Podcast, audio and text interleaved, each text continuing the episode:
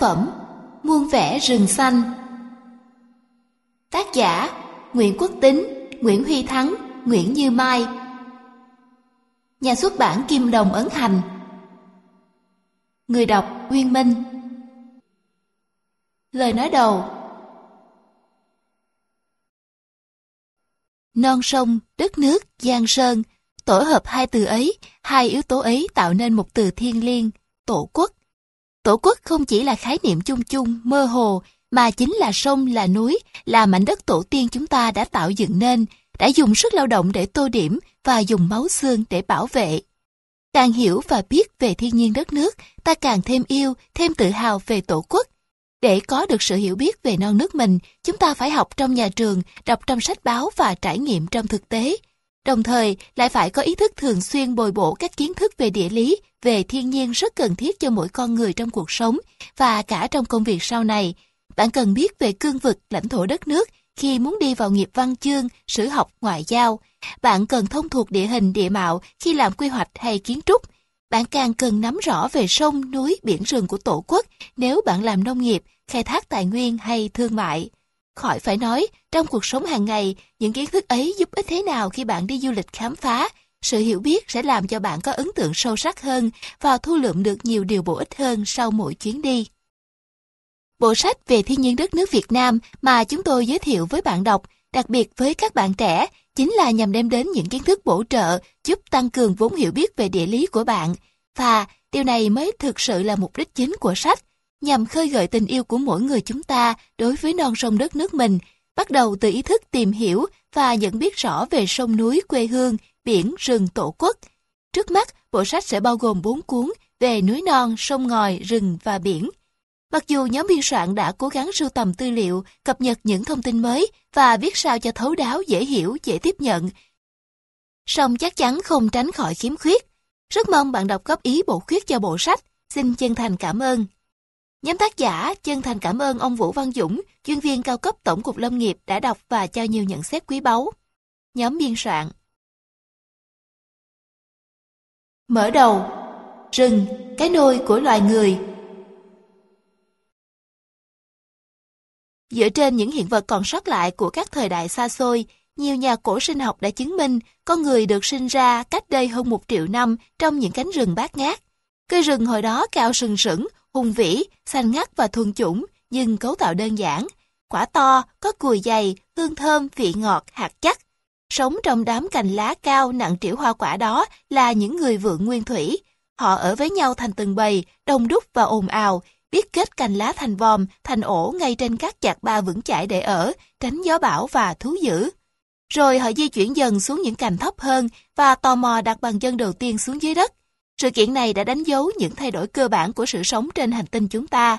Rừng cây đã nuôi sống, bao bọc và che chở không biết bao nhiêu thế hệ loài người khi họ cư trú hoàn toàn trên mặt đất. Khí hậu trong những năm tháng dài dằng dặc đó. Đang thời kỳ chuyển tiếp, khi nắng như đổ lửa, lúc dòng băng hà giá buốt từ phương Bắc tràn xuống, làm ngập lụt toàn bộ vùng đồng bằng, ven biển và đồi núi thấp, khiến cho những cánh rừng thay đổi theo từng thời kỳ. Cuộc sống gian đang trong rừng, đòi hỏi người vượng phải thích nghi. Sự phân hóa giữa tay và chân ở nhóm người này xảy ra sau khi có sự phân cắt những cánh rừng trên các lục địa. Họ di chuyển bằng hai chân sau và bới các thức ăn bằng hai bàn tay. Cùng với sự thay đổi và hình thành các đới khí hậu, những cánh rừng không còn đồng nhất nữa, chúng đã bị tách rời thành nhiều mảng, thay vào đó là những cánh đồng và thảo nguyên rộng lớn. Nguồn lương thực thực phẩm kiếm được từ rừng trở nên hạn chế, không đủ để nuôi tập đoàn người vượng ngày một đông. Họ phải đi tìm nguồn thức ăn mới ở những cánh rừng xa, mờ khuất phía chân trời. Những bước đi đầu tiên của họ trên mặt đất lúc này thật khó khăn vất vả, từ thế kỷ này sang thế kỷ khác.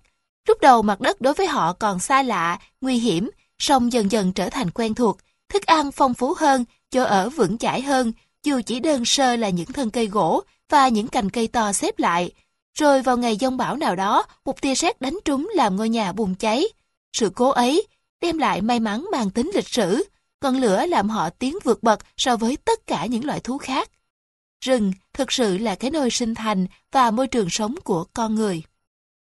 Từ khi có lửa, con người dần bỏ xa các cánh rừng âm u, đến cư trú tập trung tại vùng hạ nguồn các con sông, đất đai phì nhiêu, bằng phẳng, Cuộc sống dựa vào săn bắt và hái lượm, chuyển sang trồng trọt và chăn nuôi, một số cây rừng, nhất là cây có quả và cây có hoa, được người ta đem về trồng trong mảnh vườn nhà, chọn lọc qua nhiều đời, quả trở nên sai hơn, ngon ngọt hơn, hoa tươi đẹp hơn. Một số thứ rừng bắt được khi còn nhỏ hoặc chỉ bị thương cũng được đem về nuôi dưỡng, thuần hóa làm chúng trở nên hiền lành, sinh con đẻ cái, quấn quýt xung quanh và cung cấp thực phẩm cho bữa ăn gia đình.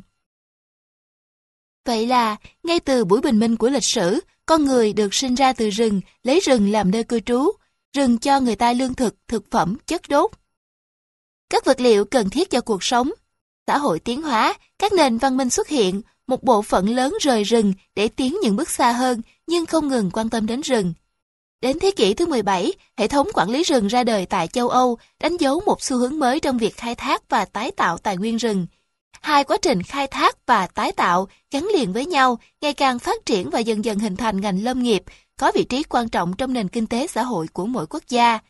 Ngày nay, sự biến đổi của khí hậu toàn cầu đang có xu hướng gia tăng, các hiện tượng thiên nhiên bất thường trở nên khó kiểm soát, thì vai trò của rừng và các hoạt động liên quan đến rừng ngày càng trở nên quan trọng. Không chỉ những người dân có cuộc sống gắn bó với rừng, mà các nhà quản lý, nhà kinh tế, các nhà chính trị và hoạt động xã hội cũng đặc biệt quan tâm đến rừng. Ở các nước phát triển, hoạt động khai thác và bảo vệ rừng đã đạt được những kết quả quan trọng. Trong khi đó, ở các nước đang phát triển, trong đó có Việt Nam, do kinh tế còn nhiều khó khăn nên dẫn đến việc khai thác quá mức tài nguyên rừng, làm cho rừng bị suy giảm nhanh chóng cả về diện tích lẫn chất lượng. Chỉ tính riêng trong thập niên 1990, mỗi năm trên thế giới mất đi khoảng 17 triệu hecta rừng, trong đó có tới 11 triệu hecta rừng nhiệt đới, những khu rừng giàu có bậc nhất hành tinh, và hậu quả là chính con người phải gánh chịu. Đó là sự gia tăng nhanh chóng các thiên tai như lũ lụt, hạn hán, hiện tượng băng tan, mất cân bằng sinh thái, trái đất nóng lên, làm cho con người trở nên khó thích nghi, nhiều dịch bệnh xuất hiện với cường độ và nhịp độ tăng. Con người là một thực thể của tự nhiên, mọi hoạt động của con người đều có liên quan đến tự nhiên và chịu tác động của tự nhiên. Các thành phần của tự nhiên có quan hệ chặt chẽ với nhau trên cơ sở quy luật thống nhất và hoàn chỉnh. Khi một thành phần bị thay đổi, sẽ kéo theo sự thay đổi của các thành phần còn lại và của toàn bộ hệ sinh thái. Vì thế, cho đến nay, cuộc sống của con người vẫn không tách khỏi rừng. Rừng vẫn góp phần tích cực vào việc duy trì cuộc sống cho con người và nhiều loài động vật hoang dã. Có thể nói, dù nhân loại có đạt đến trình độ văn minh cao đến thế nào, thì vẫn là kẻ sống nhờ vào rừng và các loài động thực vật trong rừng. Vậy mà, con người đã và đang đối xử với người bạn đồng hành chung thủy, hay đúng hơn, người bảo trợ tận tình và hào phóng của mình một cách bạc bẽo, phủ vàng, vẫn tàn phá rừng vô tội vạ vì lợi ích trước mắt của mình. Để yêu rừng, phải hiểu rừng. Những trang sách dưới đây hy vọng sẽ giúp bạn thêm hiểu, thêm yêu rừng Việt Nam với tất cả những nỗi niềm của nó. Phát thảo rừng Việt Nam Rừng Việt Nam thật đa dạng. Khi giới thực vật chọn mảnh đất hình chữ S nước ta để tạo nên những cánh rừng trùng điệp từ Bắc chí Nam, thì đó không phải là một sự ngẫu nhiên.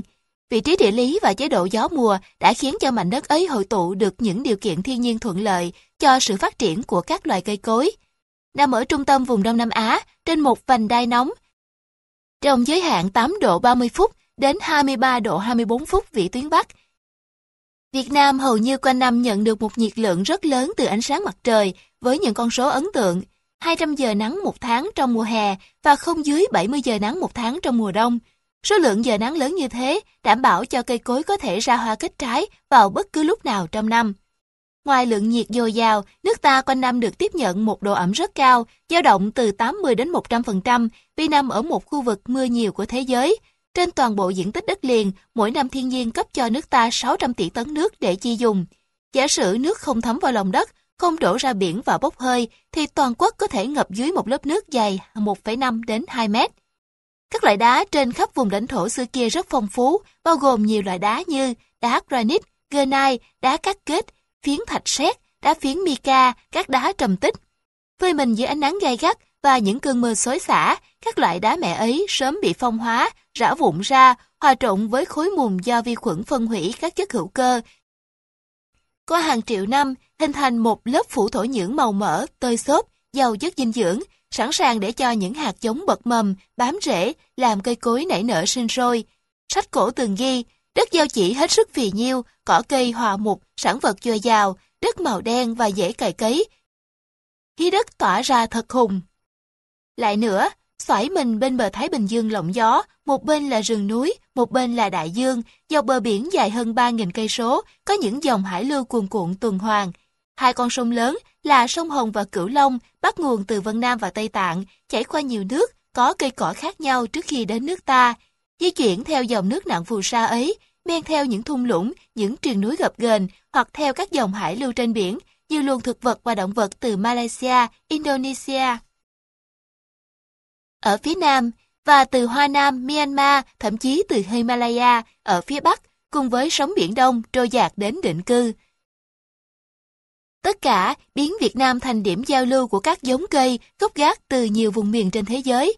Nhờ thế, nước ta trở thành một trong những nguồn phân tán thực vật quan trọng trên trái đất.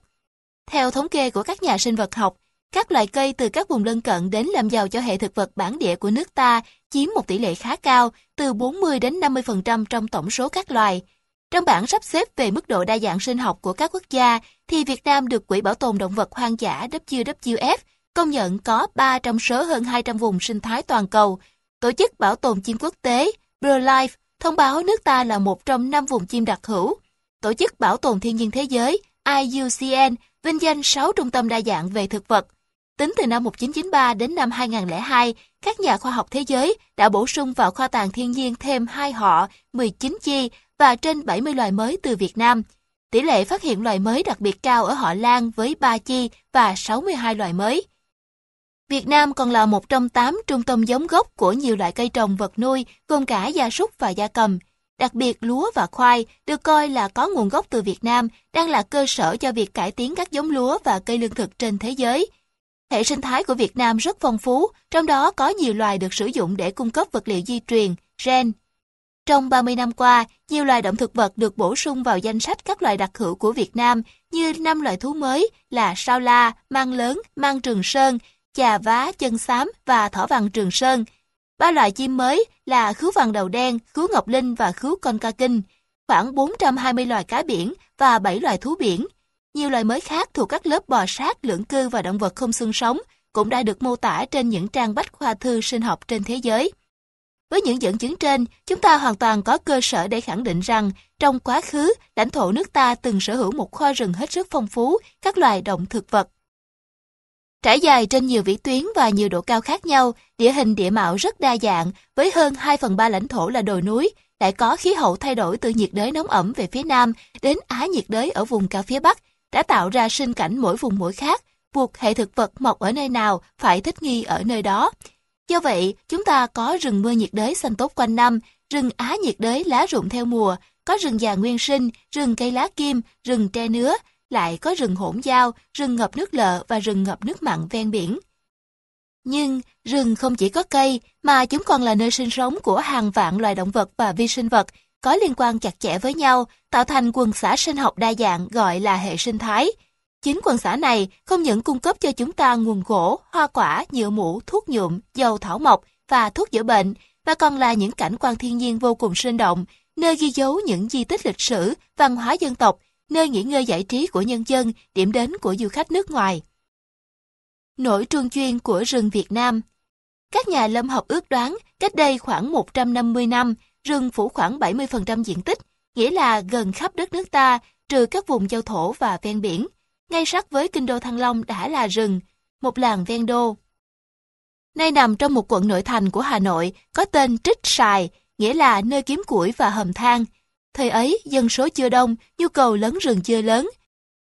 Rừng chỉ bị tàn phá lẻ tẻ do cách sống du canh du cư của một số đồng bào dân tộc. Vài ba năm lại chuyển chỗ ở, đốt rừng làm rẫy trên mảnh đất mới khai phá, rồi lại bỏ đi nơi khác để lại đốt rừng. Từ khi thực dân Pháp sang xâm lược nước ta với chính sách khai thác thuộc địa theo kiểu tận thu, chúng rất chú ý tận dụng đất đai và khí hậu để trồng cây, bóc lột tài nguyên rừng. Sau khi trồng thành công cây cao su nhập ngoại trên các cao nguyên đất đỏ năm 1897, rồi cây cà phê cũng lớn nhanh như thổi ở Phủ Quỳ, Nghệ An.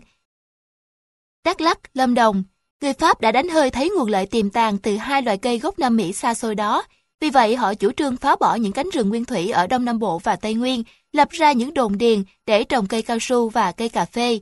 Cây chè cũng được đưa vào sản xuất trên quy mô công nghiệp, lớn át những cánh rừng ở vùng Trung Du Phú Thọ, Lâm Đồng. Đặc biệt sau Thế chiến II, để cứu vãn nền kinh tế Pháp đang suy sụp, các đồng điền trồng cao su nhanh chóng được mở rộng, đẩy lùi rừng tự nhiên một cách tàn nhẫn để lấy nguyên liệu đưa về chính quốc. Cũng vào khoảng giữa thế kỷ 20, hầu như các khu rừng thuộc châu thổ sông Hồng, một phần lớn châu thổ sông Cửu Long, cùng các khu rừng trên đất thấp ven biển đã bị khai thác để trồng trọt và xây dựng xóm làng.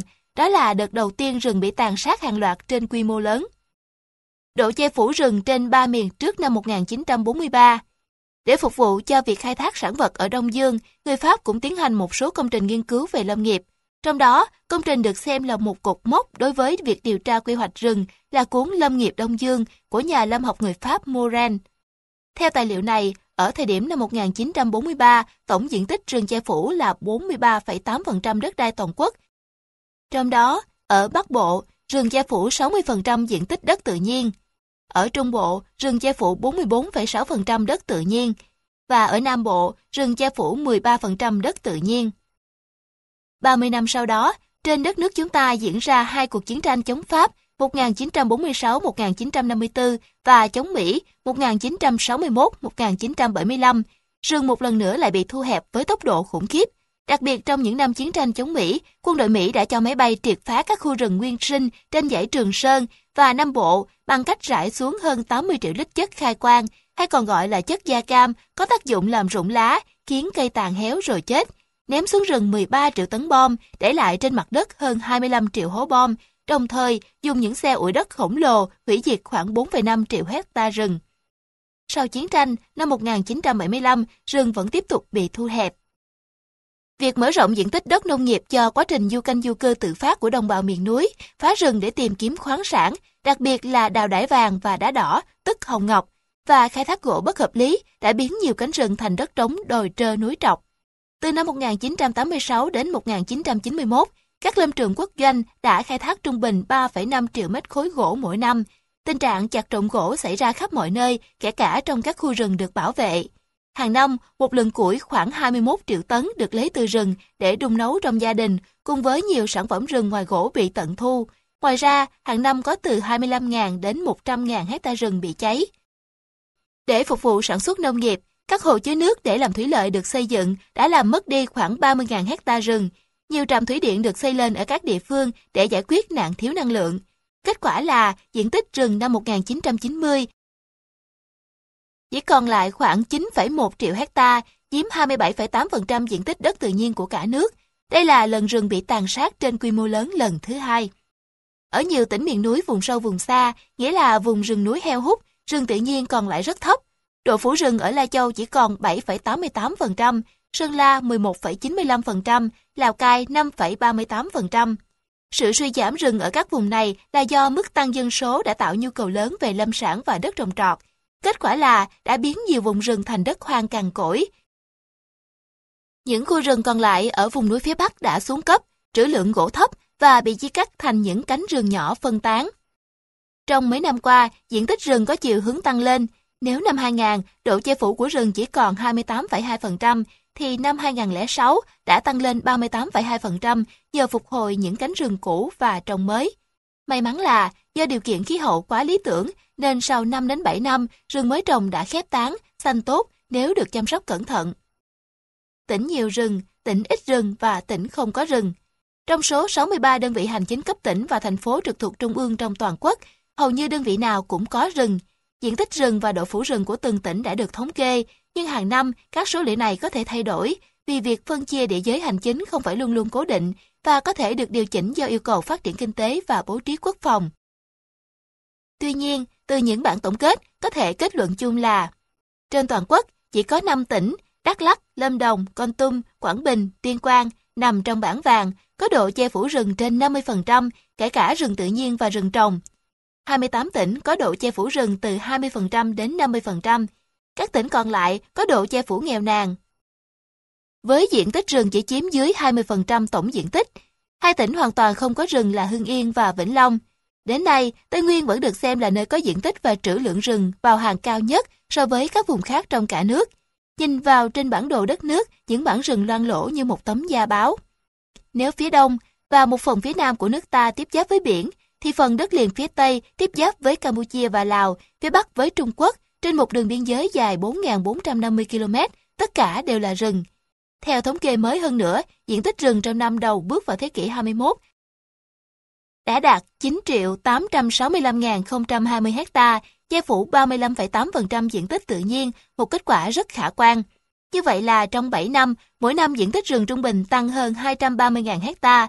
Rừng tự nhiên tăng chủ yếu do sự phát triển của rừng tái sinh và rừng tre nứa. Chúng ta vui mừng là độ che phủ rừng đã tăng lên khá nhanh, song chất lượng rừng lại giảm sút đáng lo ngại. Nạn lâm tặc vẫn hoành hành, rừng quý hiếm vẫn bị phá, những vụ cháy rừng vẫn xảy ra gây xót xa, bức xúc. Mục tiêu đề ra là đến cuối thập kỷ này, độ che phủ đạt 43% diện tích tự nhiên cả nước, và như vậy cũng chỉ mới tương đương mức che phủ của rừng năm 1943. Các cách phân loại rừng Rừng xưa kia vốn được coi là chốn âm u bí hiểm, nhiều nơi chưa có dấu chân người. Ông cha ta quan niệm rừng là nơi ma thiên nước độc, đầy rẫy nguy hiểm.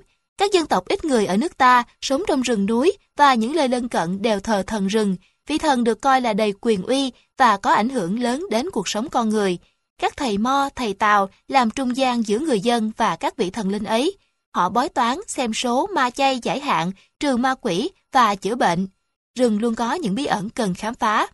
Công tác điều tra cùng với quy hoạch và tái tạo rừng là một nhiệm vụ lớn của ngành lâm nghiệp. Bước đầu tiên là phân loại rừng để quản lý tốt việc bảo vệ tài nguyên và ứng xử tốt với người bạn lớn này sao cho thích hợp. Trong các văn bản cổ để lại, vào thời phong kiến, các triều đại cũng đã phân loại rừng thành các mức khác nhau để có thể kiểm soát nguồn lâm thổ sản. Luật Hồng Đức thời Lê từng đề cập cụ thể điều này. Thời Pháp thuộc, chính quyền Pháp cũng phân rừng thành các loại rừng khai thác và rừng cấm, giao cho lý trưởng ở mỗi địa phương quản lý và chịu trách nhiệm trước toàn quyền Đông Dương. Họ cũng tổ chức nghiên cứu trên thực địa, nhập khá nhiều loại cây mới về trồng. Năm 1918, nhà khoa học Pháp có tên Việt là Quang Huy lần đầu tiên đưa ra một bản phân loại thảm thực vật. Rừng Bắc Bộ Việt Nam Đây được xem là bản phân loại thảm thực vật rừng nhiệt đới đầu tiên ở châu Á. Theo đó, rừng ở miền Bắc Việt Nam được chia thành 10 kiểu. Năm 1943, một kỹ sư lâm học Pháp đã chia Đông Dương thành 3 vùng thảm thực vật là thảm thực vật Bắc Đông Dương, thảm thực vật Nam Đông Dương và thảm thực vật vùng Trung Gian. Theo đó, Đông Dương có 8 kiểu rừng. Năm 1953, ở miền Nam xuất hiện bản phân loại thảm thực vật rừng miền Nam Việt Nam của Moren, khi ông tổng kết các công trình nghiên cứu của Role, Lý Văn Hội, Niang Samoi về quần thể rừng thưa. Bản phân loại đầu tiên của ngành lâm nghiệp nước Việt Nam Dân Chủ Cộng Hòa về thảm thực vật rừng ở Việt Nam là bản phân loại của Cục Điều tra và Quy hoạch rừng thuộc Tổng cục Lâm nghiệp, được xây dựng năm 1960. Theo đó, rừng trên toàn lãnh thổ Việt Nam được chia làm 4 loại hình lớn, gồm đất đai hoang trọc, rừng non, rừng đang khai thác và rừng nguyên sinh.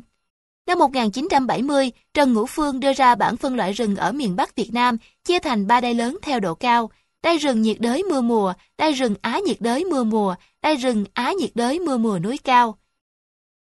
Năm 1975, tại Hội nghị Thực vật học quốc tế lần thứ 12 tổ chức tại Leningrad, Thái Văn Trừng đã đưa ra bản phân loại thảm thực vật rừng Việt Nam trên quan điểm sinh thái.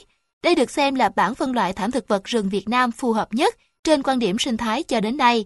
Trong những cách phân loại rừng ấy, mỗi cách đều có ưu điểm và nhược điểm riêng. Các nhà khoa học thường lấy yếu tố sinh thái của môi trường và tính chất của quần xã sinh vật làm cơ sở. Theo tiêu chí đó, tiến sĩ Thái Văn Trừng đã xây dựng hệ thống phân loại và lập bản đồ phân loại thảm thực vật rừng Việt Nam một cách tỉ mỉ thành 14 kiểu cụ thể. Các phân loại này thuận tiện cho việc nghiên cứu khoa học. Thế nhưng, với những người không phải giới chuyên môn thì nó quá rắc rối.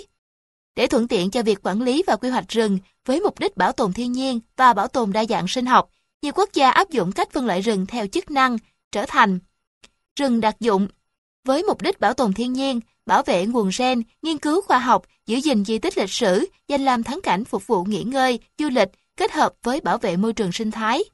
Rừng phòng hộ thường ở đầu nguồn, chủ yếu để bảo vệ nguồn nước và đất đai, chống xói mòn, chống sa mạc hóa, hạn chế thiên tai, điều hòa khí hậu, bảo vệ môi trường.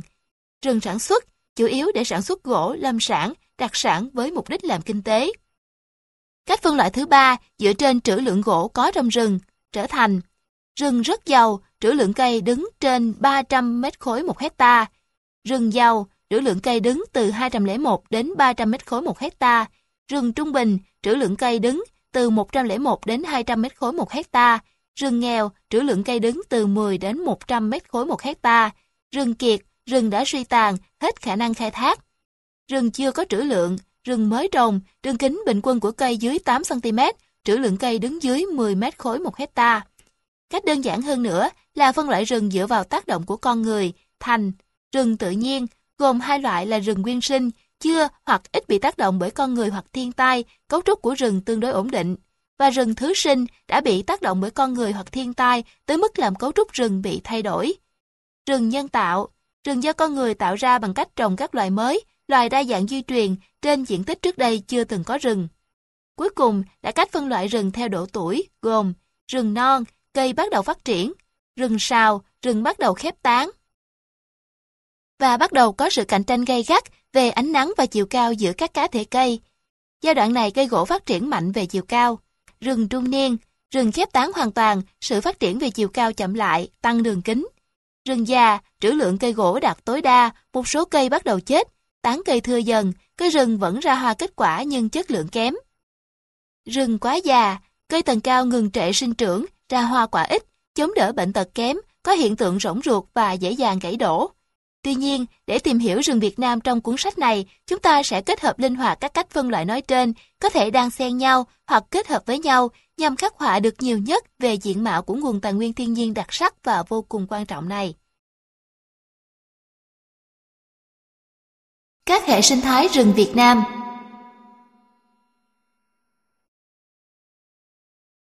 Phân bố rừng trên các địa bàn Ngày nay, người ta thường nhấn mạnh việc rừng tham gia vào điều tiết khí hậu, giảm tình trạng nóng lên toàn cầu, mà quên đi một điều cơ bản có trước. Chính khí hậu mới quy định loại rừng nào chỉ mọc được ở đới khí hậu nào. Nếu điều kiện không thích hợp, dù cây rừng có sống được, thì ít ra cũng phải tự thay đổi để thích nghi. Quan sát rừng, nhận diện các loài cây, nhà lâm học có thể biết mình đang đứng ở vành đai khí hậu nào, nhà thổ nhưỡng có thể hiểu thành phần của đất ra sao. Nhà nông học đầu tiên của nước ta là Nguyễn Công Tiểu, chẳng đã viết quyển, xem cây mọc dại, biết loại đất hoang đó sao. Rừng là tấm gương soi của đất, gần như tỉnh nào ở nước ta ít nhiều đều có rừng, rừng tạo thành nang quạt ở Bắc Bộ, rừng kéo dài dặn dặt suốt khúc ruột miền Trung, rừng trồng ven biển trắng sóng và rừng chống cát bay, rừng rậm rì trên đảo hoang vu, nhưng rừng mỗi nơi mỗi khác. Càng lên cao, sự phân biệt cây rừng càng rõ rệt. Rừng ngập mặn dầm chân dưới nước, rừng phi lao lầm lũi sống trên đất cằn ven biển, chỉ có cát vàng, cát trắng. Rừng nhiệt đới hầu hết phân bố ở vùng thấp. Rừng Á, cận nhiệt đới, mọc tại miền núi cao hơn, lên nữa là rừng ôn đới. Nói chung là thế, song cần xét đến cả vĩ tuyến mà rừng hình thành. Các hệ sinh thái rừng điển hình Chúng ta có thể chia rừng Việt Nam thành ba loại dựa trên các đới khí hậu, tuy không có sự phân biệt thật rõ ràng, đó là rừng nhiệt đới, rừng Á, cận nhiệt đới và rừng ôn đới. Rừng nhiệt đới Rừng nhiệt đới là kiểu rừng có diện tích lớn nhất, nằm ở độ cao dưới 700 m ở miền Bắc, 800 m ở miền Trung và 1.000 m ở miền Nam, trong vành đai nhiệt đới với khí hậu nóng và ẩm, nhiệt độ trung bình hàng năm 20 đến 25 độ C, lượng mưa 1.200 mm trở lên. Hai mùa mưa ẩm và khô phân biệt rõ ràng.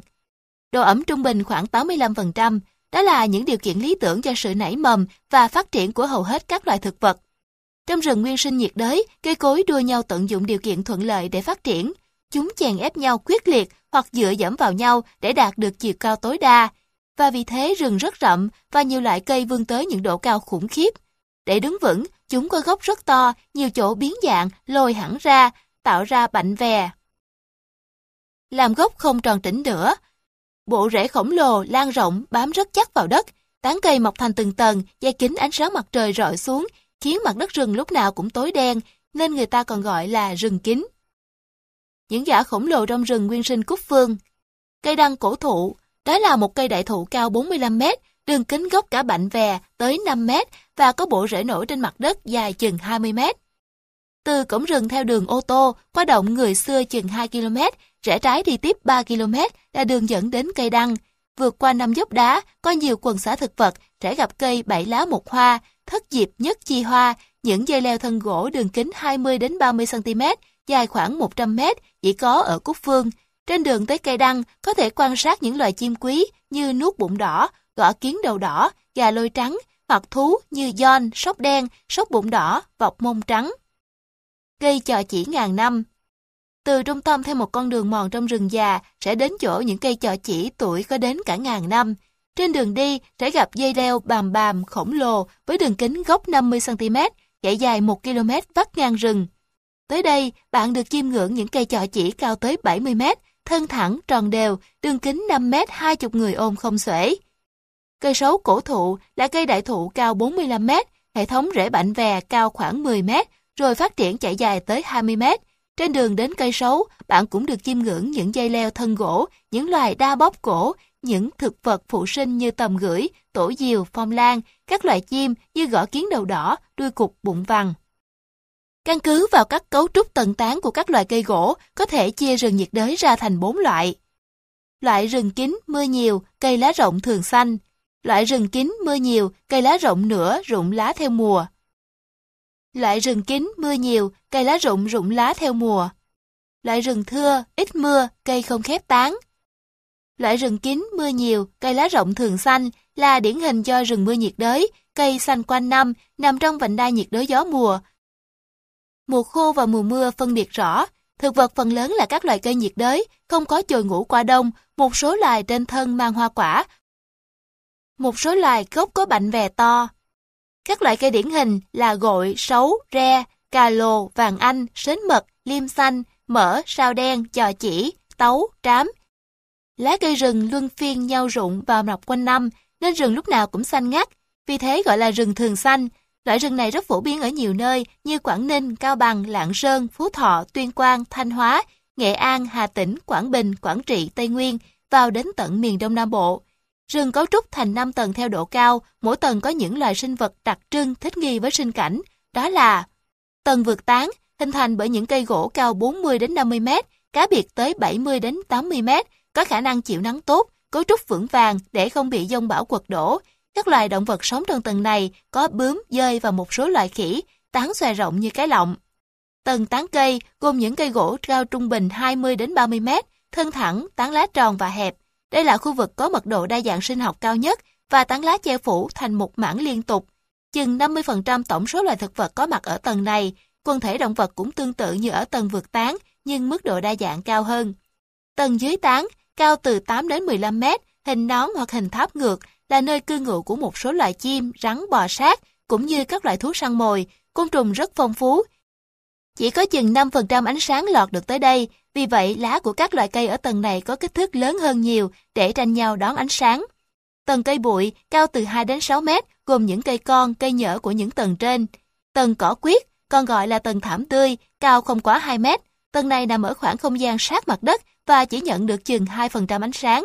Vì vậy, chỉ các cây thích nghi với điều kiện ít ánh sáng, gọi là cây ưa bóng, mới có thể sinh trưởng tốt.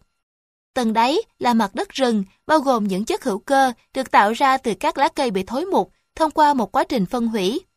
Do nhiều loài sinh vật nhỏ bé như côn trùng, dung đất, kiến, rết, sên, sên trần và các loài nấm mốc.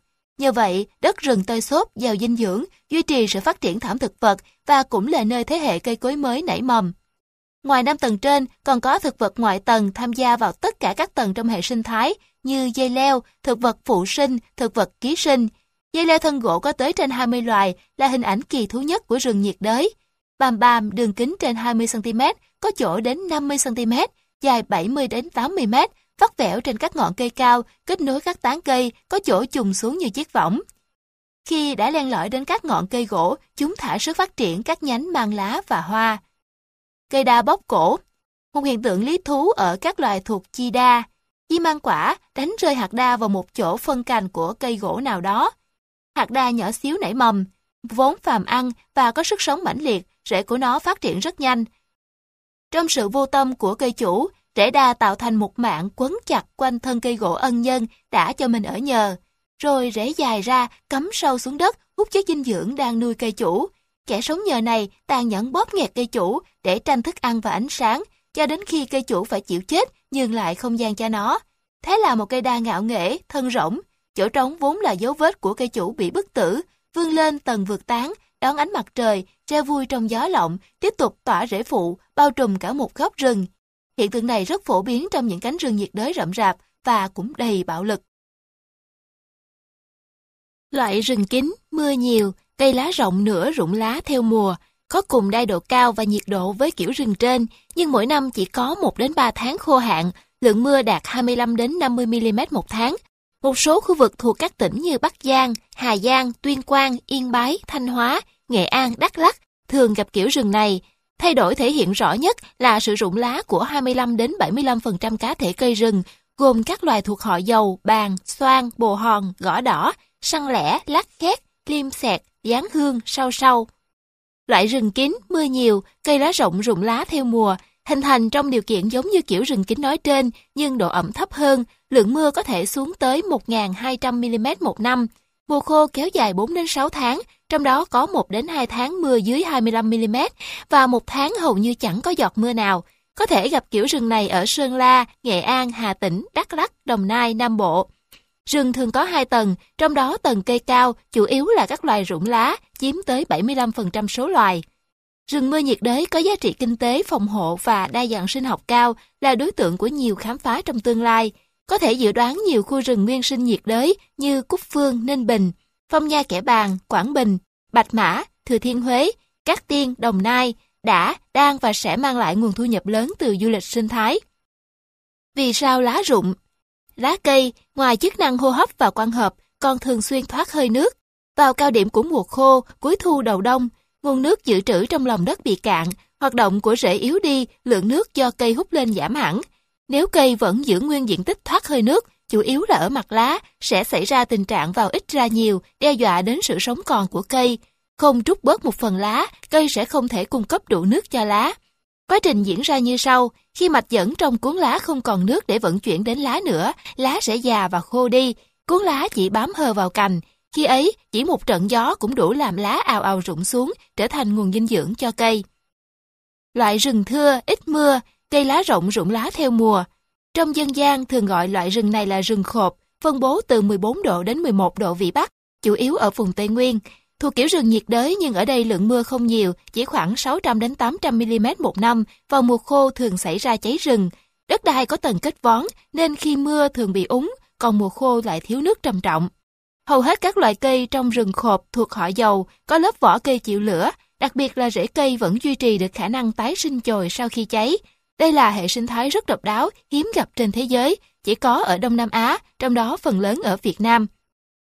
Rừng khộp rất giàu về tài nguyên, đa dạng về sinh học và có giá trị lớn về kinh tế. Rừng có tới 404 loài thực vật thuộc 94 họ, trong đó 120 loài thuộc loại gỗ quý như gián hương, cà te, trắc, cụ mật, dầu rái. Cây dầu rái cho nhựa dùng làm keo dán gỗ, xảm thuyền chống ngấm nước. Tinh dầu dầu rái trong nhựa lên tới 50%, dùng trong công nghệ sơn làm vét ni đánh bóng đồ gỗ. Dưới tán lá cây, các loài sông, mây, tre nứa mọc rậm rạp, thảm cỏ dày là nguồn thức ăn phong phú cho động vật móng guốc. Ở đây còn có 23 loài phong lan rất đẹp, hơn 150 loài cho lá và quả làm thức ăn cho người và động vật, 64 loài cây dược liệu như địa liền, thiên niên kiện, hà thủ ô, sâm bố chính, mã tiền. Tuy nhiên, hiện Tây Nguyên chưa có kế hoạch khai thác, bảo vệ, nhân trồng để cung cấp lâm sản cho cả nước và xuất khẩu. Rừng khộp có khả năng tái sinh rất mạnh, mặc dù môi trường sống khắc nghiệt và bị cháy thường xuyên. Quả của phần lớn cây họ dầu có hai cánh như những chiếc chông chóng trẻ con chơi. Khi rụng, nhờ sức gió nâng lên, chúng quay tích trong không trung và bay đi rất xa. Ngay cả khi cháy rừng, cũng chỉ phần thân cây rừng bị chết, phần rễ dưới mặt đất vẫn sống và khi có đủ độ ẩm lại mạnh mẽ bật chồi. Quá trình cháy chính là thử thách khắc nghiệt của quy luật chọn lọc tự nhiên.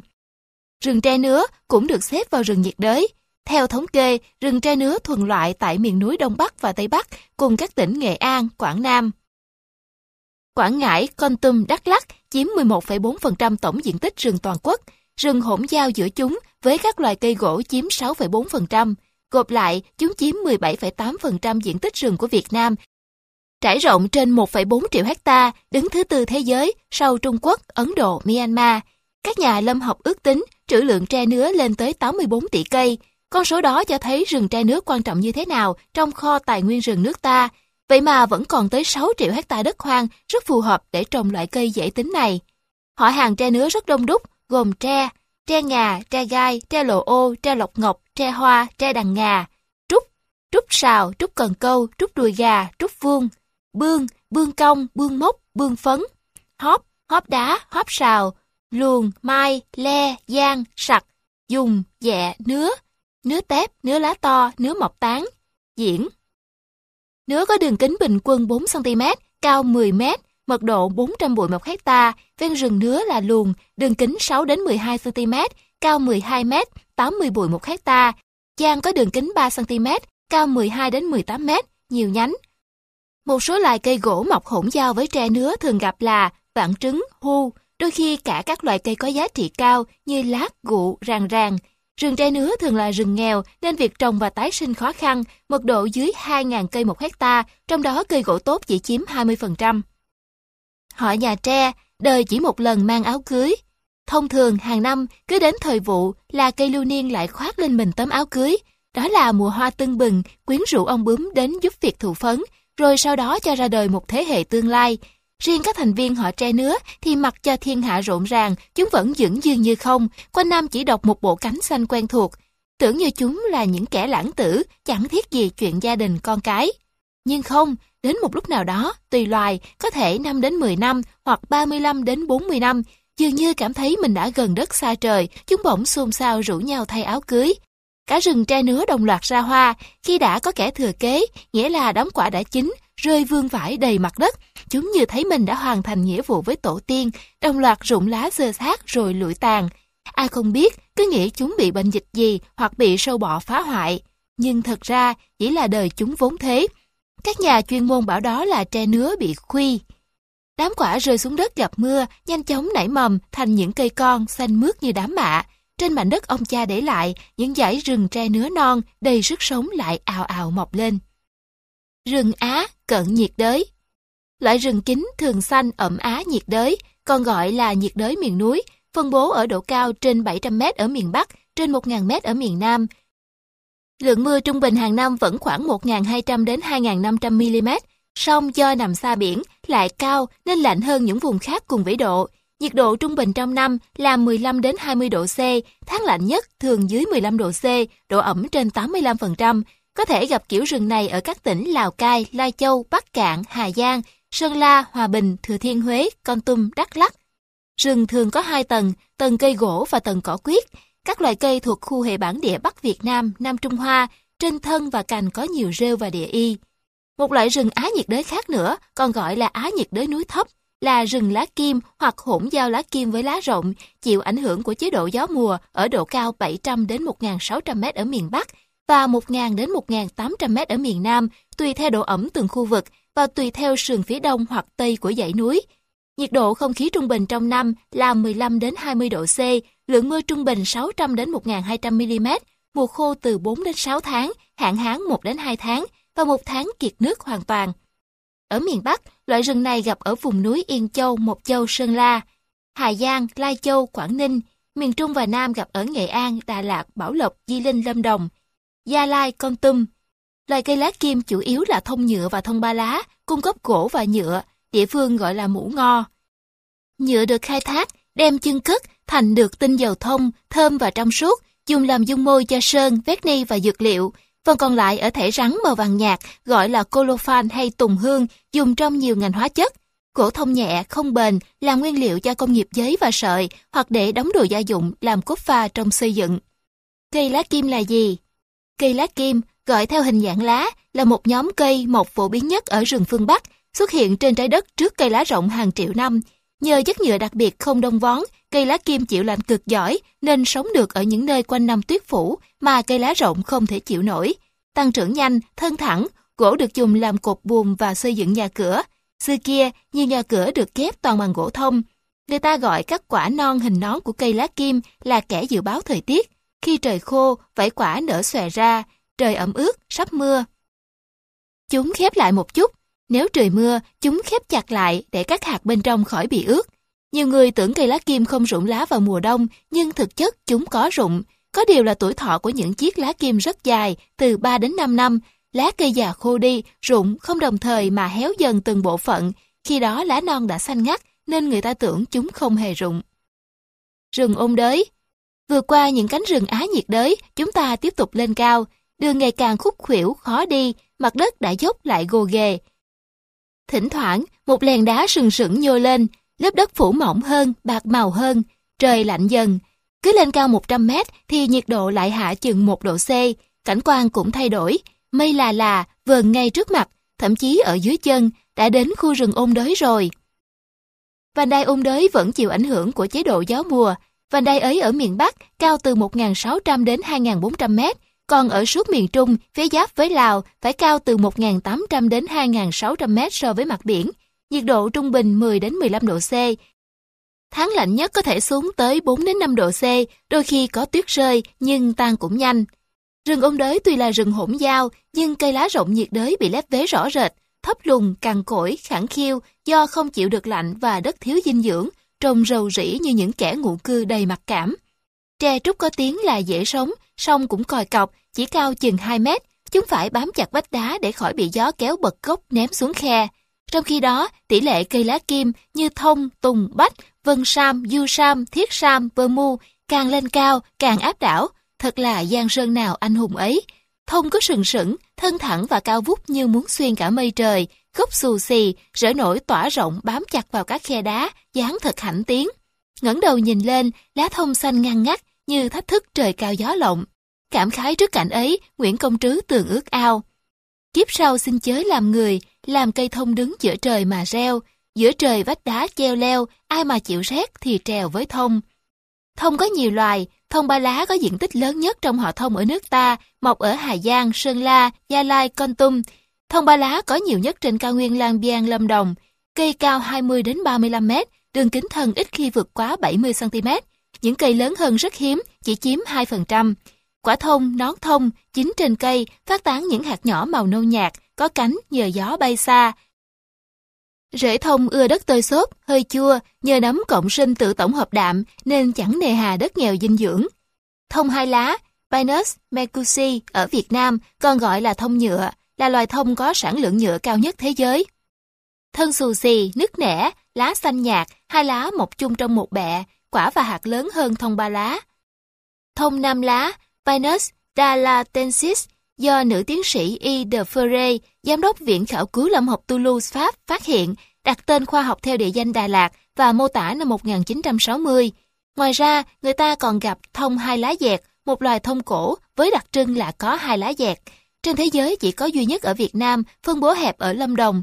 Nhà sinh học Pháp A. Chevalier đã lấy tên Ducam, quản đốc Cục Lâm nghiệp Đông Dương, đặt cho loài cây này là Ducam popinus, Graham Piffy, Lek, Ajef. Thông hai lá dẹt cao tới 30 mét, đường kính gốc có thể đạt 1,5 đến 1,6 mét, đôi khi tới 2 mét. Thông đỏ thuộc họ thanh tùng, Tassacea, là loài cây dược liệu quý hiếm. Lá dùng để trị hen suyễn, viêm phế quản và các bệnh tiêu hóa. Tason chiết xuất từ thông đỏ được dùng để chữa trị ung thư buồng trứng, vú, vòm họng. Về ý nghĩa khoa học, hệ sinh thái rừng lá kim Á nhiệt đới và ôn đới có giá trị sinh học môi trường rất cao, giúp giữ đất, ngăn lũ, là ngôi nhà cho các động vật xứ lạnh lông dày như gấu, cáo. Kiểu rừng này có ưu điểm hơn các hệ sinh thái khác ở khả năng lọc khí rất cao. Nhờ các hóa chất chứa trong lá, khi hô hấp, thực vật lá kim tạo ra khí ozone, các tác dụng loại bỏ các khí độc, nên không khí trong rừng lá kim rất trong lành, có lợi cho những người cần ăn dưỡng để phục hồi sức khỏe. Rừng phi lao trên cát Hệ sinh thái rừng phi lao là hệ sinh thái nhân tạo chỉ mới xuất hiện hơn một thế kỷ nay ở nước ta. Cây phi lao nguyên là cây nhập ngoại năm 1894 được một linh mục người Pháp là Mary, tên Việt là Cố Y, lấy giống từ Australia đưa vào Việt Nam.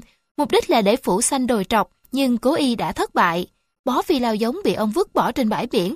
Thật không ngờ đã bén rễ, mọc thẳng lên. Người ta chăm lo vung xới cho chúng và thử giao cho chúng nhiệm vụ khác, làm vệ sĩ chống cát bay. Chẳng là ở bờ biển Trung Bộ trở vào, từ Nghệ An, Hà Tĩnh, qua Quảng Bình, Quảng Trị, Thừa Thiên Huế, đến Phú Yên, Khánh Hòa, có hiện tượng gió mùa đông bắc từ biển thổi vào, vung dần bãi cát thành các đụng cát khổng lồ hình lưỡi liềm, có khi cao tới 80 mét. Gió từ biển liên tục thổi vào chân đụng, đẩy chúng nhích từng mm một, tiến sâu vào đất liền với tốc độ hàng chục mét một năm, vùi lấp đường xá, làng mạc, ruộng nương.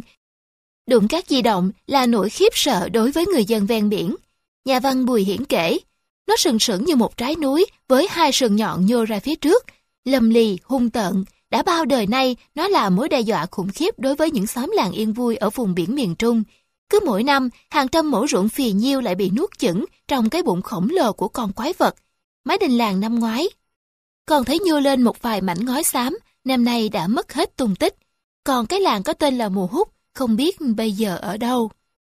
Làm sao có được một vệ sĩ ngăn chặn những núi cát đè lớn ấy, quả là nỗi chờ mong vô vọng với mọi người. Thật bất ngờ, cây phi lao đã tỏ ra là một sự ngoại viện thần diệu. Lúc ấy, phi lao được trồng như một bức tường thành dày dặn ở một vùng đất nhỏ chạy dài. Phía đông là biển, phía tây là phá Tam Giang, dọc bờ biển là những đụng cát trắng. Hàng năm thường có bão cát và sóng thần. Lạ thay, vị khách đã chấp nhận quê hương mới, bám rễ xanh tốt ở vùng đất khô cằn này và hoàn thành nhiệm vụ một cách xuất sắc. Các đụng cát bị chia nhỏ, không tiến vào xóm làng được nữa. Từ đó, phi lao được nhân giống ra khắp các miền đất nước từ Nam chí Bắc, từ đồng bằng đến Trung Du, từ biên giới đến hải đảo. Với sức sống của cường, phi lao tạo nên những cánh rừng phòng hộ, tấm lá chắn giảm sức tàn phá của những cơn bão từ biển thổi vào, chống cát bay, góp phần cải tạo đất, đem lại màu xanh cho bao vùng đất có nguy cơ bị hoang hóa. Không hiểu từ đâu, nhân dân lại gọi hàng phi lao là hàng dương, hoặc lãng mạn hơn, hàng thùy dương. Hàng thùy dương, từng ngày đứng trước biển rì rào đón gió đại dương, không những làm cái nắng gay gắt phải dịu đi, mà còn trở thành nguồn cảm hứng cho thi ca nhạc họa. Chẳng biết có bao nhiêu bài thơ có cụm từ hàng thùy dương, nhưng riêng về ca khúc, người ta đã thống kê được trong nhạc Việt có tới 70 bài về miền Trung thân thương có nhắc đến cụm từ này. Bãi cát là đất nghèo sơ nghèo sát chất dinh dưỡng, nhưng bất chấp điều kiện sống ngặt nghèo, Phi Lao đã có cách ứng phó của riêng mình. Bạn thử đào một nhánh rễ Phi Lao lên mà xem, sẽ thấy trên mặt rễ chi chít. Những nút sần như cây họ đậu. Trong nút sần ấy, cơ ma nào là vi khuẩn trú ngụ để cần mẫn làm nhiệm vụ biến nitơ trong khí quyển thành đạm hữu cơ nuôi cây, điều mà đại đa số cây cối không biết cách làm. Phía trên, cái mà ta quen gọi là lá phi lao thực ra là các cành, còn lá lại dính sát vào các cành nhỏ này. Chỉ còn lại những vảy nhỏ mọc vòng quanh cành mà thôi. Nhờ cách bố trí như thế, diện tích quang hợp tăng lên, cho phép cây phi lao vận dụng tối đa năng lượng của ánh sáng mặt trời, đồng thời giảm đến mức tối thiểu diện tích thoát hơi nước. Vì vậy, cây không bị héo trên bãi cát khô cằn nóng bỏng, nơi gió liên tục hắt triệu triệu hạt cát vào làng mạc ruộng nương. Cây phi lao cứng cáp, lá xanh đủ bốn mùa, lá khô và quả dùng để đun nấu, thân cây mau lớn, sau 6 đến 7 năm cho thu hoạch, gỗ hay củi đều là nguồn lợi kinh tế đáng kể. Gỗ phi lao màu xám rất rắn, dùng trong xây dựng, đóng tàu, đóng đồ, làm bột giấy. Vỏ màu xám trên cành non, nâu sẫm trên cành già, chứa chất casuarin để nhuộm và còn được dùng để thuộc da, do có hàm lượng chất tannin khá cao. Tro của gỗ phi lao có tính kiềm, có thể làm chất tẩy rửa. Từ lâu, các nhà trồng cây cảnh đã biết ươm trồng phi lao để uống tỉa làm cây trang trí, trông rất mỹ thuật. Nhưng có lẽ ít ở đâu, phi lao được các nghệ nhân tạo dáng, uống thành các hình dạng kỳ thú như những cây phi lao cổ thụ dọc bãi tắm ở thành phố biển Nha Trang. Rừng ngập nước Việt Nam có bờ biển dài trên 3.260 km, tính trên phần lãnh thổ đất liền. Ở nhiều địa điểm giáp ranh giữa biển và bờ ấy, nhất là những nơi lắng động nhiều trầm tích mịn, ví dụ các cửa sông, xuất hiện một hệ sinh thái đặc biệt chỉ có ở bờ biển vùng nhiệt đới, đó là rừng ngập nước.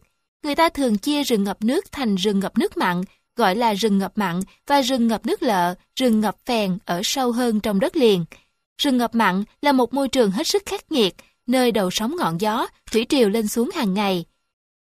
Khi triều dâng lên, biển phủ một lớp nước mặn, tích lũy muối lên bùn. Lúc triều rút xuống, bùn lại bị mặt trời nung nóng đến nứt nẻ. Bởi vậy, giới thực vật toàn cầu đông đúc là thế, có tới 250.000 thành viên, mà chỉ có khoảng 110 thành viên chịu đựng và phát triển được trong môi trường này. Quen thuộc nhất ở ven biển nước ta có mắm đen, mắm trắng, đước, trang, sú, vẹt, vỏ già. Thiên nhiên đã phải dày công thiết kế nên các loài cây ngập mặn để tạo ra đội quân trấn giữ đất liền ven biển. Chúng phải có hàng loạt bộ phận khác hẳn các loài sống quá dễ dàng trên cạn. Sống là phải thở trong khi rễ nằm sâu dưới bùn. Sự hô hấp của nhóm cây này buộc phải thông qua những lỗ thông khí trên thân hoặc qua các rễ khí sinh. Chúng có những lỗ nằm trên mức nước thủy triều hay bùn, tựa như ống thở của thợ lặn để tiếp xúc trực tiếp với không khí. Một số loài phát triển hệ thống rễ chùm chắc chắn, trụ đỡ cho thân cây, nơi có các lỗ thông khí nằm trên mặt nước hoặc bùn. Rễ còn đóng vai trò bộ lọc muối, chỉ cho nước ngọt chứ không cho muối thấm qua. Có loại không ngăn nổi muối từ nước biển xâm nhập vào thì lại được trang bị thêm các tuyến thải muối ngay trên lá, chờ khi mưa, nước rửa trôi đi các hạt muối li ti. Có loại ép muối ra vỏ cây và lá nên những bộ phận này rất mặn để khỏi ảnh hưởng đến hoạt động sống của mình. Để hạn chế sự thoát nước ngọt do bay hơi, lá phải điều tiết sự hô hấp để tiết kiệm lượng nước ngọt ít ỏi, có loại lại tự động nghiêng đi để tránh việc thoát hơi nước do mặt trời chiếu trực tiếp. Việc gieo giống cây ngập mặn được tạo hóa đặc biệt ưu ái bằng cách giữ quả ở trên cây cho đến khi mọc mầm rồi mới rụng, đảm bảo cho cây con sống khỏe, không bị thui chột. đước cây có rễ cà kheo. Cây đước có bộ rễ rất phát triển, như một cái nơm úp cá, cắm chặt xuống bãi lầy, vừa chống đỡ cho cây, vừa giúp cây hô hấp. Vì thế trông lên khên như đi cà kheo, có cây chùm rễ lên tới cả trăm chiếc. Đước nở hoa cho quả hình trái lê ngược, buông thõng xuống. Mỗi quả chỉ có một hạt. Khi quả chín, hạt sẽ nảy mầm ngay trong quả. Đến khi chiếc mầm hình trụ dài cả gang tay và mập như ngón cái đủ sức tự lập, quả mới rời khỏi cây mẹ rơi xuống bùn. Chỉ vài giờ sau, rễ đã bám chặt vào bùn thành cây non, bắt đầu cuộc sống tự lập của mình. Cách sinh sản này gọi là thực vật thai sinh, cây đẻ con, rất hiếm gặp trong giới thực vật. Những mầm non mọc ngay gần cây mẹ nên họ hàng nhà nước quây quần bên nhau. Ít khi cây khác loài, khác họ có thể chen chân vào. Một số hạt không may mắn bị sóng lật nhào và cuốn đi xa lại lóp ngóp nhõm dậy, đứng thẳng lên mọc thành cây mới, không hề sợ bị sinh vật biển nào đụng tới vì đã được cây mẹ lo xa, bọc cho hạt một lớp vỏ tanh rất chát. Nhờ sự chu đáo ấy, đước không ngừng sinh con đẻ cái trên bãi lầy, tạo ra một rừng nước rộng lớn. Rễ đước chịu được mặn và hút chất dinh dưỡng từ trong nước biển, lá rất cứng, có màng sáp bóng loáng, phản quang để giữ nước. Trong lá có tuyến thải muối để loại bỏ muối thừa ra khỏi cơ thể. Người ta gọi đước là máy lọc nước biển thành nước ngọt. Các nhà khoa học đang nghiên cứu cơ chế này của đước để áp dụng vào công nghệ lọc nước mặn. Nước ở Mũi Ngọc Quảng Ninh chỉ cao 3 đến 4 mét, trong khi cây đước Cà Mau phỏng phao hơn nhiều, những 20 đến 25 mét. Đơn giản là vì lớp bùn mặn ở Cà Mau dài 20 mét, trong khi ở Quảng Ninh chỉ dài 1 mét mà thôi. Gỗ đước màu hồng, rất rắn, nặng, dùng làm cột nhà, cột buồm. Vỏ cây chứa nhiều chất tannin, 17 đến 21%, dùng để thuộc da, nhuộm lưới. Rừng đước không những bảo vệ đất liền khỏi bị xâm lấn, mà còn mở rộng diện tích vùng ven biển. Đước giữ lại các trầm tích trong nước biển, cùng với lá rụng và phân chim, lâu ngày sẽ thành đảo mới hoặc đất liền. Rừng nước là nơi cư trú của nhiều loại chim, tôm, cá, cua, làm cân bằng sinh thái bờ biển. Rừng ngập mặn là bãi đẻ, bãi ăn và nơi ương của các loài cá, tôm, cua và các thủy sản có giá trị kinh tế, là nơi cư trú cho rất nhiều loài động vật hoang dã bản địa và di cư như chim, thú, lưỡng cư, bò sát. Riêng về cá, mỗi năm có thể đánh bắt một lượng trị giá từ 2.000 đến 9.000 USD trên một hecta, tạo thu nhập cao hơn nhiều so với nuôi trồng thủy sản, du lịch và nông nghiệp. Cổ mọc ở rừng ngập mặn thường cứng và chống thấm, chống mối mọt rất tốt. Bên cạnh rừng ngập mặn, tức ngập trong nước biển, có một hệ sinh thái tương tự, trong đó cây rừng mọc lên từ nước lợ hoặc nước phèn theo mùa, thường được gọi là rừng tràm, vì tràm là cây chủ yếu. Khu vực đồng bằng sông Cửu Long có 10 khu đất thuộc vùng bảo tồn đất ngập nước đã được thành lập và đầu tư phát triển. Việt Nam là nước đầu tiên ở Đông Nam Á tham gia Công ước Ramsar. Chú thích Công ước về bảo tồn sử dụng một cách hợp lý và thích đáng các vùng đất ngập nước được các quốc gia tham gia cuộc họp ở thành phố Ramsar, Iran năm 1971 phê chuẩn. Hết chú thích.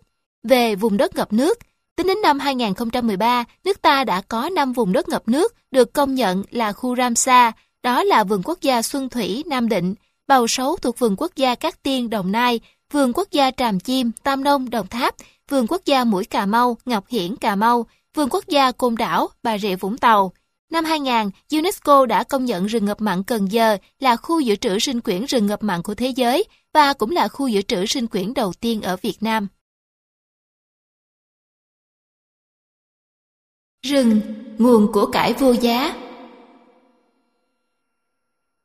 Tài nguyên thực vật Tài nguyên rừng gồm thực vật và động vật là yếu tố hữu sinh của hệ sinh thái, có giá trị to lớn, làm nên khái niệm rừng vàng sánh với biển bạc mà chúng ta thường hay nói đến.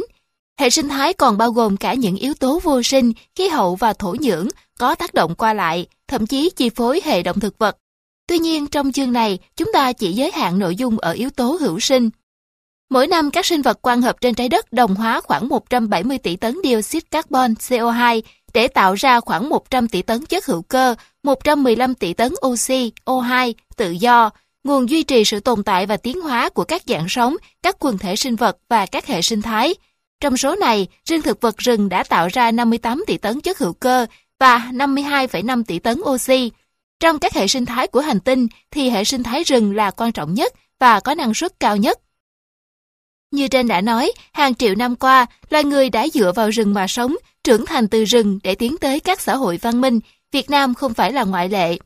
Vào thế kỷ 18, trong Vân Đài Loại Ngữ, bộ bách khoa thư đầu tiên của nước ta, nhà bác học Lê Quý Đôn đã mô tả tỉ mỉ nhiều loại cây rừng, gồm các cây có hạt, cây có chất thơm, cây có dầu, cây có sợi, cây làm thuốc, cây có chất nhuộm, cây dùng để thắp sáng, các loài gỗ quý, các loài tre, vầu, các loài chim thú có giá trị trong rừng. Khi được cử vào Thuận Hóa làm hiệp trấn tham tán quân cơ, ông lại bỏ công sức ra viết tác phẩm phủ biên tập lục, trong đó có những đoạn mô tả chi tiết về sự giàu có của rừng núi ở phía nam Việt Nam, nhất là vùng Thuận Hóa, nay là Thừa Thiên Huế. Một số tài liệu bút ký vào cuối thế kỷ 18 đầu thế kỷ 19 của các tác giả người Việt cũng như các nhà hàng hải, thương nhân và giáo sĩ nước ngoài đã mô tả nước ta như là một vùng đất giàu có về tài nguyên rừng, nơi có thể tìm kiếm các loại hương liệu, ngà voi, cổ quý để đưa sang châu Âu. Song tài nguyên thực vật rừng của nước ta mới thực sự được nghiên cứu kể từ cuối thế kỷ 19.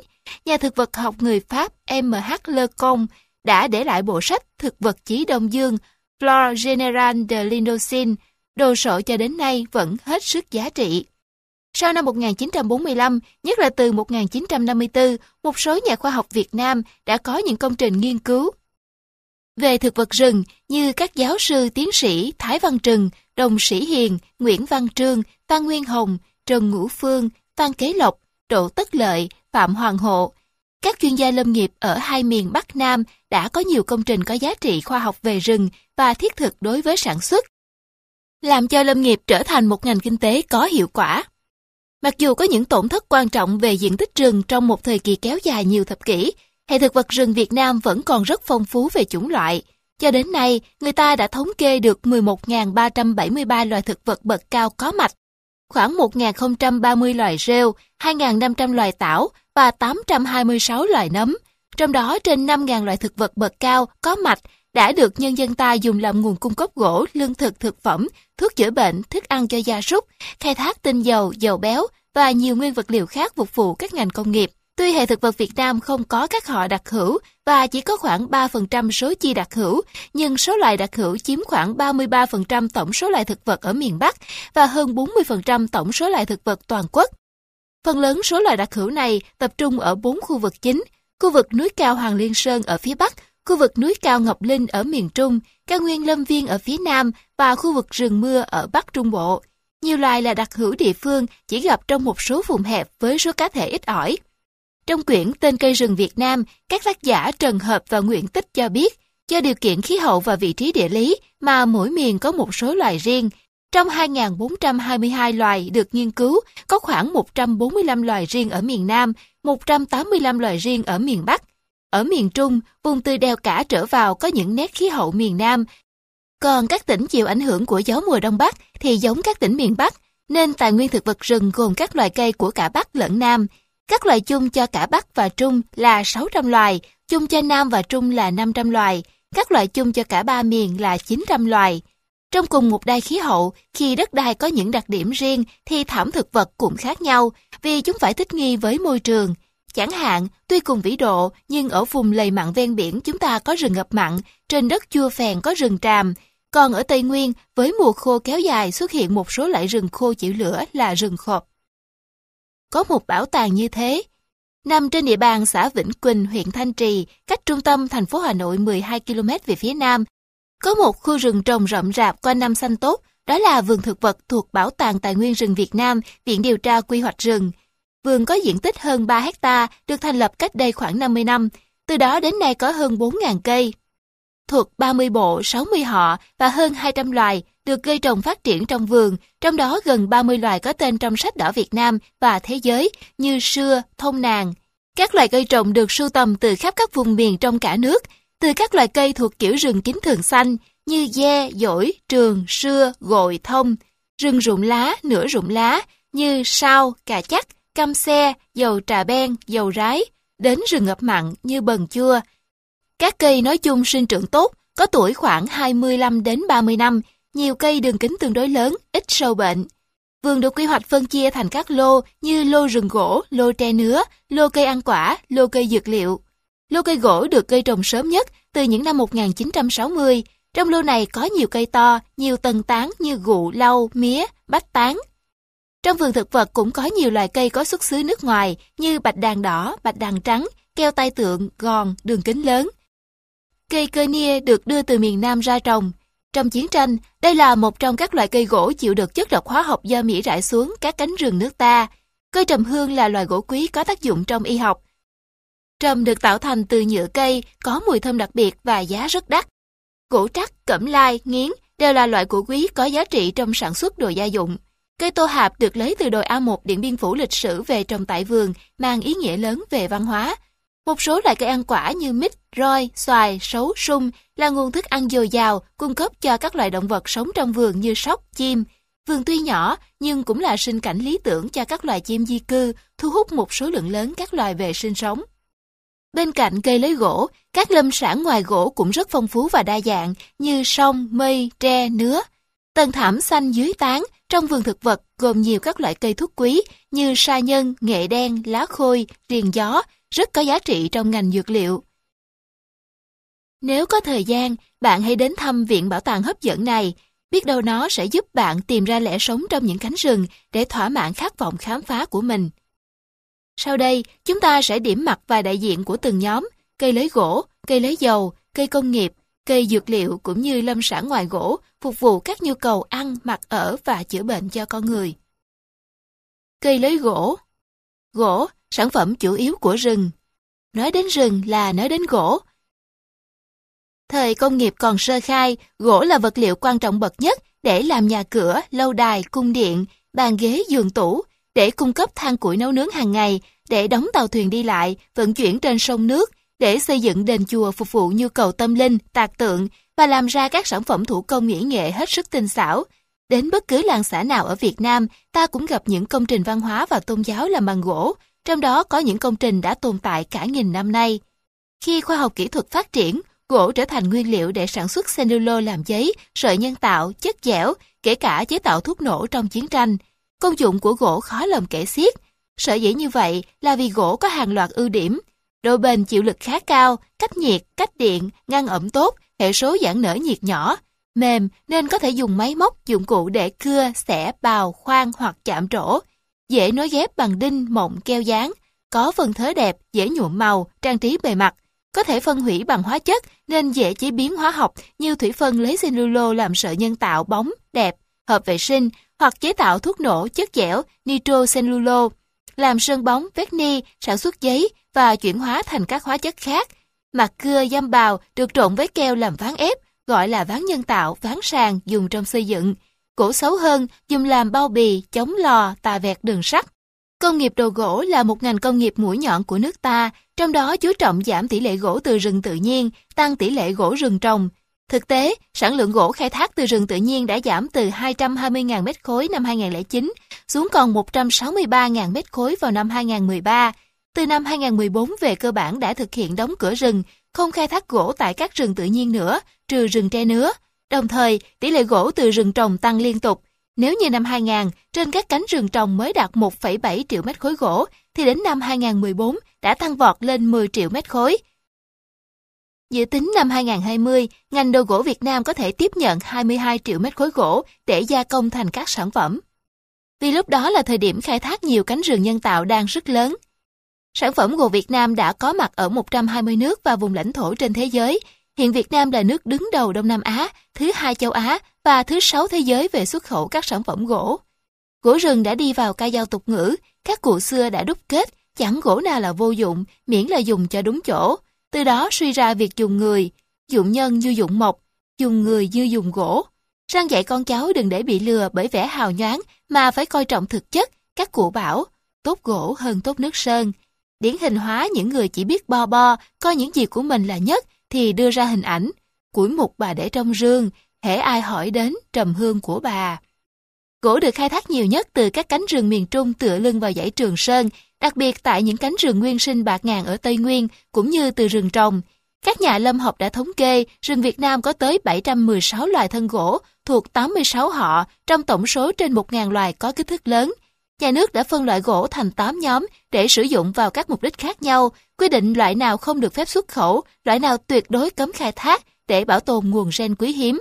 Chắc chắn không một gia đình nào không có đồ gỗ ở trong nhà, cũng như không một người Việt nào không kể ra được tên của vài thứ gỗ rừng, từ loại quý hiếm nhất, bền chắc nhất như đinh, liêm, sến, táo, nghiến, gụ, trắc, chán hương, vàng tâm, thủy tùng, thông đỏ, loại trung bình như gỗ trò chỉ, gỗ tết, xà cừ, bạch đàn, săn lẻ, chẻ, phi lao, hoặc loại gỗ tạp nhẹ, xốp, dễ bị mối mọt phá hoại, dùng vài lần rồi bỏ, như làm bao bì chuyên chở hàng hóa, làm cốt pha trong xây dựng. Loại gỗ đặc biệt đẹp và đắt giá bậc nhất thì có gỗ mung, gỗ lát hoa, lát chung, xoan đào, tần bì, trai, hoàng đàn. Loại thơm thì có gỗ pơ mu, trầm hương, ngọc am, xá xị, long não. Đặc biệt quý là gỗ sưa, được gọi là gỗ tiền tỷ, bán đến từng lạng một. Báo chí đưa tin ở Bắc Ninh có một cái giường gỗ xưa cổ, chạm trổ cầu kỳ, được giới chuyên môn định giá 100 tỷ đồng, gần 5 triệu đô la Mỹ, tương đương khoảng 30 căn hộ chung cư, thuộc về một đại gia buôn gỗ. Vén màn bí mật của gỗ sưa Sưa là cây gỗ nhóm 1A, được xếp vào loại cực kỳ quý hiếm, tuyệt đối cấm khai thác và sử dụng với mục đích thương mại từ năm 1994. Gỗ sưa cho mùi thơm quyến rũ thoảng nhẹ kiểu hương trầm, quý nhất là phần lõi của những cây trên trăm tuổi. Giới sưu tầm săn lùng gỗ xưa với giá rất cao, đến nỗi nhiều người sẵn sàng gỡ hoành phi câu đối, đồ thờ tự gia tiên bằng gỗ xưa đem bán. Ở Trung Quốc, có cả một bảo tàng quốc gia về loại gỗ này, rộng tới gần 10.000 mét vuông ở Bắc Kinh, trưng bày hơn 1.000 vật dụng làm bằng gỗ xưa như tủ, bàn ghế, giường, kỹ án, đồ mỹ nghệ. Chủ yếu từ thời Minh Thanh. Cây sưa đỏ thuộc loại thực vật nhiệt đới, lá thường xanh, cao 10 đến 15 mét, gỗ chắc, nặng dị thường, cho xuống nước lập tức chìm. Người Trung Quốc cho rằng một cây gỗ xưa phải trải qua hàng trăm năm sinh trưởng mới trở thành gỗ quý, có màu tím. Còn loại gỗ có tuổi vài chục năm thường được gọi là gỗ mới, có màu đỏ. Cả hai loại đều có vân theo hình càng cua nhưng không theo quy tắc nào. Tuy nhiên, tỷ lệ sử dụng được của gỗ xưa rất thấp, chỉ khoảng 15 đến 20%, bởi cứ 10 cây gỗ xưa thì có đến 9 cây bị rỗng ruột. Ở Trung Quốc, từ thời cổ đại, người ta đã nhận thức được giá trị của gỗ sưa. Trong một cuốn sách cổ đời Tấn thế kỷ thứ ba, gỗ sưa được gọi là tử đàn. Tử có nghĩa là tốt lành, may mắn. Đàn trong tiếng Phạn là bố thí, mang ý nghĩa tâm linh. Do chất lượng gỗ vừa rắn chắc vừa dẻo dai, không bị mối mọt và cực hiếm, nên các triều đại trong lịch sử Trung Quốc đều rất quý trọng gỗ sưa, chỉ vua chúa mới được sử dụng.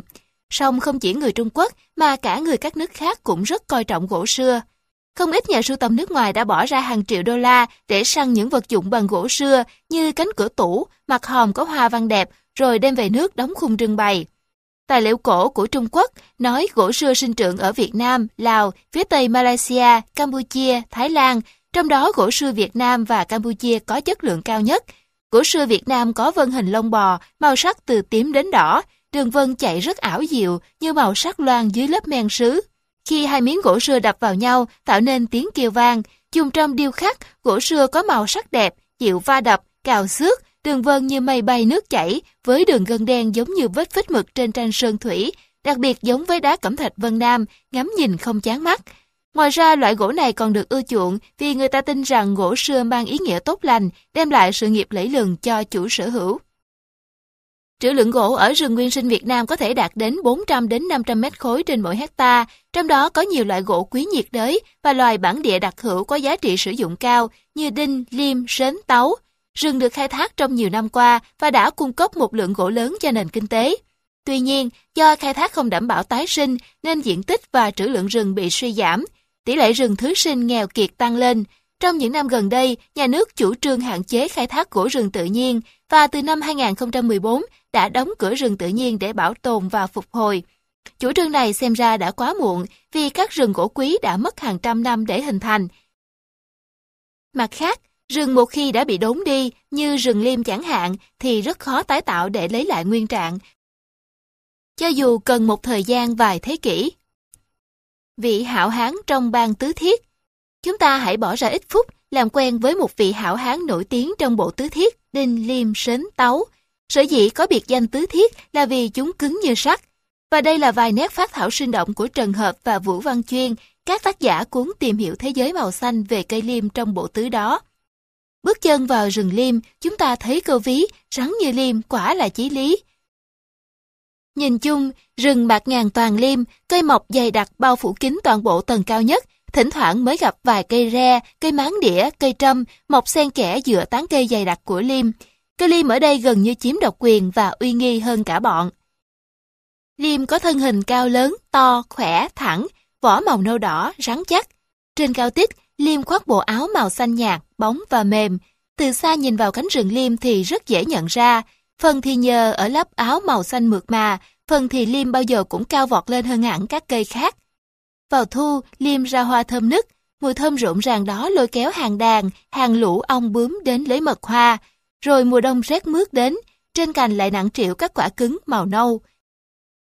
Nắng hanh và gió khô đã làm cho các vỏ quả vặn xoắn lại, đến một lúc nào đó vào đầu xuân, tung rơi xuống đất những chuỗi hạt dẹt cứng, dính lại với nhau bởi một đầu có cồn dẻo. Thật là cha nào con nấy, hạt liêm rắn chắc chẳng khác gì cơ thể của bố mẹ chúng. Trên các mảnh đất mới được đốt rừng làm rẫy, tro tàn vừa nguội, bỗng nhiên xuất hiện một đám liêm mạ rất mở màng và khỏe mạnh. Hạt liêm đã vượt qua được trận bão lửa của nạn đốt rừng, đủ sức đạp nứt vỏ dày, lỗ chồi mầm ra ngoài, trong khi đó ngay cả bố mẹ chúng và các bạn bè khác đều bị thiêu cháy tất cả. Lực sĩ liêm rất ưa khí hậu nóng mưa nhiều và đầy đủ ánh sáng, nên hoàn toàn chiếm vai trò độc tôn trong một vùng nhất định, gọi là rừng thuần liêm, hoặc chỉ lẫn với vài bạn bè thân gỗ khác cũng ưa sáng chẳng kém. Đôi khi cây liêm còn có thể kết bạn với các rừng sứa, rừng vầu nữa, nhưng dù thế nào, mặt lòng, khi đã sống chung với các loài cây gỗ khác, liêm vẫn tỏ ra hùng mạnh nhất. Từ khi còn trẻ, cây liêm luôn tỏ ra ngang ngạnh, cố vượt lên trên bất cứ loài nào. Vẻ anh hùng của chàng lực sĩ áo xanh này thể hiện ngay từ khi đủ trí khôn để sống, chứ không bao giờ chịu núp bóng dưới bóng cây gỗ khác. Kẻ xóa ngôi đoạt vị trong rừng trồng Khi bắt tay vào trồng rừng nhân tạo trên đồi trọc đất trống để tăng độ che phủ, ngoài việc tìm loại thích hợp với khí hậu và đất đai, phải chú trọng đến mục tiêu kinh tế, chọn loại cây nào tăng trưởng nhanh, năng suất sinh học cao. Ứng viên đầu tiên người ta tính đến là cây bồ đề. Lưu ý rằng, cây bồ đề ở đây không phải là cây đa bồ đề, nơi Đức Phật thành đạo, xuất xứ từ Ấn Độ và ở nước ta hay trồng ở chùa chiền. Hạt bồ đề nảy mầm vào mùa xuân, lớn nhanh nhưng không chịu sống dưới bóng râm vì chúng là loại cây ưa sáng. Thân cây rất thẳng, tán lá thưa màu cẩm thạch, cành mọc ngang. Vào đầu đông, tiết trời hanh hao, bồ đề trút tấm áo xanh, để lại cành khẳng khiu rung rẩy dưới những đám mây u ám.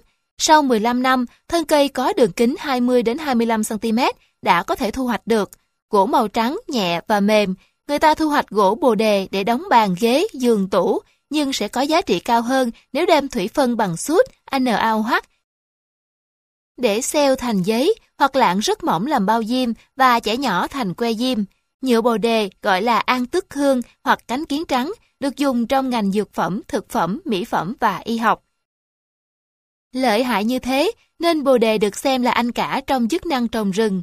Song như bất cứ thứ gì trên đời, cứ diễn đi diễn lại sẽ có lúc phải được thay thế bằng cái mới phong phú hơn và hoàn thiện hơn. Người ta đã quan sát thấy điều đó xảy ra ở một cánh rừng trồng bồ đề và người kể lại không ai khác vẫn là tác giả cuốn tìm hiểu thế giới màu xanh. Tại một khu rừng bồ đề nọ, chim rừng đã góp phần để cho bánh xe lịch sử quay nhanh.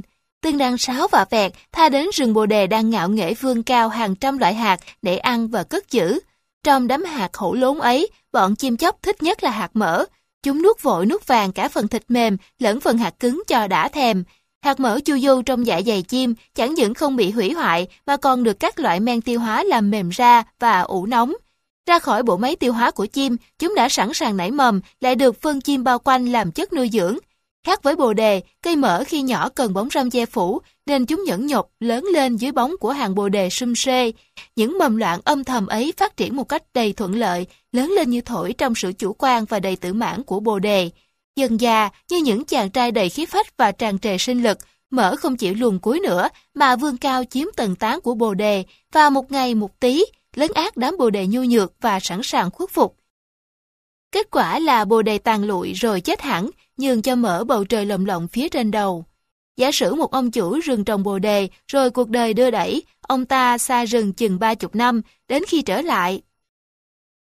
Sẽ xiết bao kinh ngạc, rừng bồ đề chính tay ông ta trồng, giờ bỗng dưng biến thành rừng mỡ mất rồi.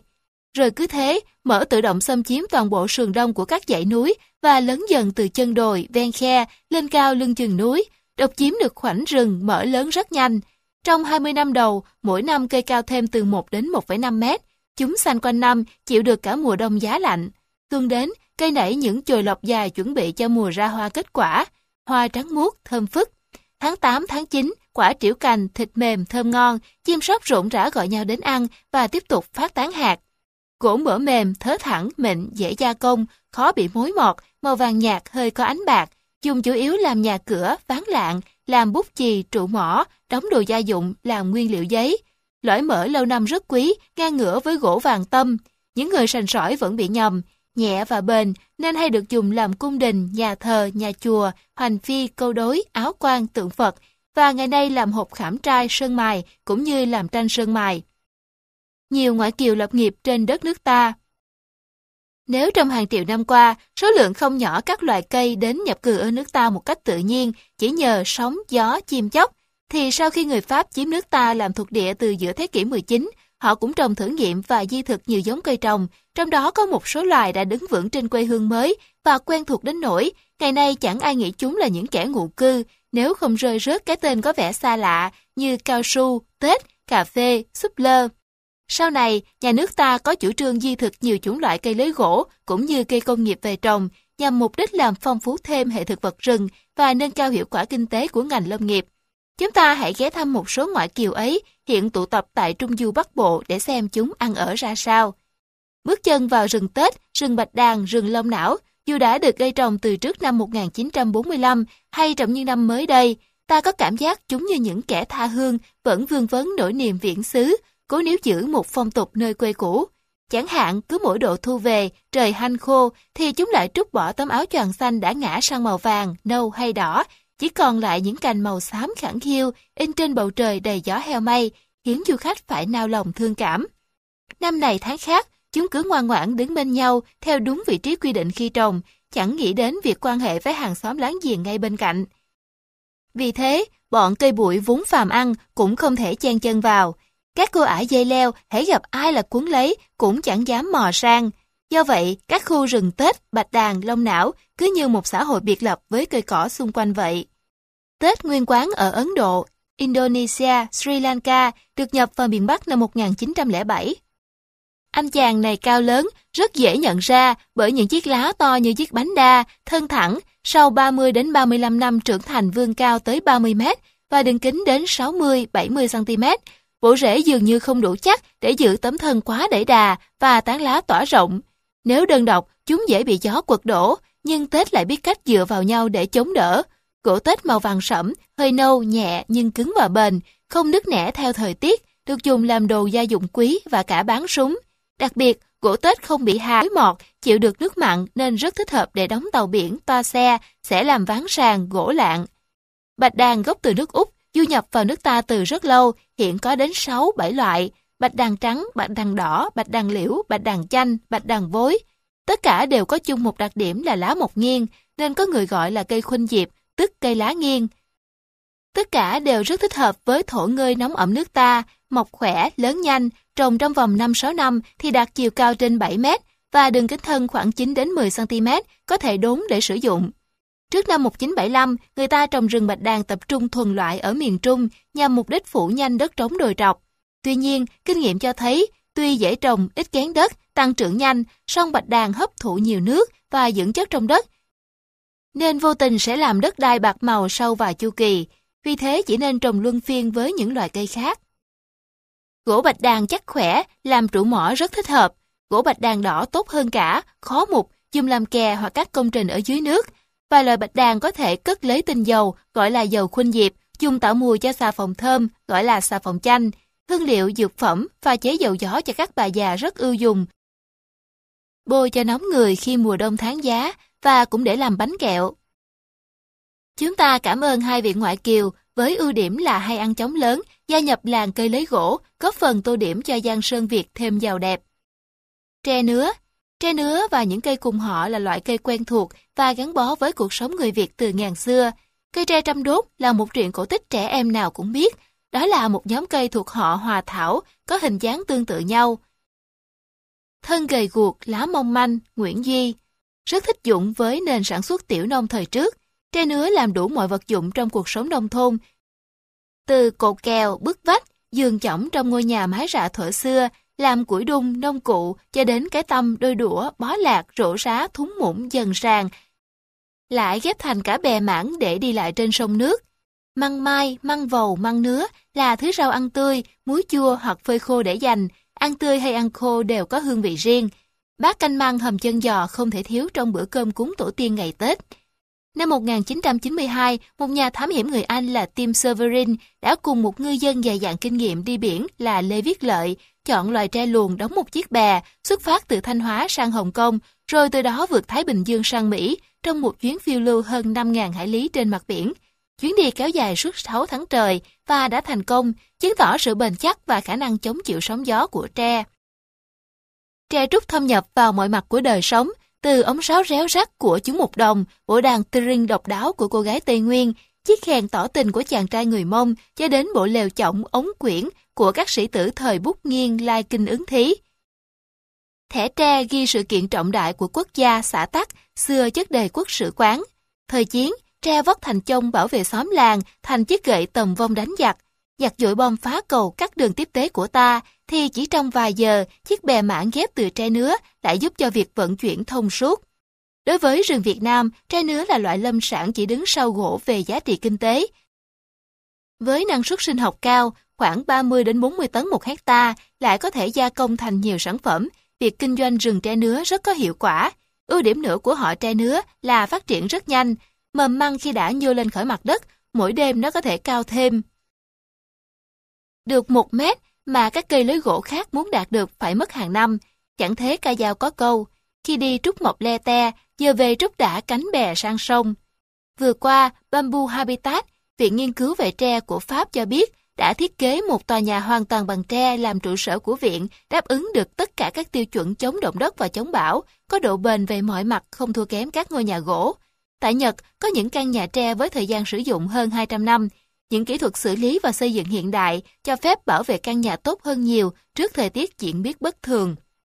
Bamboo Habitat còn thiết kế loại nhà tre đứng vững trong gió xoáy, vận tốc trên 230 km một giờ. Chịu đựng động đất tốt nhờ tính dễ uống và đàn hồi. Hiện tổ chức này đã xây dựng 200 căn nhà tre với cột tre, tường và vách bằng cốt ép từ tre Việt Nam, công trình giữ nguyên chất lượng trong 20 năm. Không chỉ dẻo, tre thực ra còn rất cứng, được mệnh danh là thép xanh với tính năng cơ học phù hợp cho xây dựng hơn nhiều loại gỗ. Một công trình vừa được công bố trên tạp chí Construction and Building Materials, cấu trúc và vật liệu xây dựng đã đánh giá tre nứa với tư cách một vật liệu xây dựng tương lai của châu Âu. Các tác giả so sánh tre với gỗ, bê tông và thép về mọi phương diện, môi trường, kinh tế, kỹ thuật và kết luận những nhược điểm của tre hoàn toàn có thể khắc phục được. Tre là vật liệu xây dựng thân thiện nhất với môi trường, đồng thời có tính cạnh tranh cao so với các vật liệu cổ điển. Một số kiến trúc sư Việt Nam cũng đã thiết kế những công trình độc đáo làm bằng tre, được giới kiến trúc thế giới đánh giá cao. Quán cà phê Contum Indochine được đề cử giải tòa nhà của năm 2014 là một thí dụ. Tre xanh Tre xanh, xanh từ bao giờ? Chuyện ngày xưa đã có bờ tre xanh, thân gầy guộc lá mong manh, mà sao nên lũy nên thành tre ơi. Ở đâu tre cũng xanh tươi, cho dù cát sỏi đá vôi bạc màu. Có gì đâu, có gì đâu, mỡ màu ít chắc dùng lâu hóa nhiều, rễ xiên không ngại đất nghèo, tre bao nhiêu rễ bấy nhiêu cần cù. Nguyễn Duy Những cây lấy gỗ đa dụng Trong số những cây rừng thường khai thác làm vật liệu xây dựng, nhiều loài còn hào phóng cho ta một sản phẩm khác nữa, có giá trị không kém. Xin kể ra vài đại biểu sau đây. Cây lưới gỗ cho thực phẩm Trong quá trình sống, để duy trì thế hệ kế thừa, đa số cây cối đều sinh sản hữu tính, ra hoa kết quả. Rất nhiều loại quả có thể ăn được mà chắc chắn, thời tiền sử chính là nguồn thực phẩm nuôi sống tổ tiên ta. Và sau này, người ta mang về trồng trong vườn sau khi đã chọn lọc, chăm bón, la giống để cho năng suất cao hơn, chất lượng tốt hơn so với khi mọc hoang dại.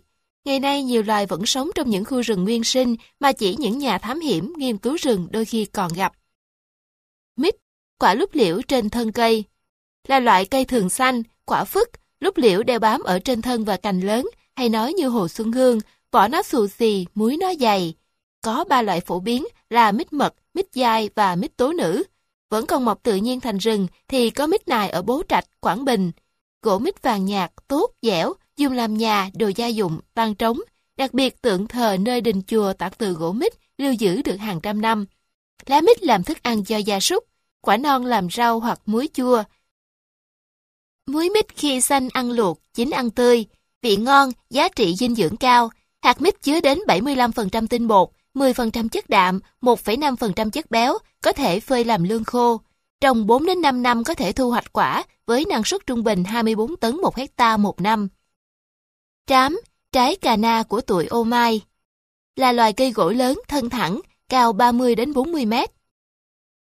Đường kính 90 cm, mọc tại rừng nguyên sinh và thứ sinh ở hầu hết các tỉnh miền Bắc và miền Nam, nơi có độ cao 500m trở xuống.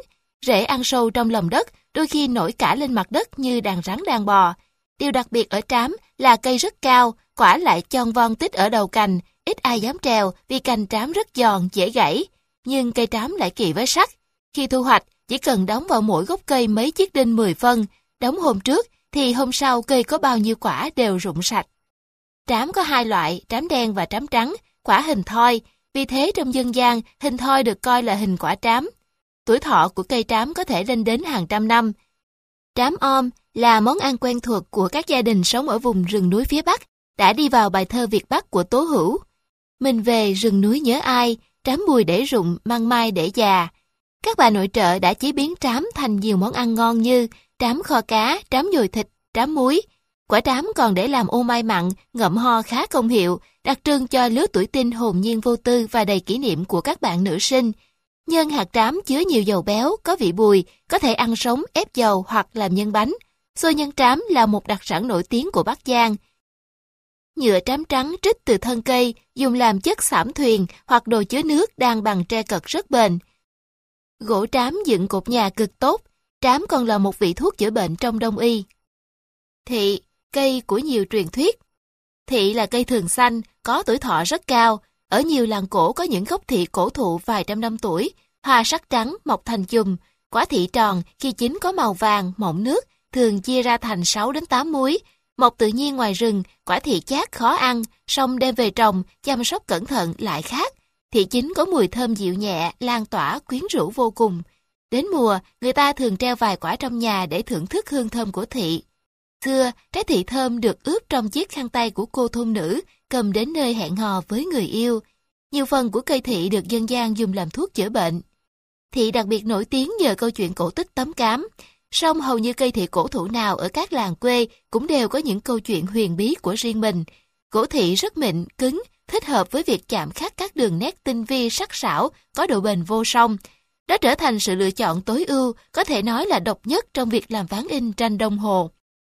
Việc dùng gỗ thị để khắc ván in sách gọi là một bản bằng chữ Hán và chữ Nôm đã từng được nhắc đến trong sử sách. Theo Châu Bản Triều Nguyễn, vào thời tự Đức, sử quán tấu trình nhà vua về việc khắc in các sách ngự chế thi sơ tập, Đại Nam thực lục chính biên đệ tam kỷ, gồm 1.900 trang, đã dùng tới 995 tấm gỗ thị loại tốt nhất.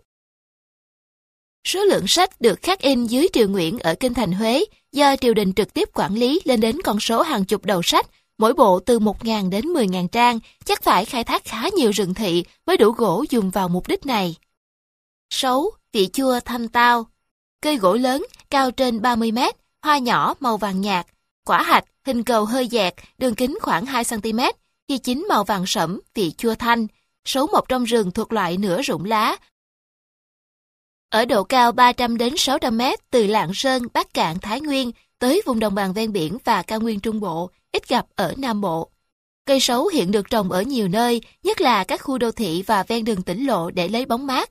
Cây có ưu điểm là không bị sâu hại, phát triển nhanh và bộ rễ khỏe, chống chịu được gió lớn, lại cho thu hoạch quả. Quả sấu xanh là nguyên liệu nấu canh chua phổ biến, dễ ăn. Mùa hè chỉ cần luộc miếng thịt thăn, cho vài quả sấu, thêm chút hành, ngổ cho dậy mùi là được một món canh chua đặc sắc. Khác với me, dọc, tai chua, vị chua của sấu rất riêng, đậm, mát và thơm. Ô mai sấu rất được các nữ sinh ưa thích. Đông y dùng quả sấu trị nhiều bệnh như nhiệt miệng, ngứa cổ, đau họng, nôn do thai ngén, say rượu, nổi mẩn, sưng, lỡ ngứa. mỗi lần uống từ 4 đến 6 gam cùi quả.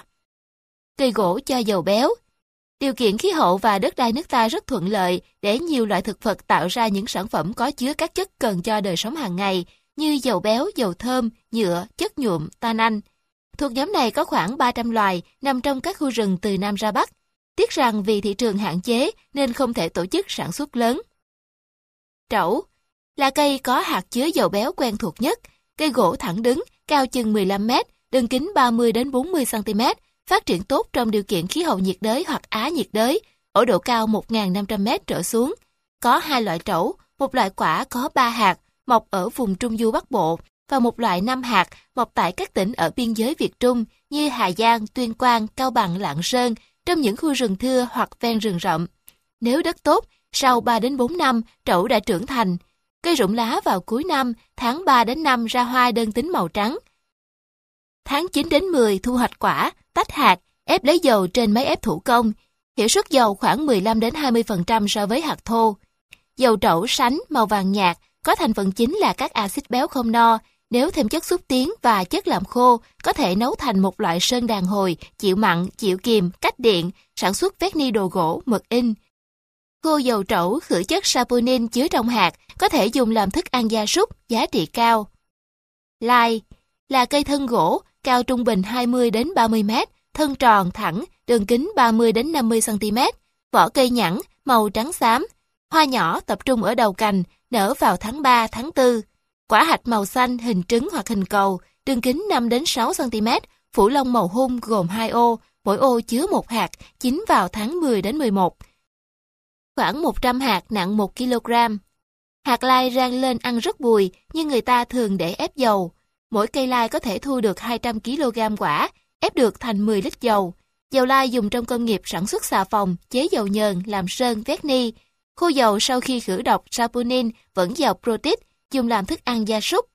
Ở Việt Nam, cây lai mọc hoang trong rừng, cũng trồng trong vườn lấy bóng mát ở các tỉnh từ cực Bắc đến miền Trung. Người ta dùng hạt dầu lai làm thuốc sổ, thuốc nhuận tràng hoặc làm dầu thắp sáng ở vùng chưa có điện. Một vài nơi dùng dầu lai để làm dầu ăn thay cho dầu lạc, dầu vừng. Do dầu lai có chứa một lượng nhỏ độc tố nên ăn hạt sống có thể bị ngộ độc, tiêu chảy hoặc nôn mửa. Khi gia nhiệt như là nấu, rang, nướng thì độc tố giảm, sử dụng an toàn hơn cây gỗ cho tinh dầu. Thông Như ở phần trước đã nói, chi thông gồm 3 loại cây vừa lấy gỗ vừa khai thác nhựa, chiếm một vị trí quan trọng trong tài nguyên thực vật rừng. Thông có mặt ở mọi miền đất nước, loài thì lấy nhựa là chính, gỗ là phụ như thông nhựa, loài thì gỗ được coi là đối tượng khai thác, nhựa chỉ là tận thu trước khi đốn cây để lấy gỗ, như thông ba lá. Nhựa thông có sản lượng 4.000 đến 5.000 tấn một năm, chứa 14 đến 20% tinh dầu thông, phần còn lại là tùng hương, colophan, chứa các axit nhựa ở thể rắn cùng với dipentan và resen Tất cả những hóa chất thực vật ấy đều được sử dụng hiệu quả trong các ngành kinh tế. Hồi Cây gỗ nhỏ thường xanh, cao 10 đến 15 mét, một trong một khu vực khoảng 5.000 km ở Cao Bằng và Lạng Sơn. Một số nơi khác trồng không đáng kể là Hà Giang, Tuyên Quang, Bắc Cạn, Thái Nguyên. Thân hội thẳng, tròn, đường kính 15 đến 30 cm, vỏ ngoài nứt nẻ, màu nâu xám, lá bầu dục, vò nát có mùi thơm, hoa khá to, mọc đơn độc ở kẽ lá, cánh trắng ở phía ngoài, hồng thắm ở mặt trong. Quả hồi, thường gọi nhầm là hoa hồi, gồm 6 đến 8 đại, là cánh, có khi tới 12 đến 13 đại xếp thành hình ngôi sao, đường kính 2,5 đến 3 cm, dày 6 đến 10 mm. Khi tươi, quả có màu xanh, khi chín màu nâu hồng. Trên mỗi đại lá sẽ nứt làm hai để lộ một hạt nâu nhạt nhẵn bóng. Lá, cuốn, hoa và quả đều chứa tinh dầu. Người ta thu hái hồi mỗi năm hai vụ vào tháng 7, 8 hồi mùa và tháng 11, 12 hồi chim. Ngoài hai vụ chính, còn một vụ quả lép rụng sớm vào tháng 3. Phơi khô dùng để cất tinh dầu hay tiêu thụ nguyên quả làm thuốc hoặc gia vị. Mỗi cây hàng năm cho từ 800 đến 100 kg quả tươi trong suốt chu trình sống dài 40 đến 50 năm Quả hồi khi chưng cất thu được tinh dầu, hiệu suất từ 3 đến 3,5% đối với quả tươi hoặc 9 đến 10% đối với quả khô. Lá hồi cũng chứa tinh dầu. Tinh dầu hồi là chất lỏng, không màu hay vàng nhạt, đông đặc ở 14 đến 18 độ C. Hồi là một vị thuốc dùng trong cả Đông y và Tây y. quả và tinh dầu hồi cũng là loại gia vị hấp dẫn trong chế biến thực phẩm. Tinh dầu hồi được sử dụng nhiều trong công nghệ chế biến rượu khai vị, rượu mùi, nước ngọt và bánh kẹo. Hương vị hấp dẫn của hồi vừa có tác dụng kích thích tiêu hóa, vừa gây ngon miệng. Quế Trong dân gian, vào thế kỷ thứ 14 xuất hiện câu ca dao. Tiếc thay cây quế giữa rừng để cho thằng máng thằng mường nó leo. Câu ca dao ấy ám chỉ chuyện vua Trần Nhân Tông đem nàng công chúa sắc nước hương trời huyền trân gả cho vua chim để đổi lấy châu Ô và châu Lý. Sự ví von ấy đủ thấy cây quế giữa rừng được coi trọng nhường nào. Chẳng thế mà, dưới thời Bắc thuộc, quế từng là một sản vật quý như ngà voi, chim phượng để đem cống nộp cho thiên triều trước kia. Quế là cây thân gỗ cao 15 đến 20 mét, thân non màu xanh, có nhiều khía dọc và lông mịn, thân già màu xám đen có nhiều nốt sần. Toàn cây lúc nào cũng thoang thoảng mùi thơm, vì trong tất cả các bộ phận của cây, từ vỏ, lá, hoa, gỗ đến rễ, đều chứa tinh dầu. Trong khoảng 8 đến 10 năm thì quế bắt đầu ra hoa. Hoa quế mọc ở nách lá đầu cành thành chùm, nhỏ bằng nửa hạt gạo, màu trắng hay phớt vàng. Quả chín vào đầu năm. Bộ rễ quế phát triển mạnh, rễ cọc cắm sâu vào lòng đất. Rễ con lan rộng, đang chéo nhau, vì vậy quế có khả năng sinh sống tốt trên các vùng đồi núi dốc. Tất cả các bộ phận của cây quế đều có thể sử dụng và có giá trị kinh tế cao, song sản phẩm chính là vỏ quế và tinh dầu quế. Vỏ cây có thể thu hoạch một lần rồi chặt hạ hoặc khai thác nhiều lần trong đời cây. Khi bóc vỏ quế trên thân về một phía, cây không chết mà lại sinh ra vỏ mới để bù đắp những phần bị bóc đi, song sau đó phải bồi dưỡng cho cây. Khi bóc vỏ, cần dùng dao sắc và nhẹ tay cậy để thu được các khoanh vỏ đẹp, thẳng, đều và rộng, hợp với quy cách thương phẩm, nhất là để xuất khẩu. Những thành phần khác của cây đều được mang chuyên cất để lấy tinh dầu. Hàm lượng tinh dầu ở vỏ có thể đạt 4 đến 5%. Tinh dầu quế lỏng màu vàng, thành phần gồm những chất quý dùng trong đông y và tây y.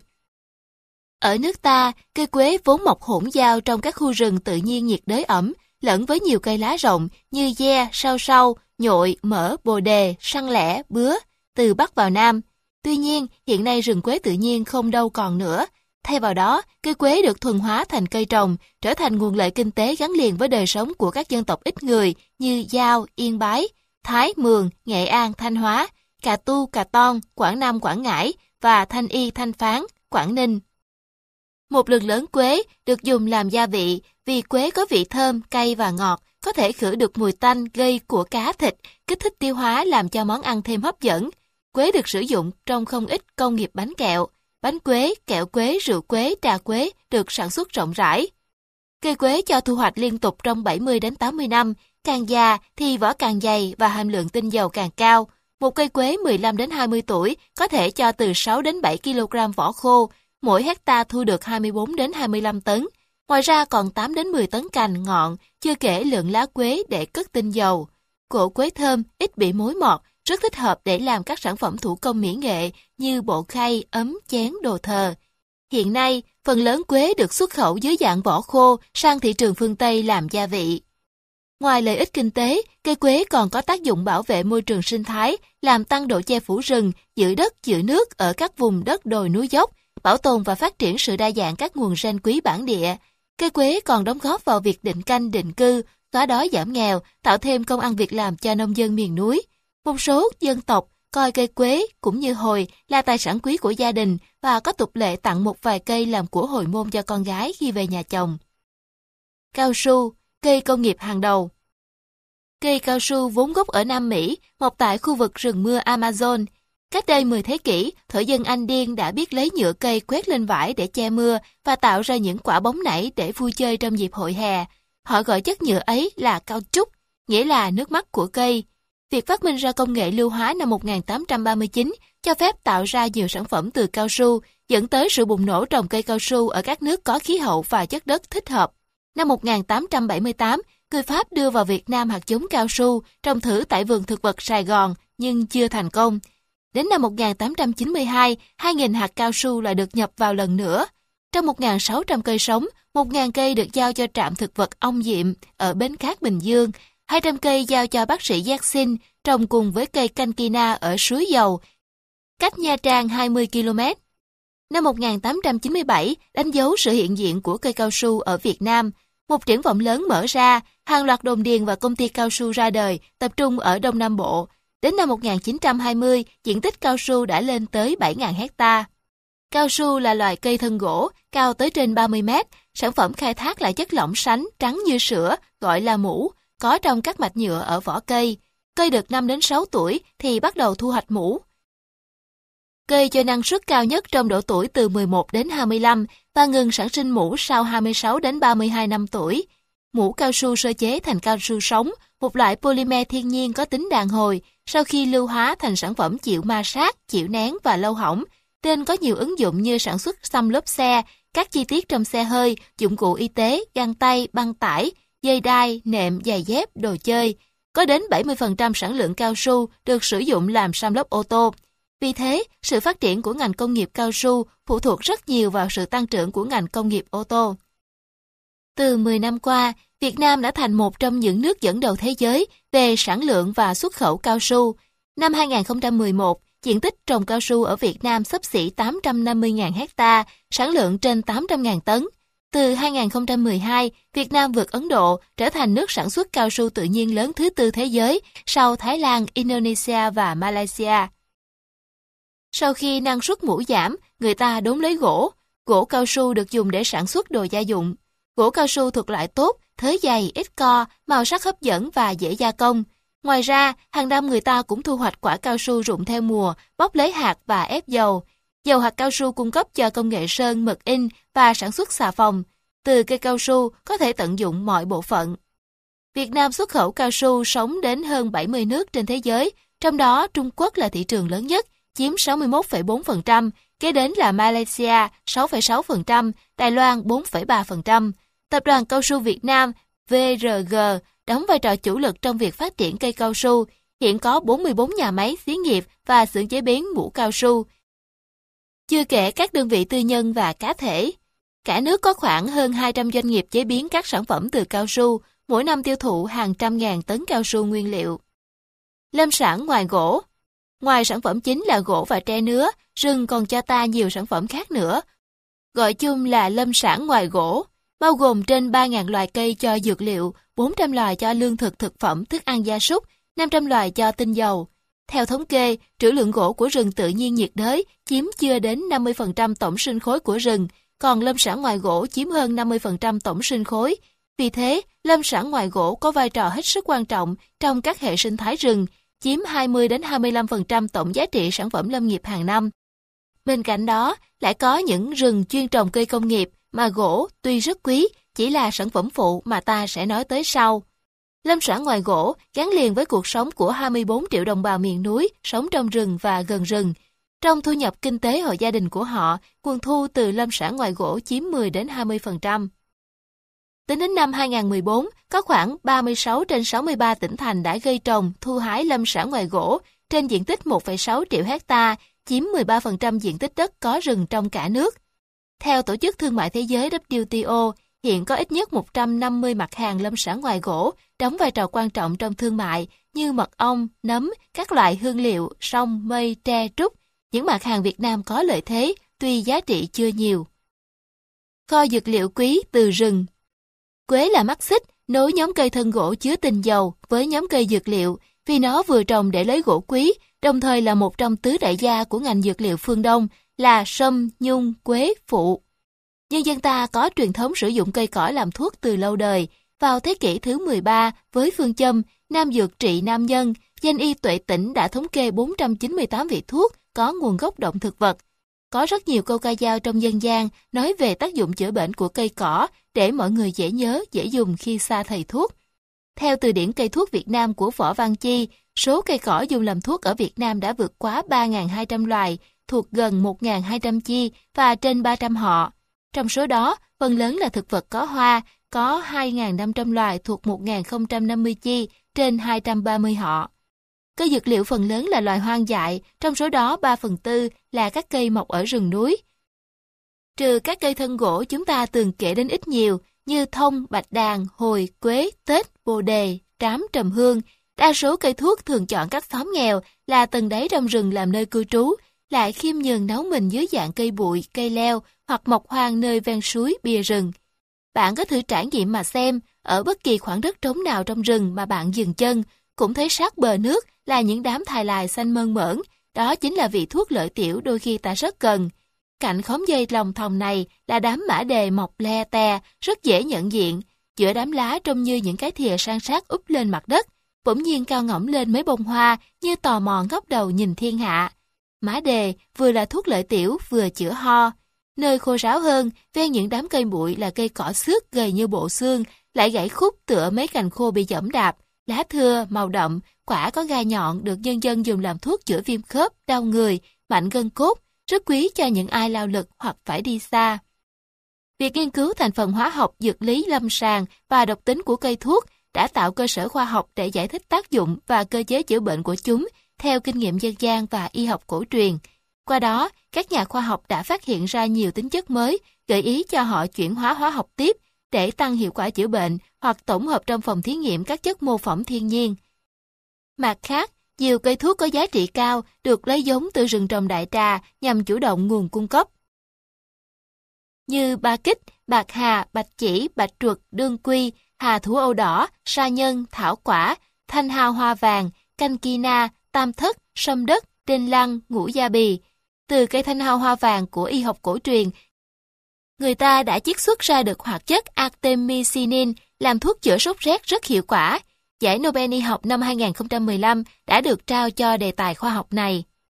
Những cây ăn được dễ kiếm trong rừng. Một nhóm thực vật rất thường gặp khác, không hẳn là thuốc vì tính đặc trị không cao, song có tính bổ dưỡng, đó là những loại rau củ trong rừng, còn được đùa là vị thuốc chữa bệnh đói. Ai đã lạc lâu trong rừng mà bị kiến bò bụng, hẳn mắt sẽ sáng lên khi gặp đám dây leo, thân có góc cạnh màu hồng hoặc tím, rễ cái phình ra thành củ, vỏ nâu xám, trong là bột trắng, thường bọc hoang trong rừng từ miền Bắc đến miền Trung. Đó là củ mài, bột rất thơm, bùi, vị ngọt đậm dễ ăn. Người dân miền núi trong những ngày giáp hạt thường vào rừng đào củ mài về độn với cơm hoặc ăn thay cơm. Củ mài còn là vị thuốc với tên chữ là hoài sơn, sắc hoặc sấy khô, nghiền thành bột uống, có tác dụng bồi bổ sức lực, chống suy nhược, điều trị bệnh đường ruột, suy thận. Ăn được như củ mài, còn có củ nâu, thường để nhuộm vải, chữa đau bụng, vị chát do chứa nhiều tannin. Trong để đỡ chát khi ăn, người ta ngâm dưới dòng nước suối rừng chảy liên tục. Tương tự là củ năng, tròn và có nhiều rễ nhỏ bám quanh, mọc từ Quảng Trị trở vào các tỉnh phía Nam. Đôi khi dưới khe đồi, nơi chan hòa ánh nắng, phất vơ mấy bụi ý dĩ khẳng khiêu. Đó là cây họ thảo, thân thẳng, cao 1,5 đến 2 mét, quả nhỏ hình trứng, hơi nhọn đầu. Thường gọi nhầm là nhân, có một lá cứng bao bọc, thường gọi nhầm là vỏ. Ý dĩ được thu hoạch bằng cách cắt cả cây, đập lấy quả, phơi khô, rồi xay, thu lấy nhân trắng. Nhân ý dĩ cho bột rất dẻo, thơm ngon. Dùng để nấu chè, làm bánh, đậm đà hơn cả gạo tám thơm. Nhân ý dĩ còn chứa một lượng nhỏ steroid và glucosid, đông y dùng làm thuốc lợi sữa cho phụ nữ mới sinh con, chữa phong thấp, đau xương, loét dạ dày. Ngay chỗ chúng ta dừng chân trong rừng cũng có biết bao nhiêu loại rau ngon, rau tàu bay, lá xanh mơn mởn, thoang thoảng mùi hăng như kinh giới. Rau sam thân tía, lá mọng, hoa vàng, ăn hơi chua nhưng bổ, có tác dụng chữa lị, lợi tiểu hoặc giải nát đắp mụn nhọt. Rau dớn, họ hàng của dương sĩ, xào ăn rất bùi. Bên vách đá ngang tầm mắt ta là đám rau tay voi mềm mại, lá to, vị như rau muống. Cây thân gỗ ta đang tựa lưng để nghỉ, rất có thể chính là cây rau sắn. Nấu canh ngọt như rau ngót, thêm ít thịt thăn hoặc tôm khô, nổi tiếng trong giai thoại mà tảng đà tiên sinh từng ao ước. Muốn ăn rau sắn chùa hương, tiền đò ngại tốn, con đường ngại xa. Đỏ như một bó đuốc, thấp ở góc rừng, phải chăng là một chiếc hoa chuối rừng đang vô tư nở. Lại một món rau tươi rồi đó, bắp chuối thái mỏng là một loại rau sống không thể thiếu, ăn kèm với canh chua, nấu với mấy lát tai chua, vài quả nhót rừng và sấu rừng. Ngồi xuống đám cỏ lưa thưa này, chúng ta có thể hái ngay được nắm lá mùi tàu. Miền Nam gọi là ngò gai, có gai nhọn sắc, hoặc nhổ lên một gốc gừng gió, đông y gọi là lương khương, hay riền dại, đông y gọi là uất kim, phòng khi đau bụng. Đằng kia, trên đám gỗ mục, nhờ trận mưa vừa qua mà có cơi mang nào là nấm, nấm mối, nấm mèo, tức một nhĩ, nấm rơm, nấm mỡ, nấm hương, nấm sò, ngân nhĩ. Nhưng hãy cẩn thận, bạn chỉ nên chọn những gương mặt quen thuộc, vì trong họ nhà nấm lộn xộn này thường trà trộn những loại cực độc. Để đỡ xót ruột, hãy để mắt xem nơi nào mọc những cây có hạt, ví dụ cây dẻ gai, cây đen, cây mít, củ như khoai riềng, khoai sọ, khoai môn, khoai nước. Gặp lúc đang đói ngấu thì sơn hào hải vị nào cũng chẳng quý bằng đám rau rừng gặp nhan nhãn trên đường. Lan, vương giả chi hoa Sẽ là thiếu sót nếu vô tình quên mất những loại hoa rừng rực rỡ sắc hương mà nổi bật nhất là hoa lan, loài hoa làm nên vẻ duyên dáng cho những khu rừng nhiệt đới, không chỉ thu hút đông đảo những người ngưỡng mộ vẻ đẹp vương giả của loài hoa ở trong nước, mà còn làm say mê những người yêu lan trên khắp thế giới. Có thể nói, Việt Nam là một trong những nước có trữ lượng lan lớn của thế giới. Các chuyên gia cho rằng lan rừng Việt Nam có khoảng 800 loài, riêng các tỉnh miền Nam khoảng 500 loài, chủng loại phong phú, màu sắc kỳ ảo, khó có thể diễn tả bằng lời. Vẻ đẹp mê hoặc của lan là điều dường như không thể giải thích nổi. Đặc sắc của lan là thời gian hoa nở rất dài, trung bình 1 đến 2 tuần, nhiều loài kéo dài trên 2 tháng. Như Mỹ Dung dạ hương, huyết nhung, hoàng lan, hồng lan, cá biệt có loài nếu giữ được nhan sắc đến nửa năm chưa tàn. Song để được như thế, loài lan này phải dày công tích lũy năng lượng, nên có khi vài năm hoa mới nở một lần. Lan trồng bông thường to, đẹp rực rỡ, nở đều, lan rừng bông nhỏ hơn, song lại là vẻ đẹp kiêu sa, chắc lọc và thường tỏa một hương thơm kín đáo, dịu nhẹ.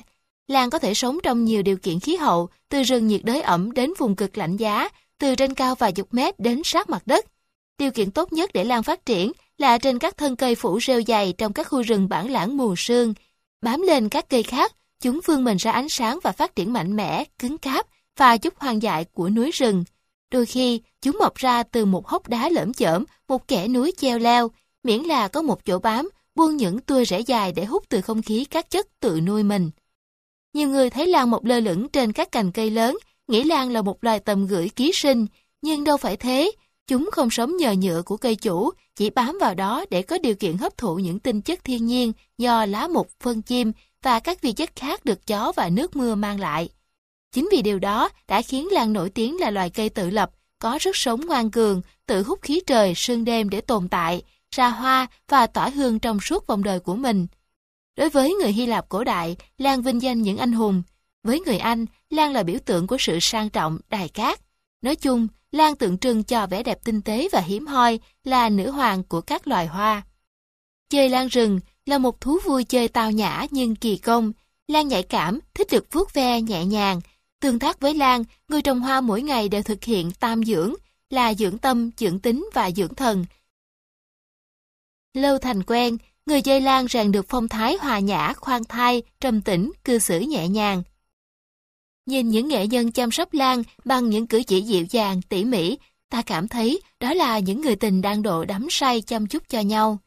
Có thể khẳng định, phát triển lâm sản ngoài gỗ là một trong những hướng đi để khai thác bền vững tài nguyên rừng, vừa góp phần nâng cao thu nhập cho người dân, vừa là giải pháp thích ứng hiệu quả với biến đổi khí hậu. Theo chiến lược phát triển lâm nghiệp Việt Nam đến năm 2020, dự kiến lâm sản ngoài gỗ sẽ trở thành một trong những ngành hàng sản xuất chính, chiếm trên 20% tổng giá trị sản xuất lâm nghiệp, với mức tăng bình quân 15 đến 20% một năm, thu hút khoảng 1,5% triệu lao động. Thu nhập từ lâm sản ngoài gỗ chiếm 15 đến 20% trong kinh tế hộ gia đình sống bằng nghề rừng. Rừng, nguồn của cải vô giá. Tài nguyên động vật.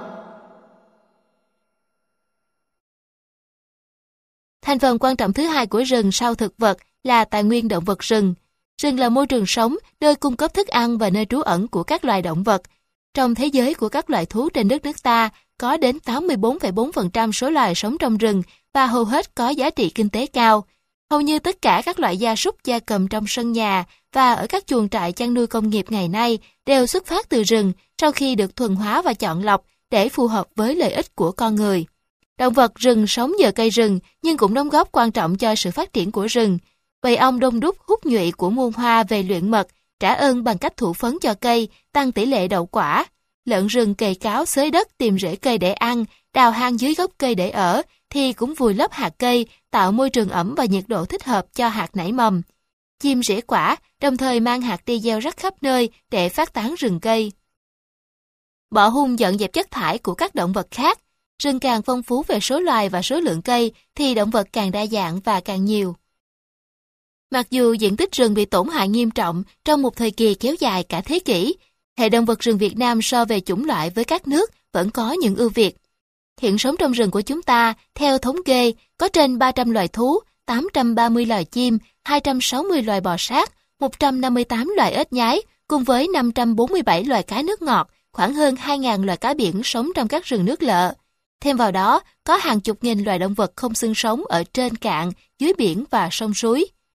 Để các loài động vật sống chung trên một diện tích nhất định khỏi tranh cướp nhau nguồn thức ăn và khoảng không gian cần thiết, tạo hóa đã giải quyết ổn thỏa bằng cách phân chia thời gian để tránh các loài đụng nhau. Loài này hoạt động ban ngày thì loài khác ban đêm. Lúc trời chạng vạng, bọn chim đã no nê, uể oải bay về tổ, thì lũ côn trùng như mũi mới kéo nhau bay ra, đom đóm mới lập lòe. Đàn dơi đang ngủ ở tư thế treo ngược, lúc liễu trên những cành cây, bỗng bừng tỉnh, ao ao bay ra kiếm mồi. Dưới mặt đất, lũ chuột lăn xăng chạy như chính mình mới là chủ nhân vùng lãnh thổ này, chứ không phải mẹ con đàn lợn rừng đang sụp sạo bới tung đất lên ở gần đó. Mấy con rắn khẽ khàng trường trong đám lá khô, không một tiếng động. Tiếng côn trùng rỉ rả hòa chung với tiếng ếch nhái, đem lại một cảm giác hồi hộp khó tả. Nếu bạn muốn chứng kiến những hoạt động của các loài lấy đêm làm ngày này, nhiều tour du lịch sinh thái có thể trang bị các phương tiện kỹ thuật như đèn soi để bạn được thực mục sở thị. Hệ động vật Việt Nam không những giàu về thành phần loài mà còn có nhiều nét độc đáo đại diện cho vùng Đông Nam Á. Cũng như giới thực vật, giới động vật Việt Nam có nhiều dạng đặc hữu, hơn 100 loài và phân loài chim, 78 loài và phân loài thú là loài đặc hữu.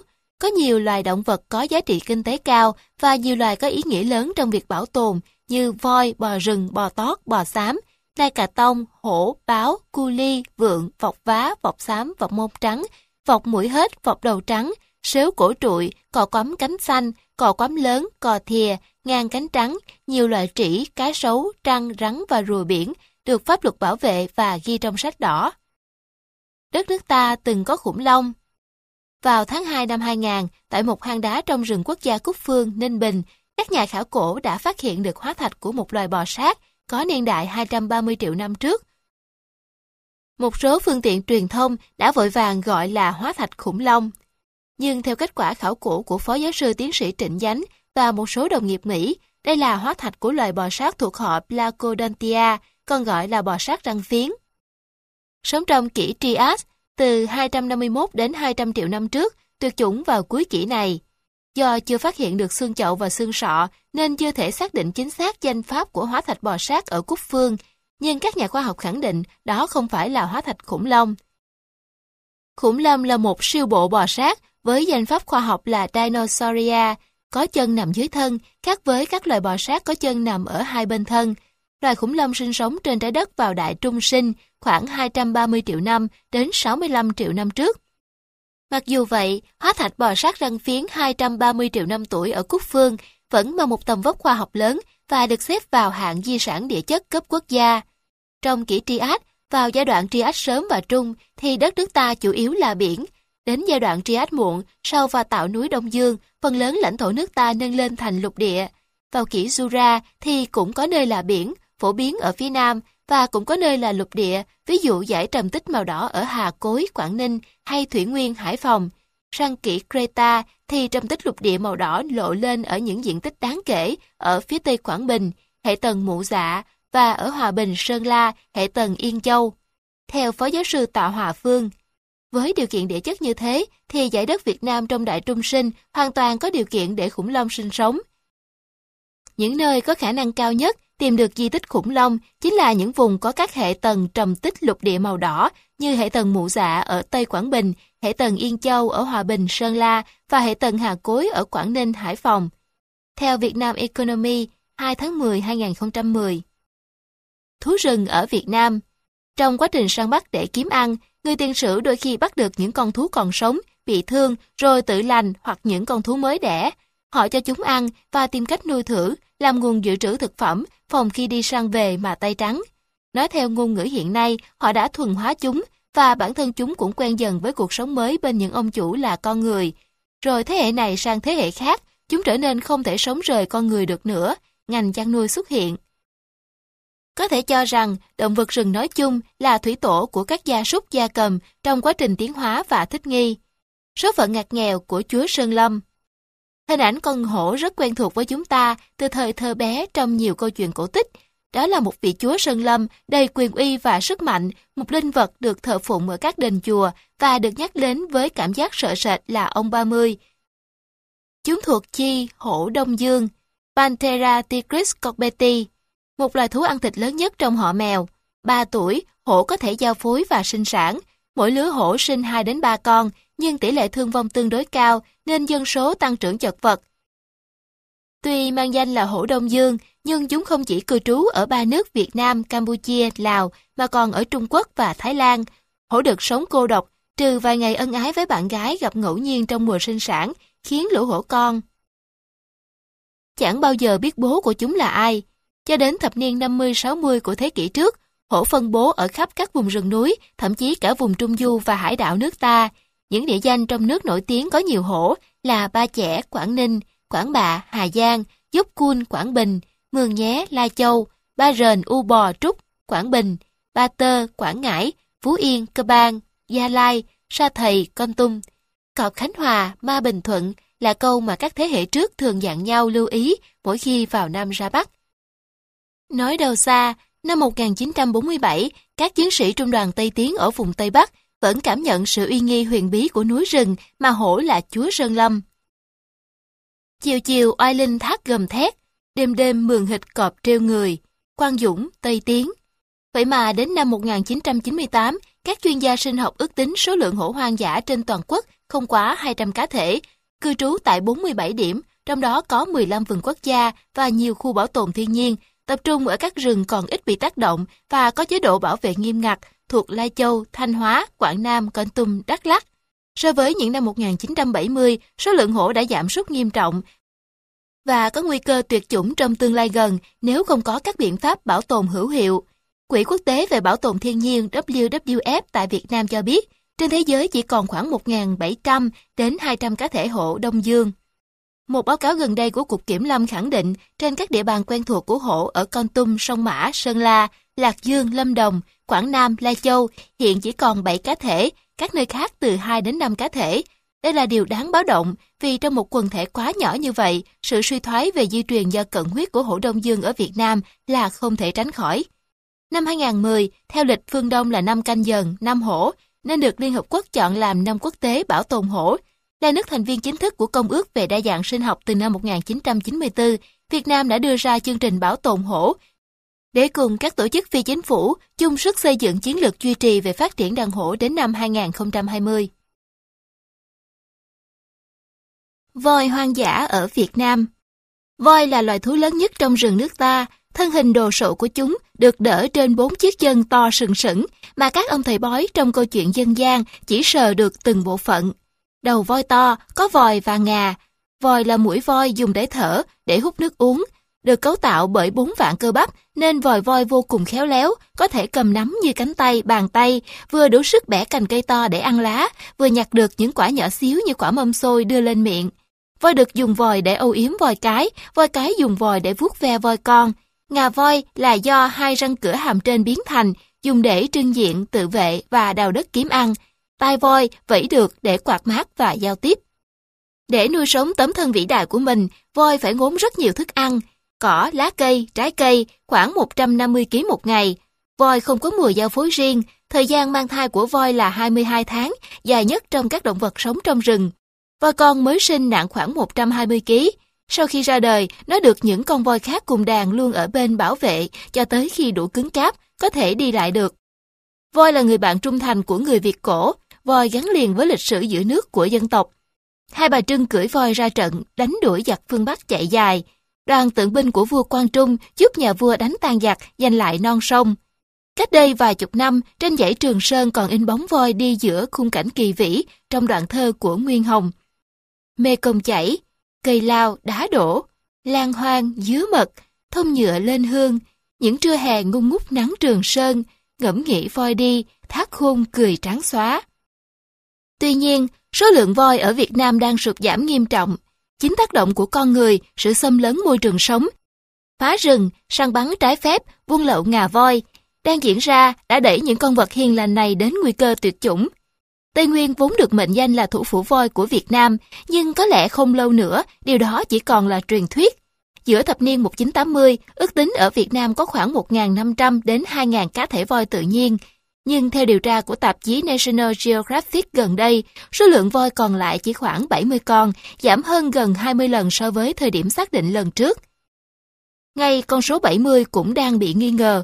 Một nhà sinh vật nghiên cứu động vật hoang dã của Mỹ cho rằng nếu thật sự có 70 con voi ở Việt Nam và mọi người có ý thức bảo vệ môi trường sống của chúng, thì đàn voi tự nhiên ở Việt Nam đã có thể hồi phục từ lâu. Nhiều tổ chức nghiên cứu động vật hoang dã khác đánh giá, ở Việt Nam thực chất chỉ còn khoảng 10 đến 15 cá thể voi sống trong tự nhiên. Một hiện tượng đáng buồn là số lượng voi nuôi nhốt ở Việt Nam còn nhiều hơn cả đàn voi tự nhiên, có khoảng 81 cá thể voi bị mất tự do, phục vụ nhu cầu của con người như diễn xiết, trưng bày trong vườn thú, và đáp ứng thú vui nghễu nghện trên lưng voi của du khách. Đàn voi hoang dã của Việt Nam đang rơi vào cuộc sống bị cô lập hoàn toàn.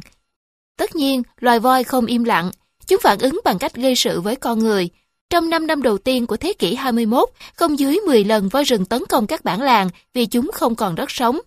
Hiện nay, trong sách đỏ Việt Nam, voi được liệt vào danh sách những loài động vật ở tình trạng cực kỳ nguy hiểm, trong khi tại Myanmar, riêng số voi hoạt động trong ngành khai thác gỗ rừng lên đến 4.000 con.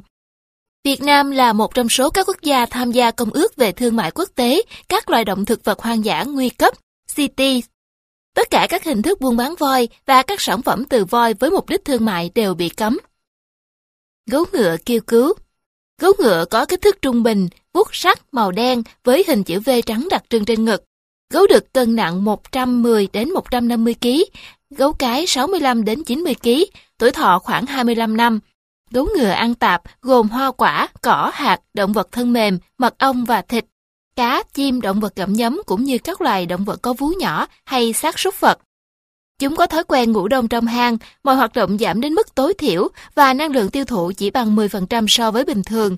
Mặc dù ở nước ta không lạnh đến mức không chịu nổi và cũng không quá thiếu thốn thức ăn đến mức phải nhịn mới sống được. Đó chỉ là một tập tính di truyền từ tổ tiên vì nguồn gốc của chúng là ở miền ôn đới. Gấu ngựa được IUCN được coi là loài dễ bị thương tổn trong số các loài động vật đang bị đe dọa. Nhưng chúng cũng bị định kiến là loài thú hung hăng hay tấn công người và phá hoại cây trồng. Sở dĩ chúng bị truy sát gắt gao vì theo đông y, mật gấu là vị thuốc rất quý. Phong trào nuôi gấu lấy mật nở rộ ở Việt Nam cách đây vài chục năm, dù hành vi này bị cấm. Năm 2005, có tới 4.600 cá thể được nuôi tại nhà dân, do bắt từ rừng hoặc nhập khẩu trái phép từ các nước xung quanh. Trước tình trạng này, nhà nước đã siết chặt quản lý gấu bằng cách gắn chip và lập hồ sơ từng cá thể, giao cho người dân nuôi hết đời. Khi không nuôi nữa, các hộ dân phải trao trả lại nhà nước vô điều kiện mà không được buôn bán vận chuyển vì mục đích thương mại. Đến nay, theo cơ quan CT Việt Nam, số lượng gấu ngựa nuôi nhốt tại các hộ dân đã giảm đáng kể sau khi có sự quản lý chặt chẽ.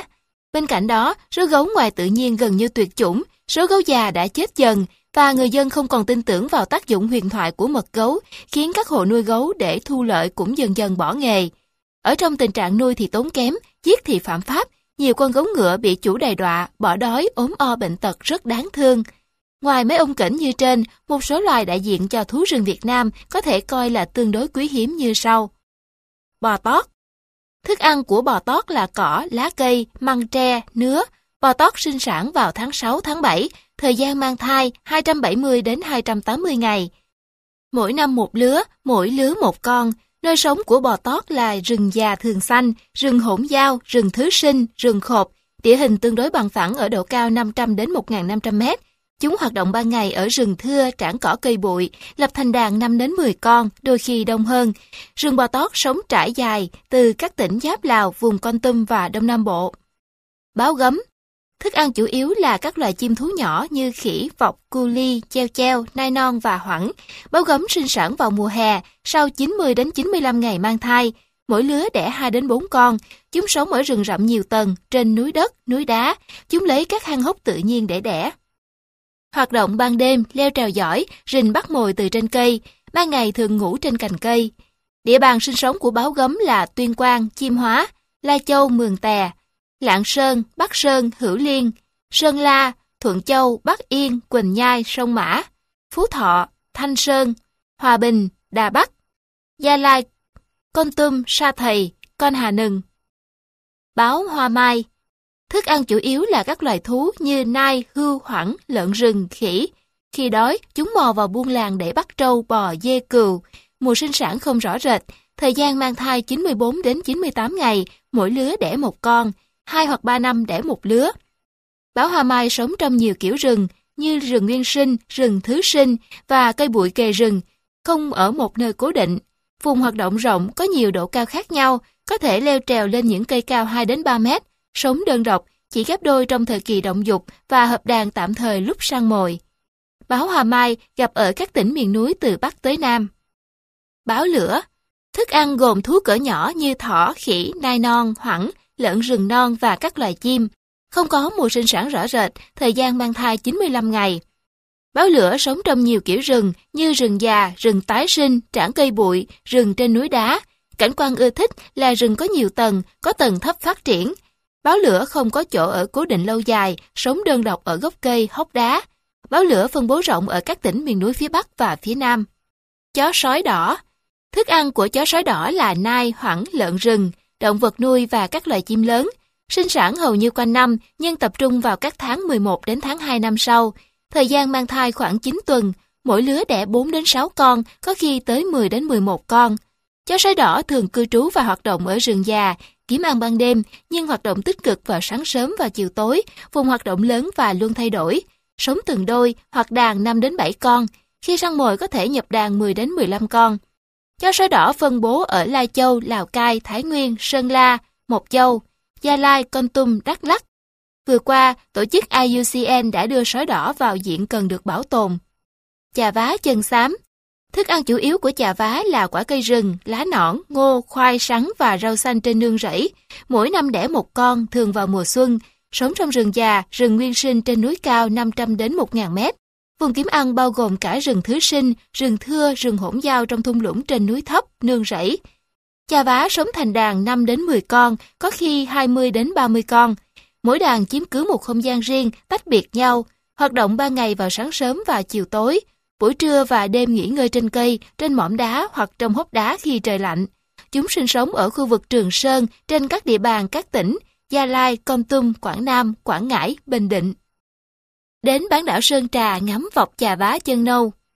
Với bộ lông có đủ năm màu, vọc trà vá chân nâu hay còn gọi là trà vá chân đỏ hoặc vọc ngũ sắc được IUCN tôn vinh là nữ hoàng của các loài linh trưởng trong rừng sâu bởi vẻ đẹp khác thường của chúng. Loài này thuộc danh mục nhóm 2B ở mức nguy cấp trong sách đỏ Việt Nam. Thế giới cũng xếp vào danh sách các loài động vật cần được bảo vệ vô điều kiện. Các khảo sát của Tổ chức Bảo tồn Phật Trà Vá Quốc tế và các nghiên cứu được công bố mới nhất của nhiều tác giả trong nước cho thấy trong khi loài linh trưởng này có nguy cơ tuyệt chủng trên thế giới, thì tại bán đảo Sơn Trà, chúng đang phát triển ổn định với hơn 350 cá thể. Ngày nghỉ, du khách có thể đến bán đảo Sơn Trà để ngắm vị nữ hoàng này, điều mà nhiều nhà sinh học bảo tồn phải bỏ ra hàng tuần, hàng tháng lội rừng mới có thể thực hiện được ở những vùng rừng khác. Việc bảo tồn các loài linh trưởng Việt Nam đã đạt được những kết quả đáng ghi nhận thông qua việc thành lập Trung tâm Cứu hộ các loài linh trưởng tại Vườn Quốc gia Cúc Phương từ năm 1993 Trung tâm này đã cứu hộ hơn 260 cá thể, cho sinh sản thành công 240 cá thể của 12 loài, thả hàng trăm con về sinh cảnh tự nhiên. Đến nay, đã có thêm nhiều trung tâm cứu hộ linh trưởng được thành lập tại Củ Chi, thành phố Hồ Chí Minh, Cát Tiên, Đồng Nai và đảo Hòn Me, Kiên Giang. Theo một nghiên cứu về động vật hoang dã Đông Nam Á của tiến sĩ McKinnon năm 1986, Việt Nam khá giàu về thành phần loài, và có mức độ cao về tính đặc hữu so với các nước khác trong khu vực. Không những thế, Việt Nam vẫn là nơi tiếp tục có những phát hiện mới rất lý thú. Chỉ trong hai năm 1992 và 1994, người ta đã phát hiện được ba loài thú lớn, trong đó có hai loài thuộc vùng rừng Hà Tĩnh là sao la và mang lớn hay còn gọi là mang bầm. Megamuntiacus vuquancensis nơi mà trước đây không lâu đã phát hiện loài trĩ cuối cùng trên thế giới là gà lam đuôi trắng, còn gọi là gà lừng, Lophura hantihensis. Ngày 21 tháng 10 năm 1994, lộ diện một loài thú lớn mới, thứ ba là bò sừng xoăn, Pseudonovibus spiralis ở Tây Nguyên. Hai năm sau, tức 1996, một loài thú lớn mới nữa được mô tả là mang trường sơn, Canin muntiacus trường sơn Nesis. tìm thấy lần đầu tiên ở vùng Hiên thuộc tỉnh Quảng Nam. Chúng ta tin rằng rừng nước ta còn nhiều loại động thực vật chưa được các nhà khoa học biết đến. Sao la trên rừng Trường Sơn Sao la, còn gọi là kỳ lân châu Á, là một trong những loài thú hiếm nhất trên thế giới, sinh sống trong các vùng núi rừng Trường Sơn của Việt Nam và Lào, được xếp hạng ở mức có nguy cơ tuyệt chủng trong tự nhiên rất cao. Trong sách đỏ của IUCN và sách đỏ Việt Nam, sao la được phát hiện lần đầu tiên tại Việt Nam vào tháng 5 năm 1992 trong một chuyến khảo sát do Bộ Lâm nghiệp Việt Nam và Quỹ Bảo vệ Động vật Hoang dã Quốc tế WWF tiến hành tại Phủ Quang, Hà Tĩnh. Việc khám phá ra sao la đã gây chấn động thế giới vì người ta cho rằng tìm thấy một loài thú lớn vào cuối thế kỷ 20 là điều khó có thể xảy ra. Năm 1993, những mô tả khoa học đầu tiên về loài sao la được công bố. Ở Nghệ An, loài thú này được gọi là sao la, theo tiếng Thái có nghĩa là cái cọc xe sợi. Các nhà khoa học đã đề nghị tên cho nó là Pseudoris do sự tương tự với các loài linh dương, Oris cùng với Ngetinesis vinh danh nơi phát hiện ra sao la là tỉnh Nghệ Tĩnh trước đây. Mãi đến 1994, người ta mới bắt và chụp ảnh được một con sao la còn sống mang về nuôi tại vườn thực vật của Viện Điều tra Quy hoạch rừng tại Văn Điển, Hà Nội. Tháng 10 năm 1998, một lần nữa các nhà khoa học lại chụp được ảnh sao la trong tự nhiên tại vườn quốc gia Pù Mát, Nghệ An. Ngày 7 tháng 9 năm 2013, sau 15 năm biệt tâm hình ảnh, sao la đã được ghi nhận ở Quảng Nam nhờ máy ảnh của WWS và Chi cục Kiểm lâm tỉnh. Sao la dài khoảng 1,3 đến 1,5 mét, cao 90 cm, nặng khoảng 100 kg, lông màu nâu sẫm, trên mỗi móng có một đốm trắng. Sừng mảnh dẻ, nằm song song hướng thẳng về phía sau và có thể dài đến 51 cm.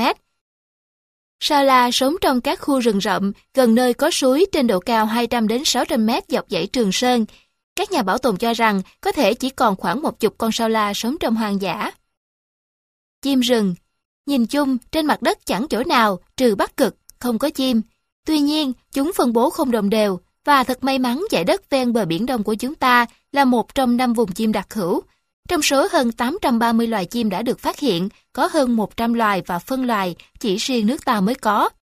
Tuy các nhà điểu học có phương pháp đếm chim trời đáng tin cậy, nhưng chưa ai đưa ra một con số ước tính toàn bộ chim trên lãnh thổ Việt Nam.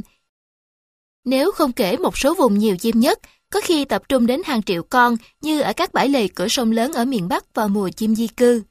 Hay các sơn chim ở Nam Bộ thì trung bình tại vùng đồng bằng mỗi hecta có khoảng 20 đến 25 con vào mùa đông và 10 đến 15 con vào mùa hè, theo đời sống các loài chim, võ quý. Trong thiên nhiên, chim chiếm giải quán quân không chỉ về vẻ đẹp mà cả ở âm thanh của tiếng hót. Một số loài còn có những điệu múa rất đặc sắc để rủ rê đối tác vào cuộc giao hoang. Nhiều loài chim đẹp đến mê hồn, đặc biệt là chim trống, như những tác phẩm tài tình của tạo hóa. Bộ lông vũ mượt mà và ống ánh của chim hầu như không thiếu màu nào với sự hòa phối tuyệt vời. Thở nhỏ, ai đã từng thuộc bài đồng dao, tập tần vong, con công hay mứa, thì càng thích thú khi chứng kiến vũ điệu lả lơi của các chàng công si tình, vừa rủ bỏ áo cũ rách bươm, thay bộ lễ phục bảnh bao để chinh phục nàng công yếu điệu xòe những chiếc lông đuôi dài tới 2 mét, khoe các hoa văn hình tròn đồng tâm sặc sỡ, xếp thành chiếc quạt khổng lồ. Chàng lại lướt bước quanh nàng, lúc nhanh lúc chậm theo nhịp điệu. Cổ và ức xanh biếc lắc lư, cái đầu cắm mấy chiếc lông đen điệu đà, cặp mắt lấp lấy nhìn nghiêng, đám đuối như lời tỏ tình tha thiết.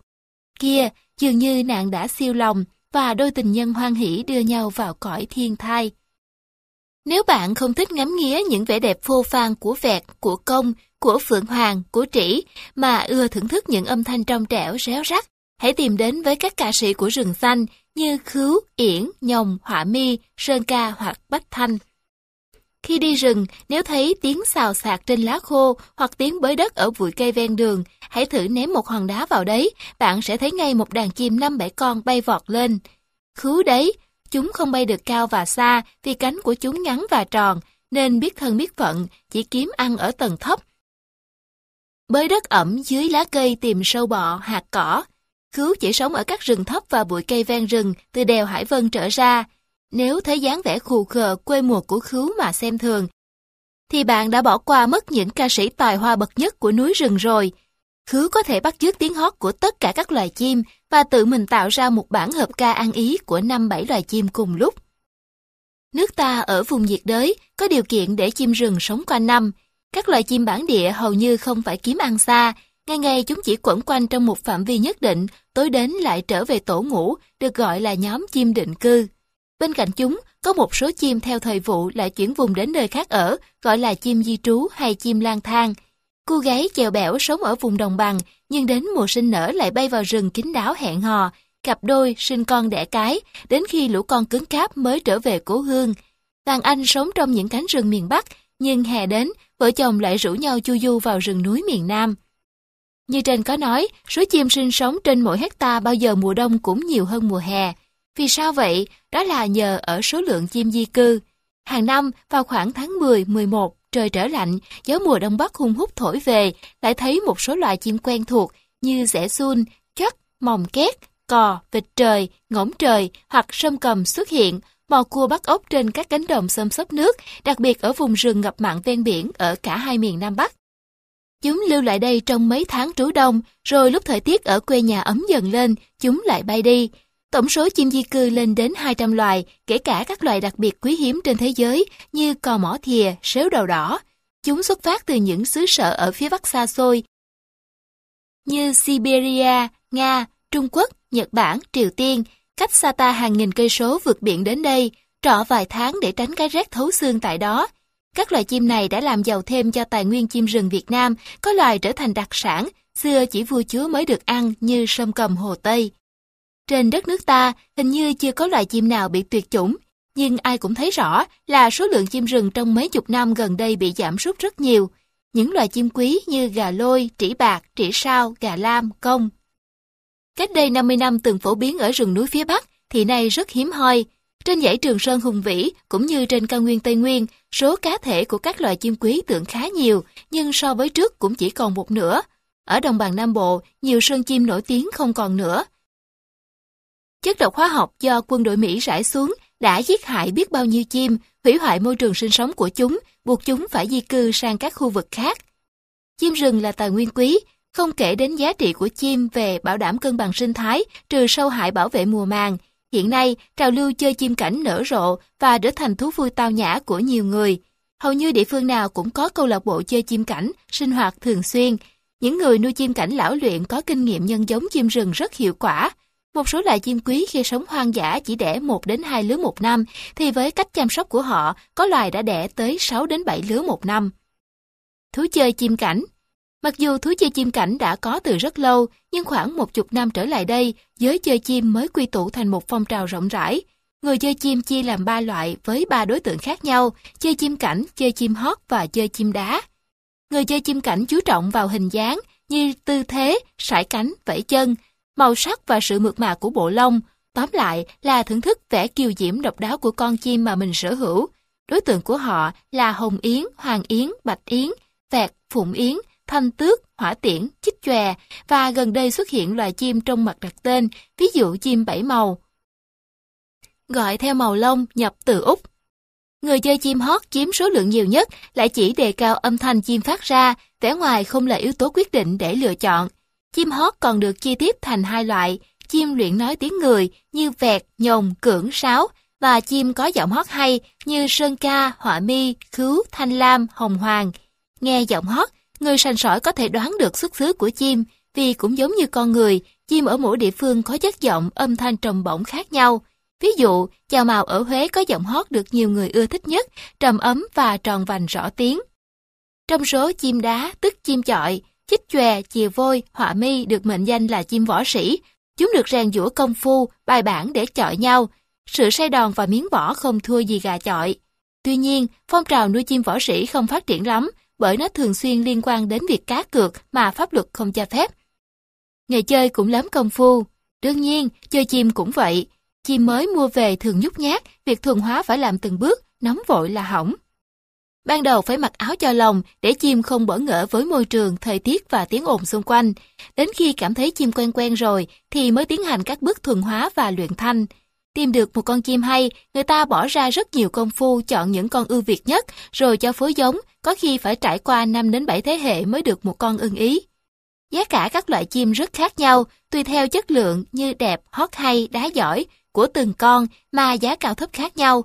Với những con chim đã thuần, dạng dĩ, tiếng hót hay, phong cách đẹp, thì giá cả có thể lên đến vài triệu, thậm chí vài chục triệu đồng. Một con chào màu trắng hót hay đã từng được một đại gia mua với giá 150 triệu đồng. Lồng chim cũng có nhiều mức giá khác nhau, từ vài chục nghìn đến vài chục triệu đồng. Trong khi đó, chi phí cho thức ăn chỉ vài ba chục nghìn đồng mỗi tháng và thời gian chăm sóc thì tùy vào mức độ đam mê của mỗi người.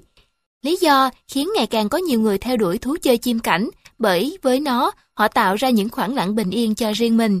Việc chơi chim dường như giúp người ta kiềm chế được tính nóng nảy, luyện được lòng kiên nhẫn, hòa đồng. Họ thấy trong lòng thanh thản khi thả hồn theo tiếng chim hót để có cảm giác tâm hồn mình được hòa vào thiên nhiên. Nhiều người không có điều kiện chơi chim, mỗi sáng đến ngồi tiệm cà phê chim hiện mọc ở khắp nơi, nhất là tại những đô thị đông đúc ồn ào. Họ trầm tư nhâm nhi ly cà phê nóng, lặng lẽ nghe tiếng chim hót để tâm hồn thư thái, đầu óc thanh thản trước khi bắt tay vào công việc hàng ngày. Các cụ bảo, chơi chim dưỡng trí, chơi cây dưỡng đức, chơi cá dưỡng thần. Tuy nhiên, khi nuôi chim trở thành phong trào rộng khắp, thì kéo theo đó là nạn săn bắt, bẫy chim rừng, nhất là những loài quý hiếm nằm trong sách đỏ.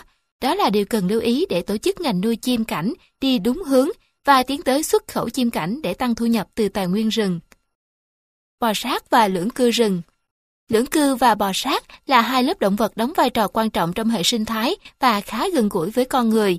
Tiềm năng đa dạng sinh học cao và mang tính đặc hữu của giới động vật thể hiện rõ rệt nhất là ở các loài bò sát. Công trình nghiên cứu đầy đủ nhất trước năm 1945 về bò sát ở nước ta thuộc về nhà sinh học Pháp Bourret. Từ năm 1924 đến 1944, ông đã thống kê và ghi nhận được 177 loài thằn lằn, 245 loài và phân loài rắn, 45 loài và phân loài rùa. Hiện nay, các nhà khoa học nước ta đã phát hiện thêm và nghiên cứu kỹ 176 loài lưỡng cư và 396 loài bò sát, đại bộ phận có ích cho nông nghiệp vì chúng tiêu diệt chuột bọ có hại. Nhiều loài bò sát có giá trị thực phẩm, dược phẩm, sản phẩm mỹ nghệ đã được nuôi dưỡng và bảo vệ như những tài nguyên quý. Chiếm tỷ lệ cao nhất trong lớp bò sát trong rừng là rắn. Hơn 300 loài rắn đã được mô tả ở Việt Nam, mỗi loài đều có những đặc tính sinh thái và hoa văn khác nhau, phù hợp với điều kiện và môi trường sống, giúp chúng lẫn tránh kẻ thù, cũng như kiếm ăn trong cuộc đấu tranh sinh tồn đầy khó khăn và nguy hiểm. Đa số các loài bò sát thuộc nhóm ăn thịt, song thức ăn thay đổi tùy theo lứa tuổi. Rắn thường ăn mồi có chọn lọc. Ví dụ, rắn hổ đất chuyên ăn ếch nhái và thằn lằn. Cạp nông, hổ mang ăn rắn khác nhỏ hơn. Có loại ăn chính con cái của mình, có loại rắn lành lại chuyên ăn rắn độc. Rắn, kể cả loài rắn lớn là trăng, có khả năng nuốt những con mồi lớn gấp 2 đến 3 lần đường kính của thân, do cấu tạo của khung xương hàm và hệ xương sườn không có xương ức. Mồi vào đến đâu thì thân nở ra đến đấy cho tới khi nuốt trọn con mồi. Sau đấy rắn nghỉ ngơi, mọi việc còn lại giao toàn quyền cho nội tạng xử lý. Một số rất ít loài bò sát thuộc nhóm ăn tạp như thằn lằn, cự đà, ba ba. Trải qua hàng triệu năm tồn tại, kích thước của một số loài rắn đã phát triển thành khổng lồ để phù hợp với môi trường sống tự nhiên, đủ sức mạnh để đối phó với các loài khác và khuất phục những kẻ nhỏ bé hơn. Trăng đất là loài mãng xà nặng nhất trong các loài rắn tìm thấy ở Việt Nam. Một cá thể bắt được ở rừng U Minh dài đến 8 mét và nặng hơn 120 kg. Đầu dài, nhỏ, màu nâu xám, lưng xám hay vàng nhạt có hoa văn màu nâu đỏ viền đen. Trăng đất Nam Bộ ưa sống ở những nơi đầm lầy, rừng tràm, rừng sú vẹt ngập nước. Đôi khi còn lai vãng đến quấy nhiễu vườn cây của dân trong vùng. Trăng đất miền Bắc ưa ngâm mình dưới nước khi oi bức. Về mùa đông, 3 đến 4 cá thể rủ nhau ngủ vùi trong những hang hốc tự nhiên để tránh rét. Bình thường, Trăng đi kiếm mồi vào lúc sẩm tối đến đêm khuya, thức ăn là những loài thú nhỏ, chủ yếu là gặm nhấm, đôi khi có cả hươu nai con, chim và những loài ếch nhái bò sát. Trăng gấm hay trăng mắt võng dài tới 6 đến 7 mét, có hoa văn độc đáo, làm cho chúng rất khó bị phát hiện khi cuộn mình trên lớp thảm một thực vật quanh những gốc cây lớn. Trong rừng cây bụi hoặc ven rừng già, gần các vực nước, đầm lầy, nhận ra mồi, Trăng kiên nhẫn chờ, rồi nhanh như chớp, nó phóng ra một cú đớp thần sầu quỷ khốc với hàm răng sắc nhọn như những chiếc móc, khiến con mồi khó có cơ hội trốn thoát. Nó giữ chặt con mồi trong hàm, dùng các cơ bắp đầy sức mạnh, siết chặt con mồi cho đến khi tắt thở. Lúc ấy nó mới buông lỏng con mồi và bắt đầu thưởng thức bữa ăn ngon lành. Trang gấm có cách săn mồi rất độc đáo là leo lên cây, cuốn mình vào những cành cây chìa ra trên mặt nước, ung dung chờ con mồi đi ngang qua để tấn công. Sống ở rừng thưa, nơi có đồi núi thấp hoặc cây bụi, trang gấm hoạt động về ban đêm và đặc biệt bơi giỏi vì ở gần nước. Chúng có thể đẻ tới 100 trứng một lứa. sau khoảng 2 tháng rưỡi thì nở ra con non dài gần 1 mét. Ngày nay, người ta nuôi trăng trong gia đình để lấy da và thịt bán cho các nhà hàng đặc sản. Sách đỏ xếp cả hai loài trăng này vào nhóm nguy cấp. Vì sao trăng có thể ngủ đông? Loài trăng đôi khi không ăn mồi trong vòng một năm hay hơn vì nó có cơ chế sinh học khác thường, bù trừ lại những giai đoạn nhịn ăn đôi khi kéo rất dài. Sau bữa ăn thịnh soạn, khối lượng quả tim của trăng bất ngờ tăng lên gấp đôi chỉ trong vòng một ngày. Các triglycerid là chất béo tự nhiên có trong mô động thực vật trong máu tăng gấp 5 lần. Sự sản sinh insulin và lipid cũng tăng vọt. Sau đó, các cơ quan của trang co rút trở về kích thước ban đầu trong vài ngày, và quả tim cực khỏe mạnh ấy cho phép nó sống cho đến bữa ăn tiếp theo, có khi cả một năm sau. Nhiều loài bò sát có khả năng tự thay đổi màu sắc, điển hình là tắc kè hoa, một nhánh đặc biệt của thằng lằn. Lưỡi tắc kè rất dài, đôi khi còn dài hơn cơ thể, có khả năng nhanh chóng phóng ra khỏi miệng để hút những con mồi nặng hơn chính nó. Da có thể thay đổi màu sắc như hồng, xanh dương, xanh lá cây, xanh lam, đỏ, cam, đen, nâu, vàng và tím. Tắc kè hoa sống khá phổ biến ở rừng nhiệt đới, rừng mưa, thảo nguyên, ăn sâu bọ. Những loài lớn có thể ăn chim chóc và thằng lằn nhỏ hơn. Nhiều người nghĩ rằng tắc kè hoa thay đổi màu sắc để ngụy trang, giấu mình trong sinh cảnh, nhưng thực ra chính ánh sáng, nhiệt độ và tâm trạng của chúng gây ra sự biến màu này, giúp chúng dễ dàng giao tiếp với cá thể tắc kè khác. Hình tượng tắc kè đổi màu được dùng để chỉ những kẻ xu thời, gió chiều nào theo chiều ấy. Rùa vốn là linh vật trong tín ngưỡng dân gian, truyền thuyết về thần rùa lấy bóng vuốt ban cho An Dương Vương làm lễ nỏ giúp vua giữ nước, hay chuyện rùa nổi lên thu lại kiếm thần sau khi Lê Thế Tổ giành được đất nước, in đậm trong ta, từ thuở cấp sách đến trường. Rừng nước ta có 25 loại rùa cạn và rùa nước ngọt bản địa, trong đó có một số loài đặc hữu. Ví dụ như rùa mai mềm khổng lồ, tên khoa học là giải sinh hô. Hiện chỉ còn 4 cá thể trên thế giới, trong đó hai cá thể đang sống ở Việt Nam, một tại Hồ Hoàng Kiếm và một ở Hồ Đồng Mô, Hà Nội. Rùa ở Việt Nam nói chung đang bị đe dọa tuyệt chủng, rất cần được ưu tiên bảo vệ. Chúng ta không có bò sát khổng lồ như rồng Komodo của Indonesia. Loài bò sát lớn nhất nước ta là cá sấu. Đó chính là loài thuần luồng cổ xưa trong truyền thuyết thời vua Hùng. Cá sấu thuộc loài bò sát lưỡng cư, dòng ăn thịt dữ tợn, xuất hiện vào đại trung sinh, cách này trên 220 triệu năm, thời đại khủng long thống trị trên mặt đất. Chúng sống cả ở vùng nước lợ, nước ngọt, nhất là tại các vùng sinh lầy trong rừng U Minh Thượng, U Minh Hạ.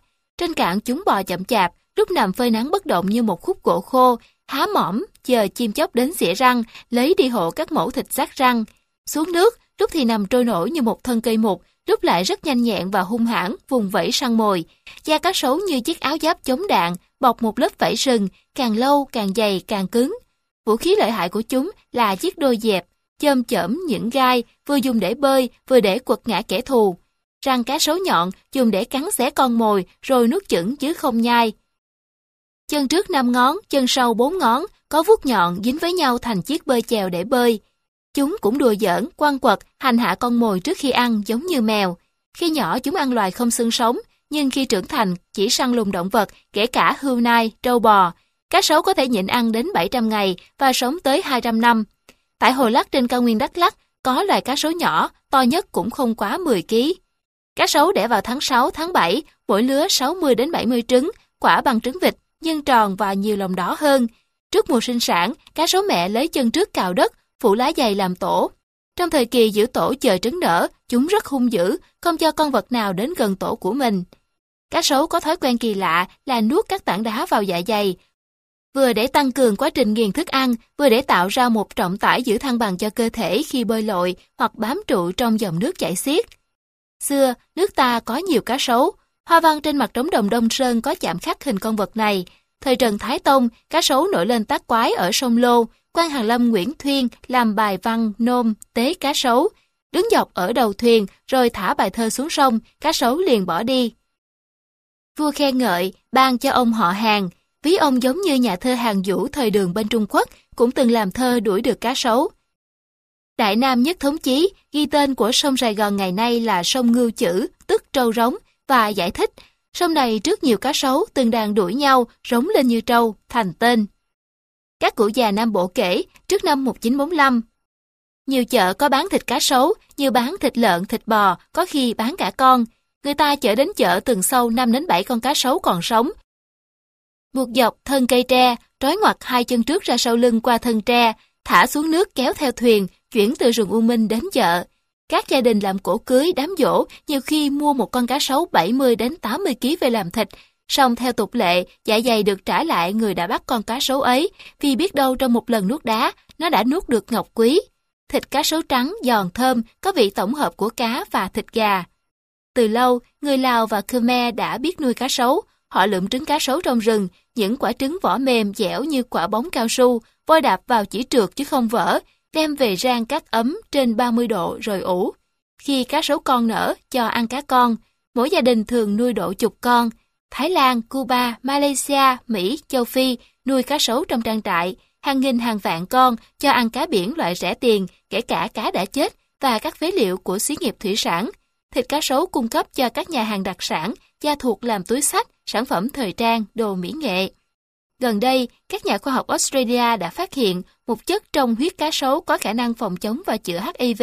Thái Lan dùng huyết cá sấu chữa thành công cho nhiều trẻ em nhiễm HIV. Các trang trại này cũng là địa điểm du lịch hút khách.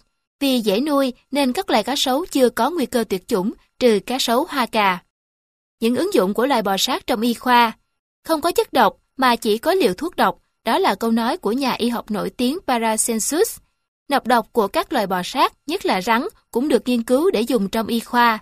Trong nhiều thập niên qua, người ta tiêm nọc rắn độc cho động vật có vú như cừu, ngựa, rồi thu các kháng thể để chế tạo kháng huyết thanh khi bị rắn cắn. Mới đây, tạp chí Toxicon công bố một protein chiết xuất từ nọc rắn màu châu Á, gọi là eristostatin, giúp hệ miễn dịch ngăn chặn sự phát triển khối u ác tính. Chất tirofiban chống đông máu chiết xuất từ nọc rắn hổ nhỏ đã cứu sống được nhiều người khỏi đột quỵ vì chứng đau thắt ngực hay đau tim. Chất captoprin bào chế từ nọc rắn lục có tác dụng làm giãn mạch, được sử dụng để điều trị chứng tăng huyết áp. Danh sách các loại thuốc từ nọc rắn đang được nối dài. Trong gần 3.000 loài rắn trên thế giới, có khoảng hơn 600 loài có nọc độc.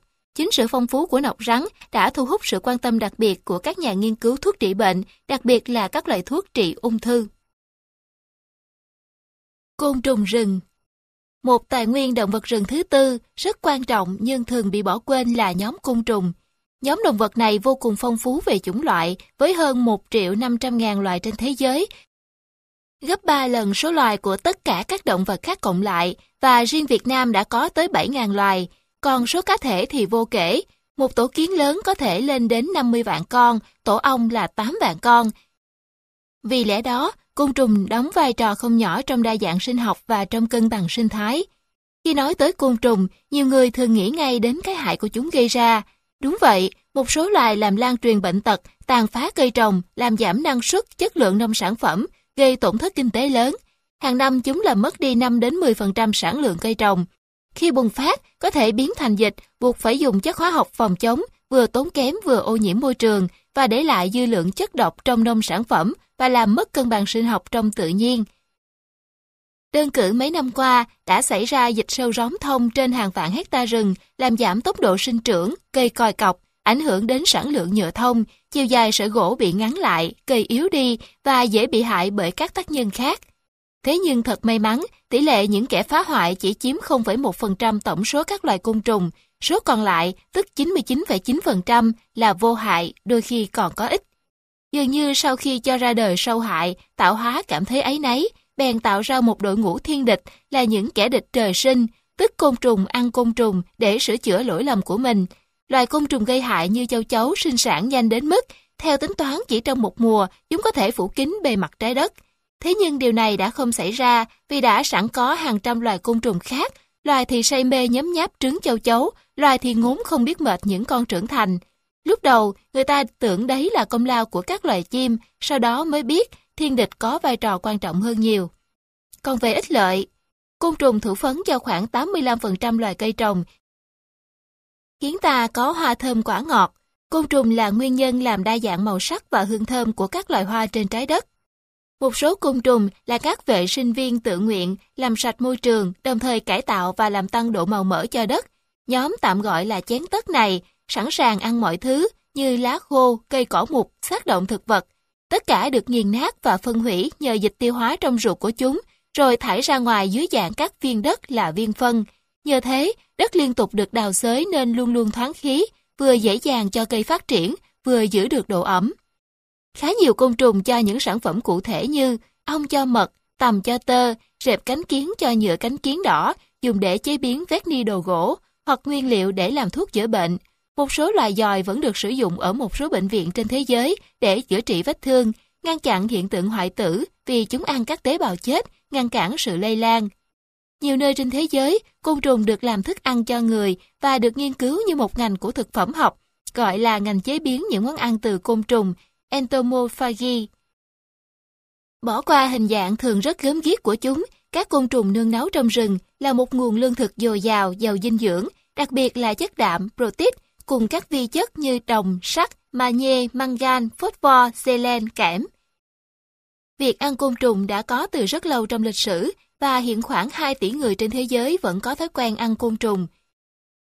Hơn 1.000 loài côn trùng có mặt trong thực đơn ở 80% số quốc gia trên thế giới. Luật an toàn thực phẩm của những nước văn minh nhất cũng không ngăn cản sự hiện diện của côn trùng trên bàn ăn. Một thông điệp của FAO là Tổ chức Nông lương Liên Hợp Quốc chính thức kêu gọi các nước đầu tư thêm vào việc nuôi côn trùng ăn được để đáp ứng nhu cầu thực phẩm ngày một tăng cao cùng với sự gia tăng dân số thế giới. Bản báo cáo kết luận, việc sử dụng côn trùng làm thực phẩm trên diện rộng về mặt lý thuyết là khả thi và nhiều công ty thực phẩm trên thế giới đang đi tiên phong trong lĩnh vực này. Những tác dụng to lớn của rừng Trên quy mô toàn thế giới, rừng chiếm 31% diện tích đất tự nhiên, đồng thời là nơi cư trú của 80% các loài sinh vật sống trên cạn. Rất nhiều sinh vật có nguy cơ tuyệt chủng đang sống trong rừng. Bên cạnh đó, rừng còn là nơi cư trú của trên 300 triệu người trên toàn thế giới. Rừng quan trọng thế nào với tư cách là một nguồn tài nguyên phong phú và đa dạng của đất nước, chúng ta đã nói đến ở những phần trước. Song tác dụng của rừng xét trong hoàn cảnh còn to lớn hơn nhiều. Rừng thanh lọc và bổ sung dưỡng khí cho khí quyển. Rừng, theo định nghĩa, trước hết là một quần xã sinh vật, trong đó cây rừng là chủ yếu trong mối quan hệ tương tác giữa sinh vật với môi trường. Do vậy, tác dụng của cây xanh đối với cuộc sống ra sao? Thì rừng cũng có tác dụng như thế. Chúng ta ai cũng biết, cây xanh không chỉ tô điểm cho các con đường, dãy phố, mà chúng chính là những cỗ máy điều hòa thiên nhiên, hấp thụ bức xạ nhiệt, làm giảm đi sự oi bức khó chịu trong những ngày hè đổ lửa, Chúng là những vệ sinh viên cần mẫn, góp phần làm cho bầu không khí chúng ta hít thở được trong lành hơn, nhờ khả năng thu hút, thanh lọc các chất khí độc hại đối với sức khỏe con người. Chúng giúp cho quá trình sinh thái trở nên bình thường đối với các sinh vật khi môi trường bị ô nhiễm. Chúng có khả năng hấp thụ 50% bụi phóng xạ, hút các khí thải công nghiệp và giao thông như khí carbonic, sulfur, fluor, clo, ammoniac. Tuy chúng cũng hô hấp suốt đêm ngày như mọi sinh thể khác, nhưng quá trình quang hợp vào ban ngày để lại sinh khối mạnh hơn quá trình hô hấp ấy. Vì thế lượng oxy dôi ra, tùy từng loài cây trả lại cho khí quyển một lượng dưỡng khí khác nhau. Như rừng thông 30 tấn, rừng trồng 3 đến 10 tấn trên mỗi hecta để cho các động vật thừa hưởng. Mỗi người một năm cần 4.000 kg oxy để thở, tương ứng với lượng oxy do 1.000 đến 3.000 mét vuông cây tạo ra trong năm. Tán lá cản và giữ bụi, lá cây tiết ra nhiều loại chất kháng khuẩn, có tác dụng tiêu diệt vi trùng gây bệnh trong không khí. Rừng điều hòa khí hậu Khi cây đã tạo thành rừng thì tác dụng của chúng được nhân lên. Rừng là nguồn cung cấp lượng ẩm cho khí quyển bằng cách che chắn các tia nắng gây gắt của tầng tầng lớp lớp các tán lá và hút nước ngầm qua hệ rễ, rồi thoát ra qua các khí khổng trên mặt lá và thân cây. Ở rừng cây lá rộng, trung bình 100 kg lá cây mỗi năm đưa vào khí quyển từ 78.900 đến 82.520 kg nước. Kết quả quan trắc cho thấy, nơi nào có rừng thì lượng mưa tăng lên từ 6% đến 30% tùy loại rừng. Ngoài ra, bản thân rừng cây cũng tạo thành mưa ngang, tức là những hạt nước do sương mù hình thành động lại.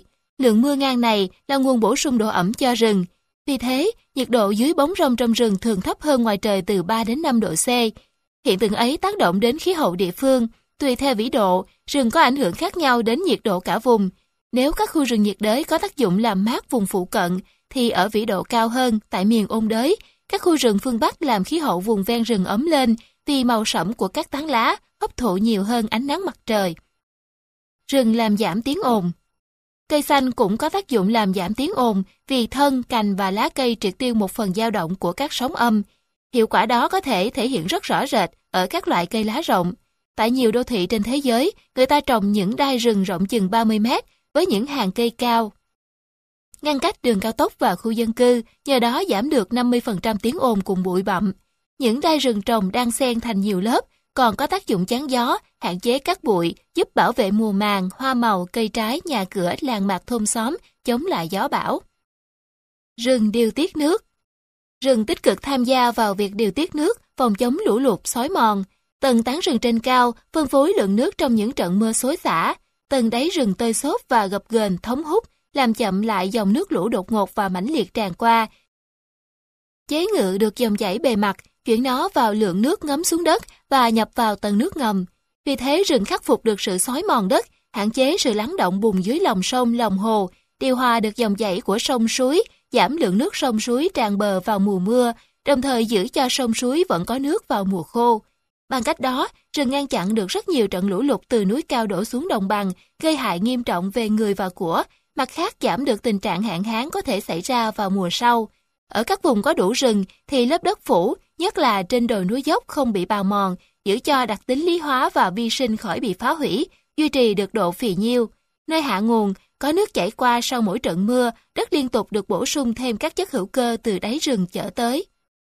Ngược lại, nếu rừng thượng nguồn bị phá hủy, đất bị xói lở, quá trình mất mùn và thoái hóa đất sẽ xảy ra rất nhanh và mạnh. Nếu không được rừng bảo vệ, mỗi năm đất bị rửa trôi khoảng 10 tấn mùn một hecta. Do bị phơi ra ngoài trời, các quá trình feralitic tức là tích tụ sắt và nhôm, diễn ra làm đất bị kết vón, mất đi tính chất hóa lý và quần thể vi sinh vật, nên không thể giữ được nước. Đất sẽ bị khô hạn, bạc màu, trở nên cằn cỗi, sỏi đá. Điều đó đã giải thích vì sao việc đốt rừng làm rẫy của đồng bào miền núi sống du cư, vụ đầu sau khi khai phá đất rất tốt, nhưng chỉ được vài vụ là suy kiệt, buộc họ lại phải chuyển đi các khu rừng mới. Rừng ngập mặn, tấm lá chắn bảo vệ ven biển. Trong việc bảo vệ môi trường, rừng ngập mặn ven biển có vai trò đặc biệt, đó là làm chậm dòng chảy và phát tán rộng nước triều, làm giảm mạnh độ cao của sóng khi triều cường, bảo vệ đê biển, hạn chế xâm nhập mặn, bảo vệ nước ngầm. Vì thế, người ta gọi rừng ngập mặn là tấm lá chắn phòng hộ vùng ven biển. Một khu rừng ngập mặn chiều rộng 100 mét có thể làm giảm 50% chiều cao và 50% năng lượng của sóng biển. Rừng ngập mặn là nơi bảo vệ sự đa dạng sinh học và các động vật khi nước triều dâng và sóng lớn. Nhiều loài động vật đáy sống trong hang hoặc trên mặt bùn như cá lát, các loài còng, cấy, ốc. Gặp khi thời tiết bất lợi, nước triều cao, sóng lớn, biết cách bò lên cây để tránh sóng và trở lại nơi chốn cũ khi lặng gió và triều xuống. Rừng ngập mặn cũng là nơi dung thân của một số loài chim từ phương Bắc xa xôi đến di trú vào mùa đông rét mướt ở quê hương, tạo thành các sơn chim lớn với hàng vạn con, trong đó có rất nhiều loài chim quý hiếm của thế giới như cò mỏ thìa, già đẩy, hạt cổ trắng. Đặc biệt, các chủng vi sinh vật rừng ngập mặn còn mang các thông tin di truyền tồn tại cho đến ngày nay, trải qua các cuộc đấu tranh sinh tồn hàng triệu năm. Đó là nguồn gen quý cho việc cải thiện các giống vật nuôi và cây trồng, cũng như cung cấp các thuốc chữa bệnh trong tương lai. Các mùn bã và chất thải do sông mang đến được phân giải nhanh, nhờ đó tạo ra cho rừng ngập mặn nguồn thức ăn phong phú, giúp cho hệ động vật sau thiên tai hồi phục và phát triển.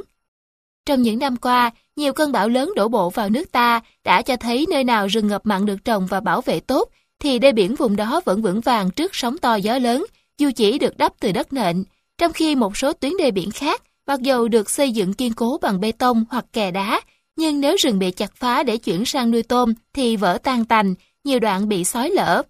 Tổ chức Friend of the Earth, bạn của trái đất cho rằng bảo vệ những cánh rừng ngập mặn là giải pháp duy nhất để bảo vệ dân cư vùng ven biển trước sóng lớn và các mối đe dọa khác trong tương lai. Một vai trò nữa của rừng cần được kể đến là về mặt xã hội. Rừng là nguồn thu nhập chính của đồng bào các dân tộc miền núi, là cơ sở quan trọng để phân bổ dân cư, điều tiết lao động, góp phần xóa đói giảm nghèo.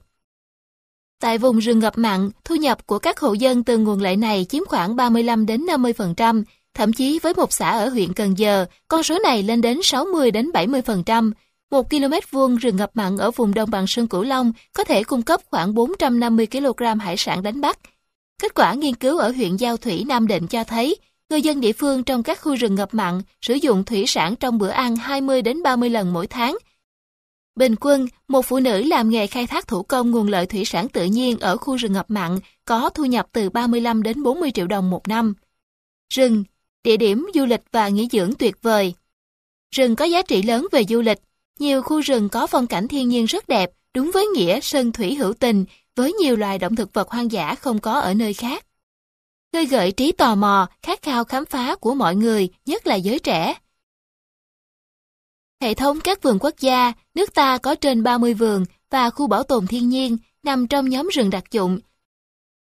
Là hiện trường nghiên cứu của các nhà khoa học đa ngành, là nơi giáo dục môi trường, truyền thụ cho thế hệ trẻ tình yêu thiên nhiên đất nước và ý thức biến trái đất thành một hành tinh xanh.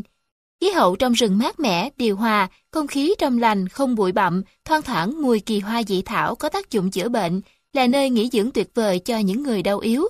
Rừng thông không chỉ làm sạch không khí mà còn giúp người mắc bệnh phổi chống phục hồi, do trong nhựa có chứa một số hóa chất có tác dụng bổ sung một lượng nhỏ ozone. Du lịch sinh thái trong rừng giúp nâng cao kiến thức, thỏa mãn niềm khao khát hiểu biết cho du khách, đồng thời tăng thêm thu nhập cho người dân địa phương. Thông qua đó, người dân càng gắn bó với rừng hơn, tham gia tích cực hơn trong việc bảo vệ và phát triển rừng.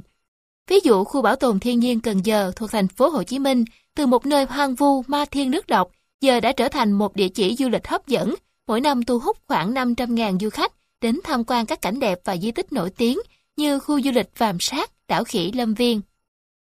Rừng ngăn cản biến đổi khí hậu Một hiện tượng thiên nhiên đang diễn ra trên toàn cầu đe dọa tất cả các nước, đó chính là biến đổi khí hậu.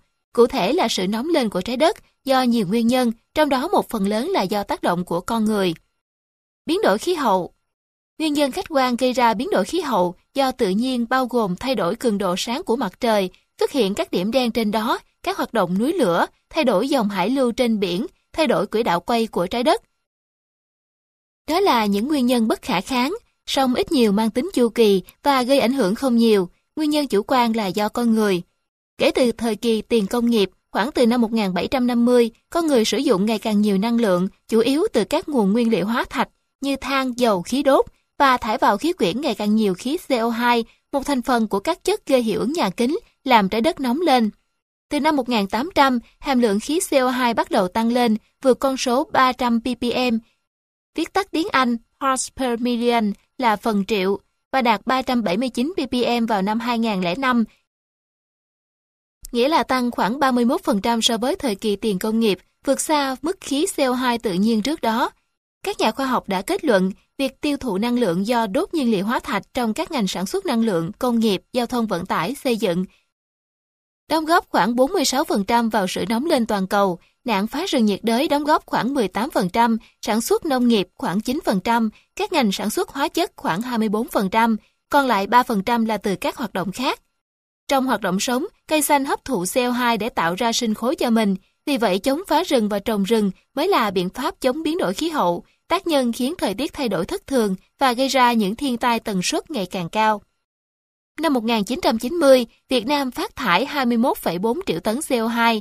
Năm 2004, phát thải 98,6 triệu tấn CO2, tăng gấp 5 lần, bình quân đầu người 1,2 tấn một năm, trong khi trung bình của thế giới là 4,5 tấn một năm. Như vậy, lượng phát thải CO2 của Việt Nam tăng khá nhanh trong 15 năm qua, song vẫn ở mức thấp so với trung bình toàn cầu và khu vực. Ước tính tổng lượng phát thải các khí nhà kính của Việt Nam sẽ lên tới 233,3 triệu tấn CO2 vào năm 2020, tăng 93% so với năm 1998. Thế giới là một mái nhà chung, mỗi quốc gia đều có nghĩa vụ hạn chế biến đổi khí hậu bằng kế hoạch phát triển rừng, ngăn chặn nạn phá rừng. Điều này càng có ý nghĩa đối với nước ta, một nước xét về vị trí địa lý theo dự báo, phải gánh chịu những tai họa đầu tiên của biến đổi khí hậu. Rừng trong sử Việt Đối với dân tộc ta, rừng gắn chặt với từng chặng đường lịch sử trong những cuộc kháng chiến bảo vệ tổ quốc. Trước người láng giềng đầy tham vọng và lớn hơn gấp bội. Ông cha ta thường chọn cách đánh du kích để chống lại họ. Núi rừng là nơi căn cứ địa của những cuộc đấu tranh chống ngoại xâm. Năm 1417, cuộc khởi nghĩa chống quân Minh do Lê Lợi lãnh đạo đã lấy Lam Sơn Thanh Hóa làm nơi thổi bùng lên ngọn lửa kháng chiến. Đây là một vị trí rất đắc địa, giáp miền thượng du núi rừng trùng điệp, đầu nguồn của sông Mã, sông Chu ở phía Tây. Những ngọn núi hiểm trở, những cánh rừng đại ngàn của hệ thống núi Pù Rinh ngang dọc là địa bàn hoạt động kín đáo của nghĩa quân. Trong những năm đầu, lực lượng còn non yếu, vùng núi rừng hiểm trở này đã đùm bọc và nuôi dưỡng nghĩa quân, bảo vệ họ thoát khỏi nhiều cuộc bao vây của địch, đồng thời tạo địa hình thuận lợi cho nhiều trận phục kích tiêu diệt địch. Sau 10 năm bền bỉ, gươm mài núi, đá núi cũng mòn, voi uống nước, nước sông phải cạn, theo Nguyễn Trãi. Nghĩa quân đã tiến về giải phóng Đông Quan mở ra vương triều Lê rạng rỡ trong lịch sử.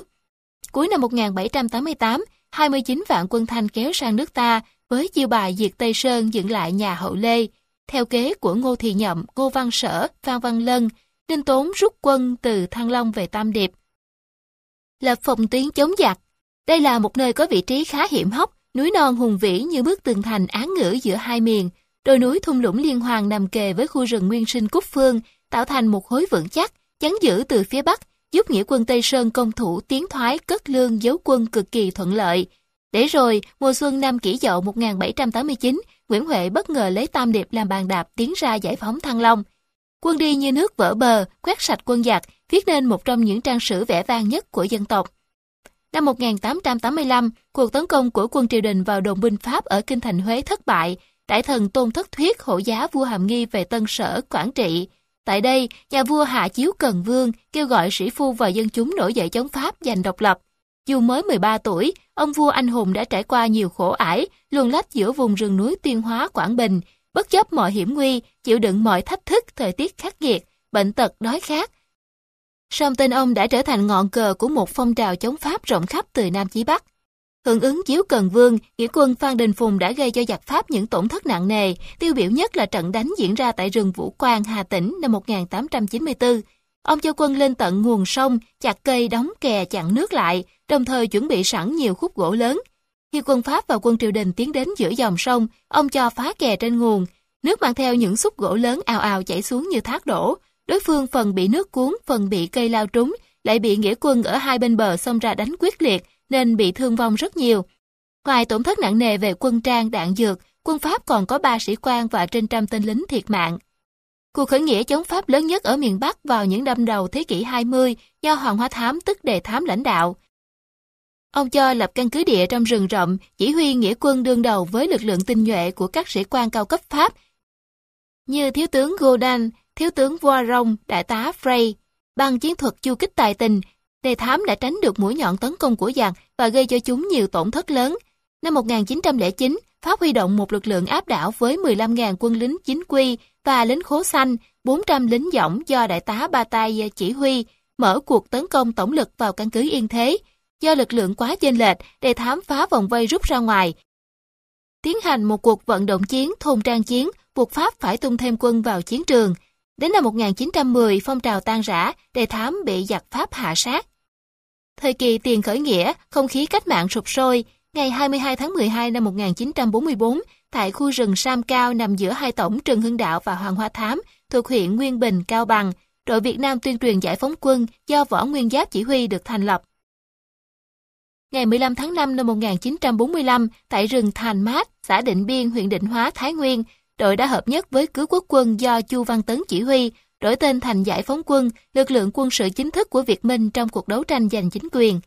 Tháng 8 năm 1945, cách mạng thành công, nước Việt Nam Dân Chủ Cộng Hòa ra đời, Chủ tịch Hồ Chí Minh đọc tuyên ngôn độc lập.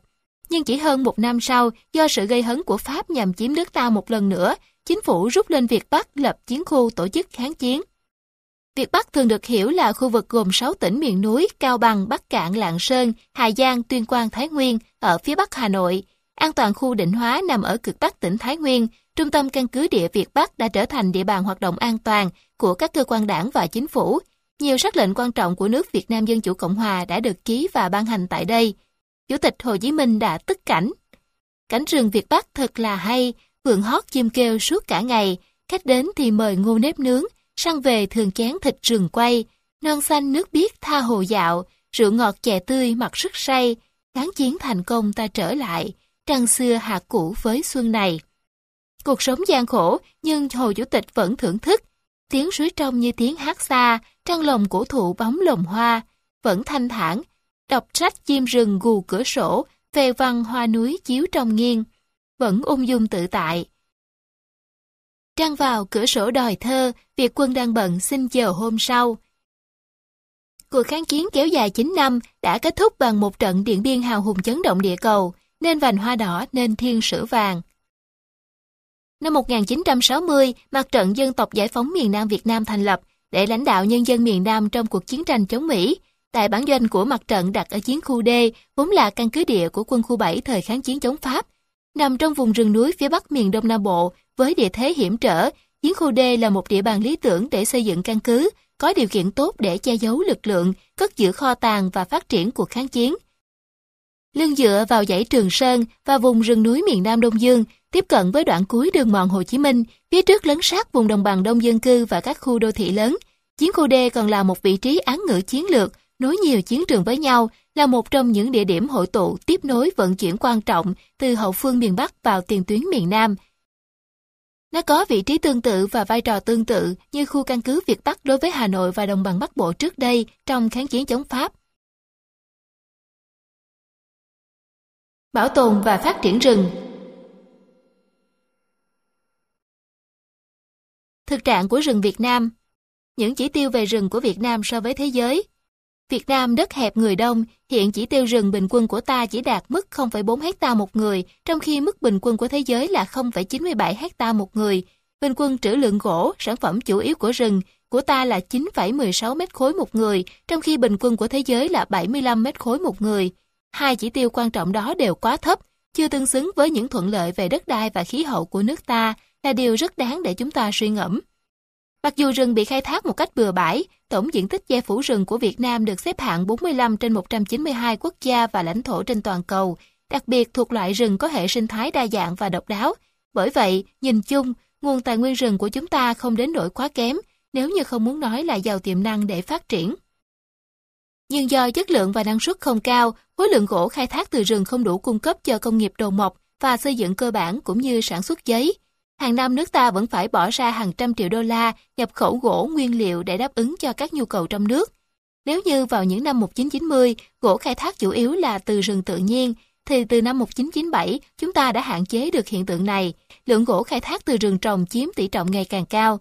Từ năm 2014, nhà nước đã đóng cửa rừng tự nhiên và chỉ mở lại khi cần thiết. Trên thế giới, những nước có các điều kiện thiên nhiên gần như lý tưởng để sở hữu một thảm rừng đẹp và đa dạng như nước ta không nhiều song vẫn ít người ý thức được điều đó để cùng chung tay duy trì, bảo tồn và phát triển nguồn tài nguyên quý báu mà thiên nhiên đã mất hàng triệu năm mới hình thành nên. Việc bảo vệ và phát triển rừng luôn đứng trước những thách thức to lớn, nhất là đối với những nước đang phát triển như nước ta, một phần lớn dân cư sống dựa vào nông nghiệp. Duy trì tính ổn định và độ màu mỡ của đất, hạn chế lũ lụt, hạn hán, ngăn chặn xói mòn đất, làm giảm nhẹ sức tàn phá khốc liệt của thiên tai, bảo tồn nguồn nước ngọt, nước ngầm, làm giảm mức ô nhiễm không khí và nước, là những mục tiêu chỉ có thể thực hiện được bằng cách bảo tồn những cánh rừng ngàn đời đã cùng ta chung sống. Theo Bộ Nông nghiệp và Phát triển Nông thôn, tuy diện tích phủ rừng ở nước ta hiện nay không quá nhỏ, nhưng chất lượng rất đáng lo ngại.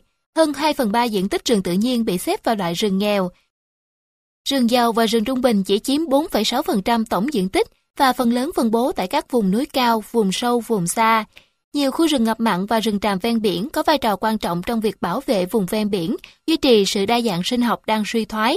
Quá trình tái sinh tự nhiên không thực hiện được trên diện rộng do thiếu quy hoạch. Trong giai đoạn 1999-2005, diện tích rừng tự nhiên giàu giảm 10,2% và rừng nói chung giảm 13,4%. Nhiều diện tích rừng tự nhiên rộng lớn ở Tây Nguyên, Đông Nam Bộ và Tây Bắc đã bị mất trong giai đoạn từ 1991 đến 2001. Tính đa dạng sinh học của thực vật cũng giảm sút theo. Nếu năm 1996, số loài thực vật đã được đưa vào sách đỏ Việt Nam là 356 loài, thì đến năm 2004 tăng lên 450 loài và năm 2007 lên đến 464 loài, trong đó có 45 loài đang nguy cấp. Thế giới cũng đang mất rừng. Tốc độ mất rừng trên thế giới là 20 triệu hecta trên một năm, trong đó rừng nhiệt đới bị mất nhiều nhất. Năm 1990, châu Phi và Mỹ Latin còn 75% diện tích rừng nhiệt đới, châu Á còn 40%. Đến năm 2010, rừng nhiệt đới chỉ còn 20 đến 25% ở một số nước châu Phi, Mỹ Latin và Đông Nam Á. Rừng ôn đới không giảm về diện tích, nhưng chất lượng và trữ lượng gỗ bị suy giảm đáng kể do ô nhiễm không khí. Theo tính toán, giá trị kinh tế rừng châu Âu giảm 30 tỷ USD một năm. Rừng tự nhiên vẫn bị xâm hại nghiêm trọng. Mặc dù tổng diện tích rừng nước ta tăng từ 7,8 triệu hecta năm 1981 lên 13,1 triệu hecta năm 2008, nhưng việc tăng đó chủ yếu là do rừng nhân tạo. Với mức tăng từ 1 triệu hecta năm 1990 lên 2,7 triệu hecta năm 2005, Việt Nam nằm trong nhóm 10 nước có diện tích rừng trồng lớn nhất trên thế giới. Song song với thành tích ấy, hiện tượng mất rừng vẫn tiếp diễn tại nhiều nơi thuộc vùng Tây Nguyên, Duyên Hải miền Trung và Đông Nam Bộ. Theo Cục Kiểm Lâm, chỉ trong 10 tháng năm 2014, cả nước đã có trên 21.000 vụ vi phạm pháp luật về quản lý và bảo vệ rừng, trong đó có đến phân nửa số vụ vi phạm lâm luật về khai thác, vận chuyển và mua bán trái phép gỗ rừng. Để bảo vệ rừng, nhiều cán bộ kiểm lâm đã hy sinh anh dũng trong khi đấu tranh với lâm tặc. Trong những năm qua, bình quân mỗi năm 13.430 hecta rừng quý bị biến thành đất hoang cằn cỗi. Riêng rừng ngập mặn ven biển, những hình ảnh chụp từ vệ tinh khu vực đồng bằng sông Cửu Long cho thấy, từ năm 1973 đến 2008, hơn một nửa diện tích rừng ngập mặn đã bị chuyển đổi thành các trại nuôi tôm. Nhờ tích cực tuyên truyền về vai trò hệ sinh thái rừng ngập mặn trong cộng đồng, nên 10 năm trở lại đây, diện tích rừng ngập mặn tại Việt Nam nói chung đã tương đối ổn định. Cá biệt có nơi độ che phủ còn tăng lên, như ở vườn quốc gia Xuân Thủy, Nam Định, nhiều rừng ngập mặn đang phục hồi và phát triển tốt, tạo điều kiện cho một lượng lớn tôm, cua, cá và các loại thủy sản khác từ biển tìm vào cư trú sinh sôi ngày một nhiều, làm nguồn lợi thủy sản phong phú hẳn lên. Mỗi ngày có tới hàng nghìn người dân vào rừng ngập mặn khai thác tôm, cua, cá kiếm sống. Tình hình tài nguyên động vật rừng đáng lo ngại. Về tài nguyên động vật rừng, theo sách đỏ Việt Nam, năm 1992, nước ta có 365 loài động vật hoang dã được xếp vào danh mục loài quý hiếm.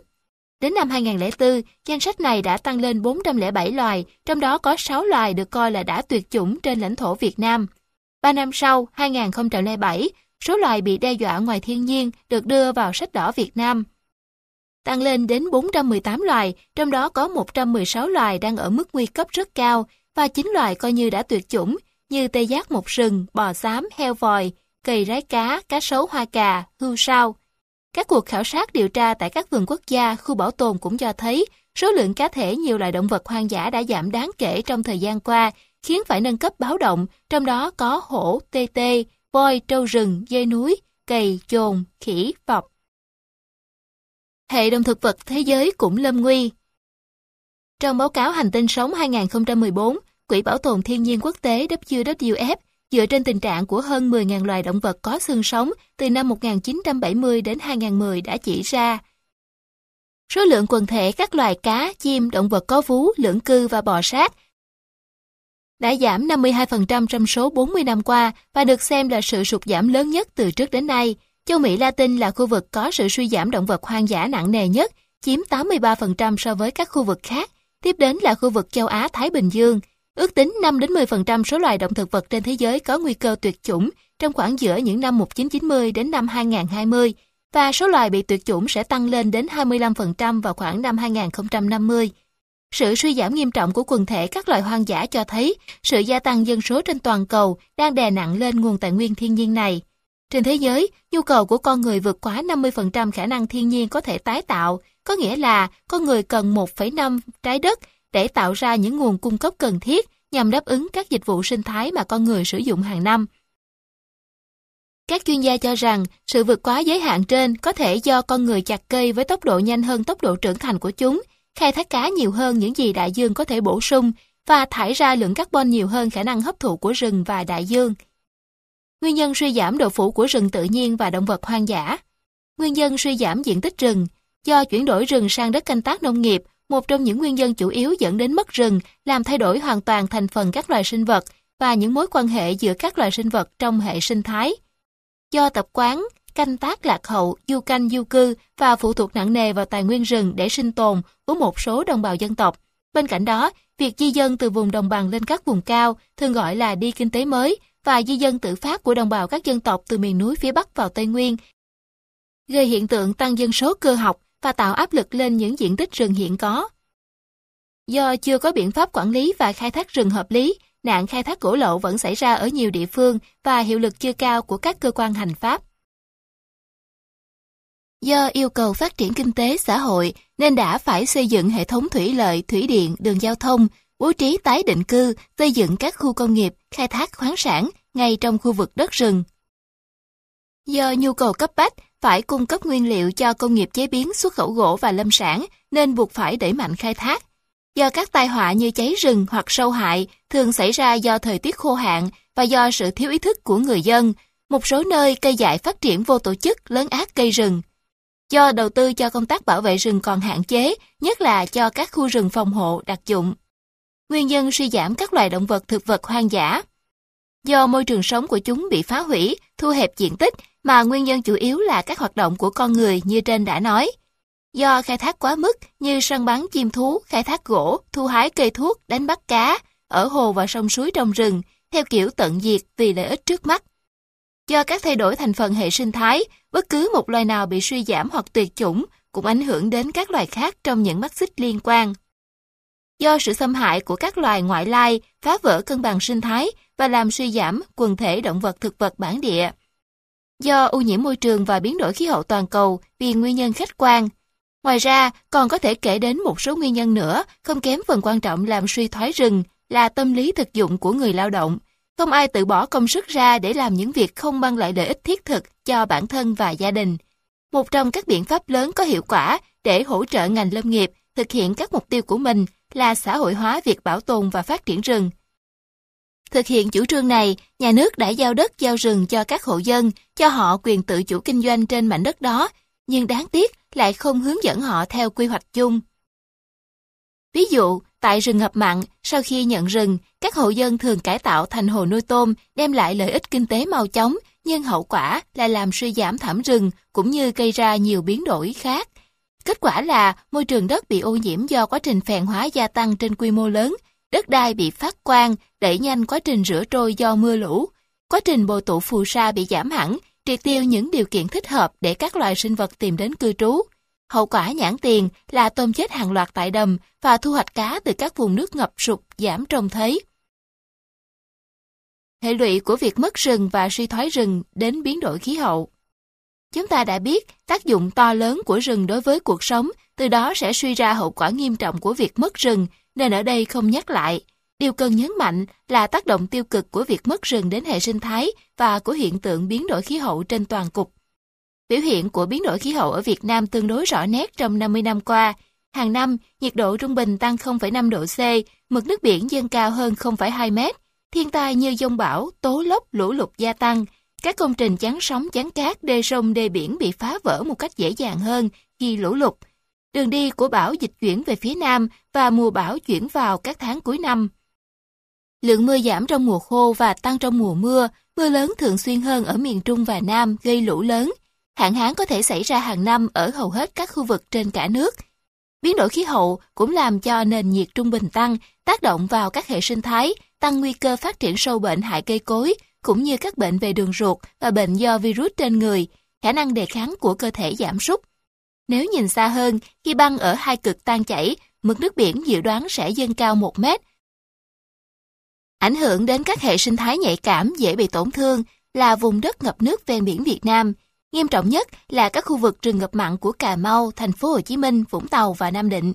Thậm chí lúc đó, Việt Nam sẽ mất hơn 12% diện tích đất đai do bị chìm dưới mặt nước, vốn là nơi cư trú của 23% dân số. Trên quy mô toàn thế giới, hiện nay các loài sinh vật đang bị tuyệt chủng với tốc độ vượt xa nhiều lần tốc độ hình thành loài, nhanh nhất kể từ trước đến nay và không theo bất kỳ quy luật nào. Cứ 20 phút lại có một loài động vật hay thực vật trên trái đất bị tuyệt chủng, và 50 năm trở lại đây, tốc độ biến mất của chúng đã tăng gấp 40 lần so với thời kỳ cách mạng công nghiệp. Tổ chức Bảo tồn Thiên nhiên Thế giới IUCN ngày 2 tháng 5 năm 2006 cảnh báo trên quy mô toàn cầu, hơn 16.000 loài động thực vật đang đứng trước nguy cơ tuyệt chủng. Sự biến mất của chúng sẽ dẫn tới sự sụp đổ dây chuyền của các loài khác sống phụ thuộc vào chúng, trong đó có con người. Sách đỏ 2006 cũng ghi nhận rằng 25% số loài bò sát và động vật có vú, 20% số loài lưỡng cư, 12% số loài chim, 10% số loài thực vật hiện có trên trái đất sẽ phải đối mặt với nguy cơ tuyệt chủng trong vòng 30 năm tới. Chiến lược quản lý và phát triển rừng bền vững để đối phó với tình trạng mất rừng và suy thoái rừng, Bộ Nông nghiệp và Phát triển Nông thôn đã đưa ra chiến lược lâm nghiệp Việt Nam trong từng thời kỳ nhằm quản lý, phát triển và sử dụng rừng bền vững, có hiệu quả, đáp ứng cơ bản nhu cầu lâm sản cho tiêu dùng trong nước và xuất khẩu, đóng góp vào tăng trưởng kinh tế, ổn định xã hội. Luật bảo vệ và phát triển rừng được Quốc hội thông qua nhằm đưa ngành lâm nghiệp đi vào nề nếp. Chiến lược lâm nghiệp Việt Nam giai đoạn 2006-2020 đã đi được 2 phần 3 chặng đường, và đạt tiến độ phủ rừng dự kiến là mỗi năm trồng mới 200.000 hecta. Mục tiêu phấn đấu đến năm 2020 là nâng độ phủ rừng lên 43%. Chương trình quản lý và phát triển rừng bền vững hướng đến thiết lập lâm phận quốc gia ổn định cho ba loại rừng, lập bản đồ và cắm mốc trên thực địa. Cụ thể là với rừng sản xuất, ổn định 3,63 triệu hecta rừng tự nhiên, 4,15 triệu hecta rừng trồng. Với rừng đặc dụng, bảo vệ nghiêm ngặt 2 triệu hecta, tổ chức hoạt động các vườn quốc gia. Có hiệu quả về du lịch và nghiên cứu khoa học, với rừng phòng hộ trồng thêm 250.000 hecta, cải tạo 350.000 hecta rừng tự nhiên nghèo. Đẩy mạnh công nghiệp chế biến gỗ và lâm sản là đầu ra của rừng. Trong 10 năm qua, thị trường lâm sản của Việt Nam năm nào cũng tăng khoảng 15%. Thị trường xuất khẩu đồ gỗ chính của Việt Nam đều là những thị trường khó tính như Mỹ, châu Âu, Nhật Bản. Từ thế kỷ 20, thế giới đã đưa ra chỉ tiêu rừng quản lý bền vững để xác định những cánh rừng với đặc điểm chủ yếu là khai thác thường kỳ mà lượng gỗ lấy ra khỏi rừng không vượt quá lượng gỗ rừng có thể sinh ra, tạo tiền đề cho việc phát triển rừng lâu dài. Rừng đó sẽ được Hội đồng Quản lý rừng quốc tế FSC thẩm định khách quan và cấp chứng chỉ. Gỗ khai thác ra từ rừng quản lý bền vững có giá trị cao hơn hẳn những khu rừng khác, có khi gấp 3 lần. Tiếc rằng tỷ lệ rừng được cấp chứng chỉ của ta còn quá thấp, mới đạt khoảng 40.000 hecta so với tổng diện tích trên 8 triệu hecta. Qua đây có thể thấy, việc nâng cao chất lượng rừng còn rất nhiều điều phải làm. Giao đất giao rừng, một chủ trương hợp tình hợp lý. Như trên đã nói, động lực để thu hút cộng đồng và các hộ gia đình cùng với nhà nước tham gia vào việc quản lý rừng là gắn công tác này với lợi ích và trách nhiệm của người dân, được gọi là quá trình xã hội hóa công tác bảo tồn và phát triển bền vững rừng. Đó là chủ trương lớn được ban hành từ năm 1983, sao cho mỗi khu đất, mỗi cánh rừng, mỗi quả đồi đều có người làm chủ, tạo điều kiện để người dân bảo vệ rừng, yên tâm quản lý, đầu tư phát triển rừng trên mảnh đất được giao nhận. Trải qua 3 thập kỷ thực hiện việc giao đất giao rừng, hiện đã có trên 12 triệu hecta đất hoang đồi trọc và rừng các loại được giao cho các tổ chức, hộ gia đình và cá nhân sử dụng vào mục đích lâm nghiệp. Việc phân chia lợi ích từ rừng được thực hiện trên cơ sở sản phẩm thu hoạch, bao gồm gỗ, các sản phẩm ngoài gỗ và dịch vụ môi trường.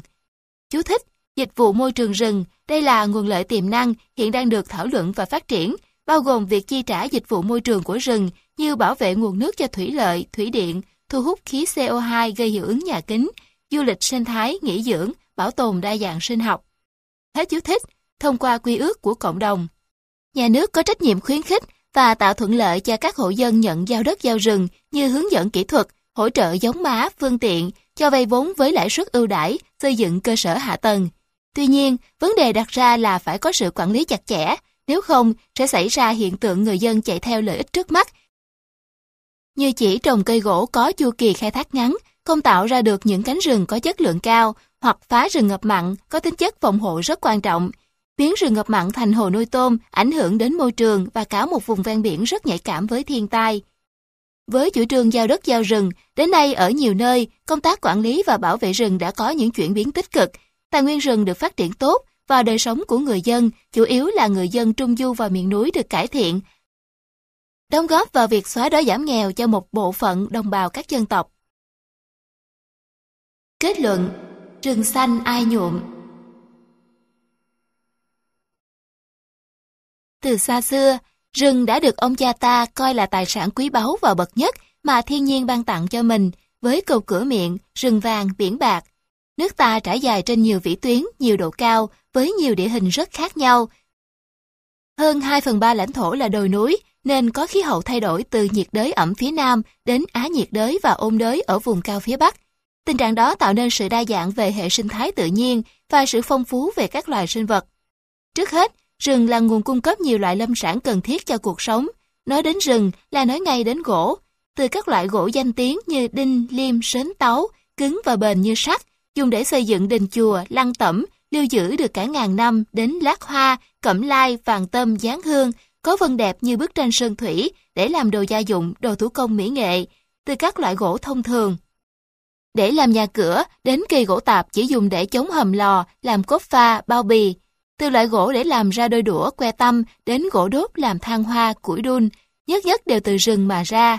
Ngày nay, dù ngành hóa học đã chế tạo ra đủ loại vật liệu tổng hợp, có nhiều tính năng, nhưng vẫn không thể thay thế được vai trò của gỗ trong đời sống. Tre, nứa, trúc, mai, vầu, cùng với thông, mỡ, bạch đàn, bồ đề, mãi mãi vẫn là nguyên liệu chính để sản xuất giấy và hàng ngàn vật dụng quen thuộc khác. Rừng còn cung cấp cho ta những sản vật quý hiếm nhiều loại cây cỏ của rừng là những vị thuốc đem lại sức khỏe và chữa bệnh cho con người, và chúng ta còn phải dày công khám phá ra những bí mật còn ẩn giấu. Không sao kể hết những nguồn lợi mà rừng đem lại. Rừng giữ vai trò điều hòa khí hậu, bảo vệ sự sống. Rừng cây xanh bạc ngàn là lá phổi khổng lồ thanh lọc không khí, cung cấp một phần nguồn dưỡng khí duy trì sự sống cho con người. Có loại rừng chắn gió, chắn cát, chắn sóng ven biển. Có loại rừng ngăn nước lũ từ đầu nguồn ào ạt trào xuống miền xuôi. Rừng giúp con người hạn chế thiên tai. Đặc biệt, rừng là khu bảo tồn thiên nhiên vô giá với hàng ngàn loài cây, loài chim, loài thú quý, là nguồn gen phong phú, tạo ra đề tài nghiên cứu bất tận cho các nhà sinh vật học. Rừng ngập mặn là bức tường thành ngăn chặn dông tố, sóng thần, lũ lụt, bồi đắp cho đất liền thêm rộng. Không phải ngẫu nhiên mà các nhà hoạch định chính sách chiến lược cho các quốc gia rút ra kết luận là một đất nước muốn đảm bảo an ninh môi trường của mình phải đạt được độ che phủ của rừng tối thiểu là 45%. Đối với dân tộc Việt Nam, rừng còn gắn chặt với từng chặng đường lịch sử cách mạng và kháng chiến. Rừng che bộ đội, rừng vây quân thù. Thời bình, rừng là nơi nghỉ ngơi an dưỡng, bồi bổ sức khỏe cho mọi người, là điểm tham quan du lịch đầy hấp dẫn. Song vì chưa thấy hết giá trị của rừng, vì lợi ích trước mắt và sự ích kỷ của mình, con người đã và đang ra sức khai thác nguồn lợi quý giá từ rừng cho đến cạn kiệt. Để lấy một cây gỗ quý, lâm tặc sẵn sàng tàn phá hàng trăm cây cối to nhỏ xung quanh. Vì tiền, chúng bẫy hổ, săn voi, giết tê giác, hưu, nai, vọc. Ngay trong mùa sinh sản, thậm chí cả khi biết con vật mình sắp hạ sát là một trong những con cuối cùng trên trái đất. Việc đốt rừng làm rẫy đã thu hẹp rất nhiều diện tích rừng. Nguy hại nhất là việc phá hủy vành đai rừng phòng hộ, gây ra hiểm họa sạt núi lở đất và những cơn lũ lớn không thể nào ngăn chặn được, dẫn đến hậu quả khôn lường về biến đổi khí hậu cũng như làm mất tính đa dạng sinh học trên hành tinh. Khai thác rừng để phục vụ cuộc sống con người là việc làm cần thiết, nhưng muốn hưởng lợi ích lâu dài thì chúng ta phải biết bảo vệ rừng. Chặt cây lấy gỗ thì cũng phải trồng cây gây rừng. Khai thác lâm sản cần phải có kế hoạch, có mức độ, nếu không chẳng mấy chốc mà tài nguyên rừng cạn kiệt. Khi đó, con người lấy gì để chống đỡ với gió, bão cát, lũ lụt, và lấy đâu ra rừng vàng biển bạc cho con cháu khai thác mai sau. Sống trong một thành phố hiện đại sang trọng, mấy ai hiểu được rằng để kiến tạo nên một khu đô thị sang sát những chung cư hiện đại với đầy đủ tiện nghi, còn dễ hơn là để có một mảng rừng nguyên thủy. Có những cây cổ thụ thơm nghiêm, ngạo nghễ, vươn lên đón gió lộng giữa trời xanh, với những dây leo chằng chịt, điểm xuyết những giò phong lan đua hương khoe sắc, với cuộc sống sôi động của bao loài thú hoang dã, và từ bình minh đến hoàng hôn, lúc nào cũng rộn rã tiếng chim rừng. Thực hiện việc giao lưu hội nhập với thế giới, Việt Nam đã tham gia nhiều công ước và thỏa thuận quốc tế, như Công ước về buôn bán động thực vật hoang dã, CITES vào năm 1994, Công ước về các vùng đất ngập nước có tầm quan trọng quốc tế, Ramsar năm 1989, Công ước về đa dạng sinh học 1994, Công ước khung của Liên Hợp Quốc về biến đổi khí hậu, Công ước về chống sa mạc hóa, và có nhiều đóng góp đáng kể trong việc thực hiện các công ước và thỏa thuận này. Việc thực hiện các cam kết quốc tế trong quá trình hội nhập góp phần tạo điều kiện thuận lợi trong việc bảo vệ và phát triển rừng. Có một câu ca dao tình tứ, rừng xanh ai nhuộm mà xanh, má hồng ai nhuộm mà quanh năm hồng. Vậy, ai sẽ là người nhuộm xanh lại những thảm rừng đã bị tàn phá nham nhở? Và kế thêm màu xanh trên mọi miền đất nước đây, không phải chỉ những người trong ngành lâm nghiệp mà phải là tất cả chúng ta, trong đó có chính bạn. Hãy đến thăm rừng để hiểu rừng hơn, hãy trân trọng từng chiếc lá non, từng con bướm nhỏ nhẫn nhơ bay, từng con ong chuyên cần làm mật. Hãy giữ gìn rừng cho sạch, không làm bẩn rừng dù chỉ bằng một chiếc vỏ kẹo, một chiếc túi ni lông vô ý thải ra thảm rừng, thực hiện đúng lời dặn dò trên một tấm biển tại một khu rừng nọ. Không để lại gì ngoài những dấu chân, không lấy gì đi ngoài những bức ảnh đẹp, không giết gì ngoài thời gian. Đừng bỏ lỡ bất cứ cơ hội nào trồng thêm một cái cây trên mặt đất, vì như ngạn ngữ phương Tây có câu, ai chết đi mà để lại một cái cây thì đã sống không vô ích. Hãy thực sự yêu quý và bảo vệ rừng để trái đất của chúng ta mãi mãi là một hành tinh xanh. Sẽ không là quá muộn nếu ngay từ hôm nay chúng ta bắt đầu xây dựng một cuộc sống xanh cho tương lai, mà ở đó những cánh rừng là trọng tâm của sự phát triển bền vững.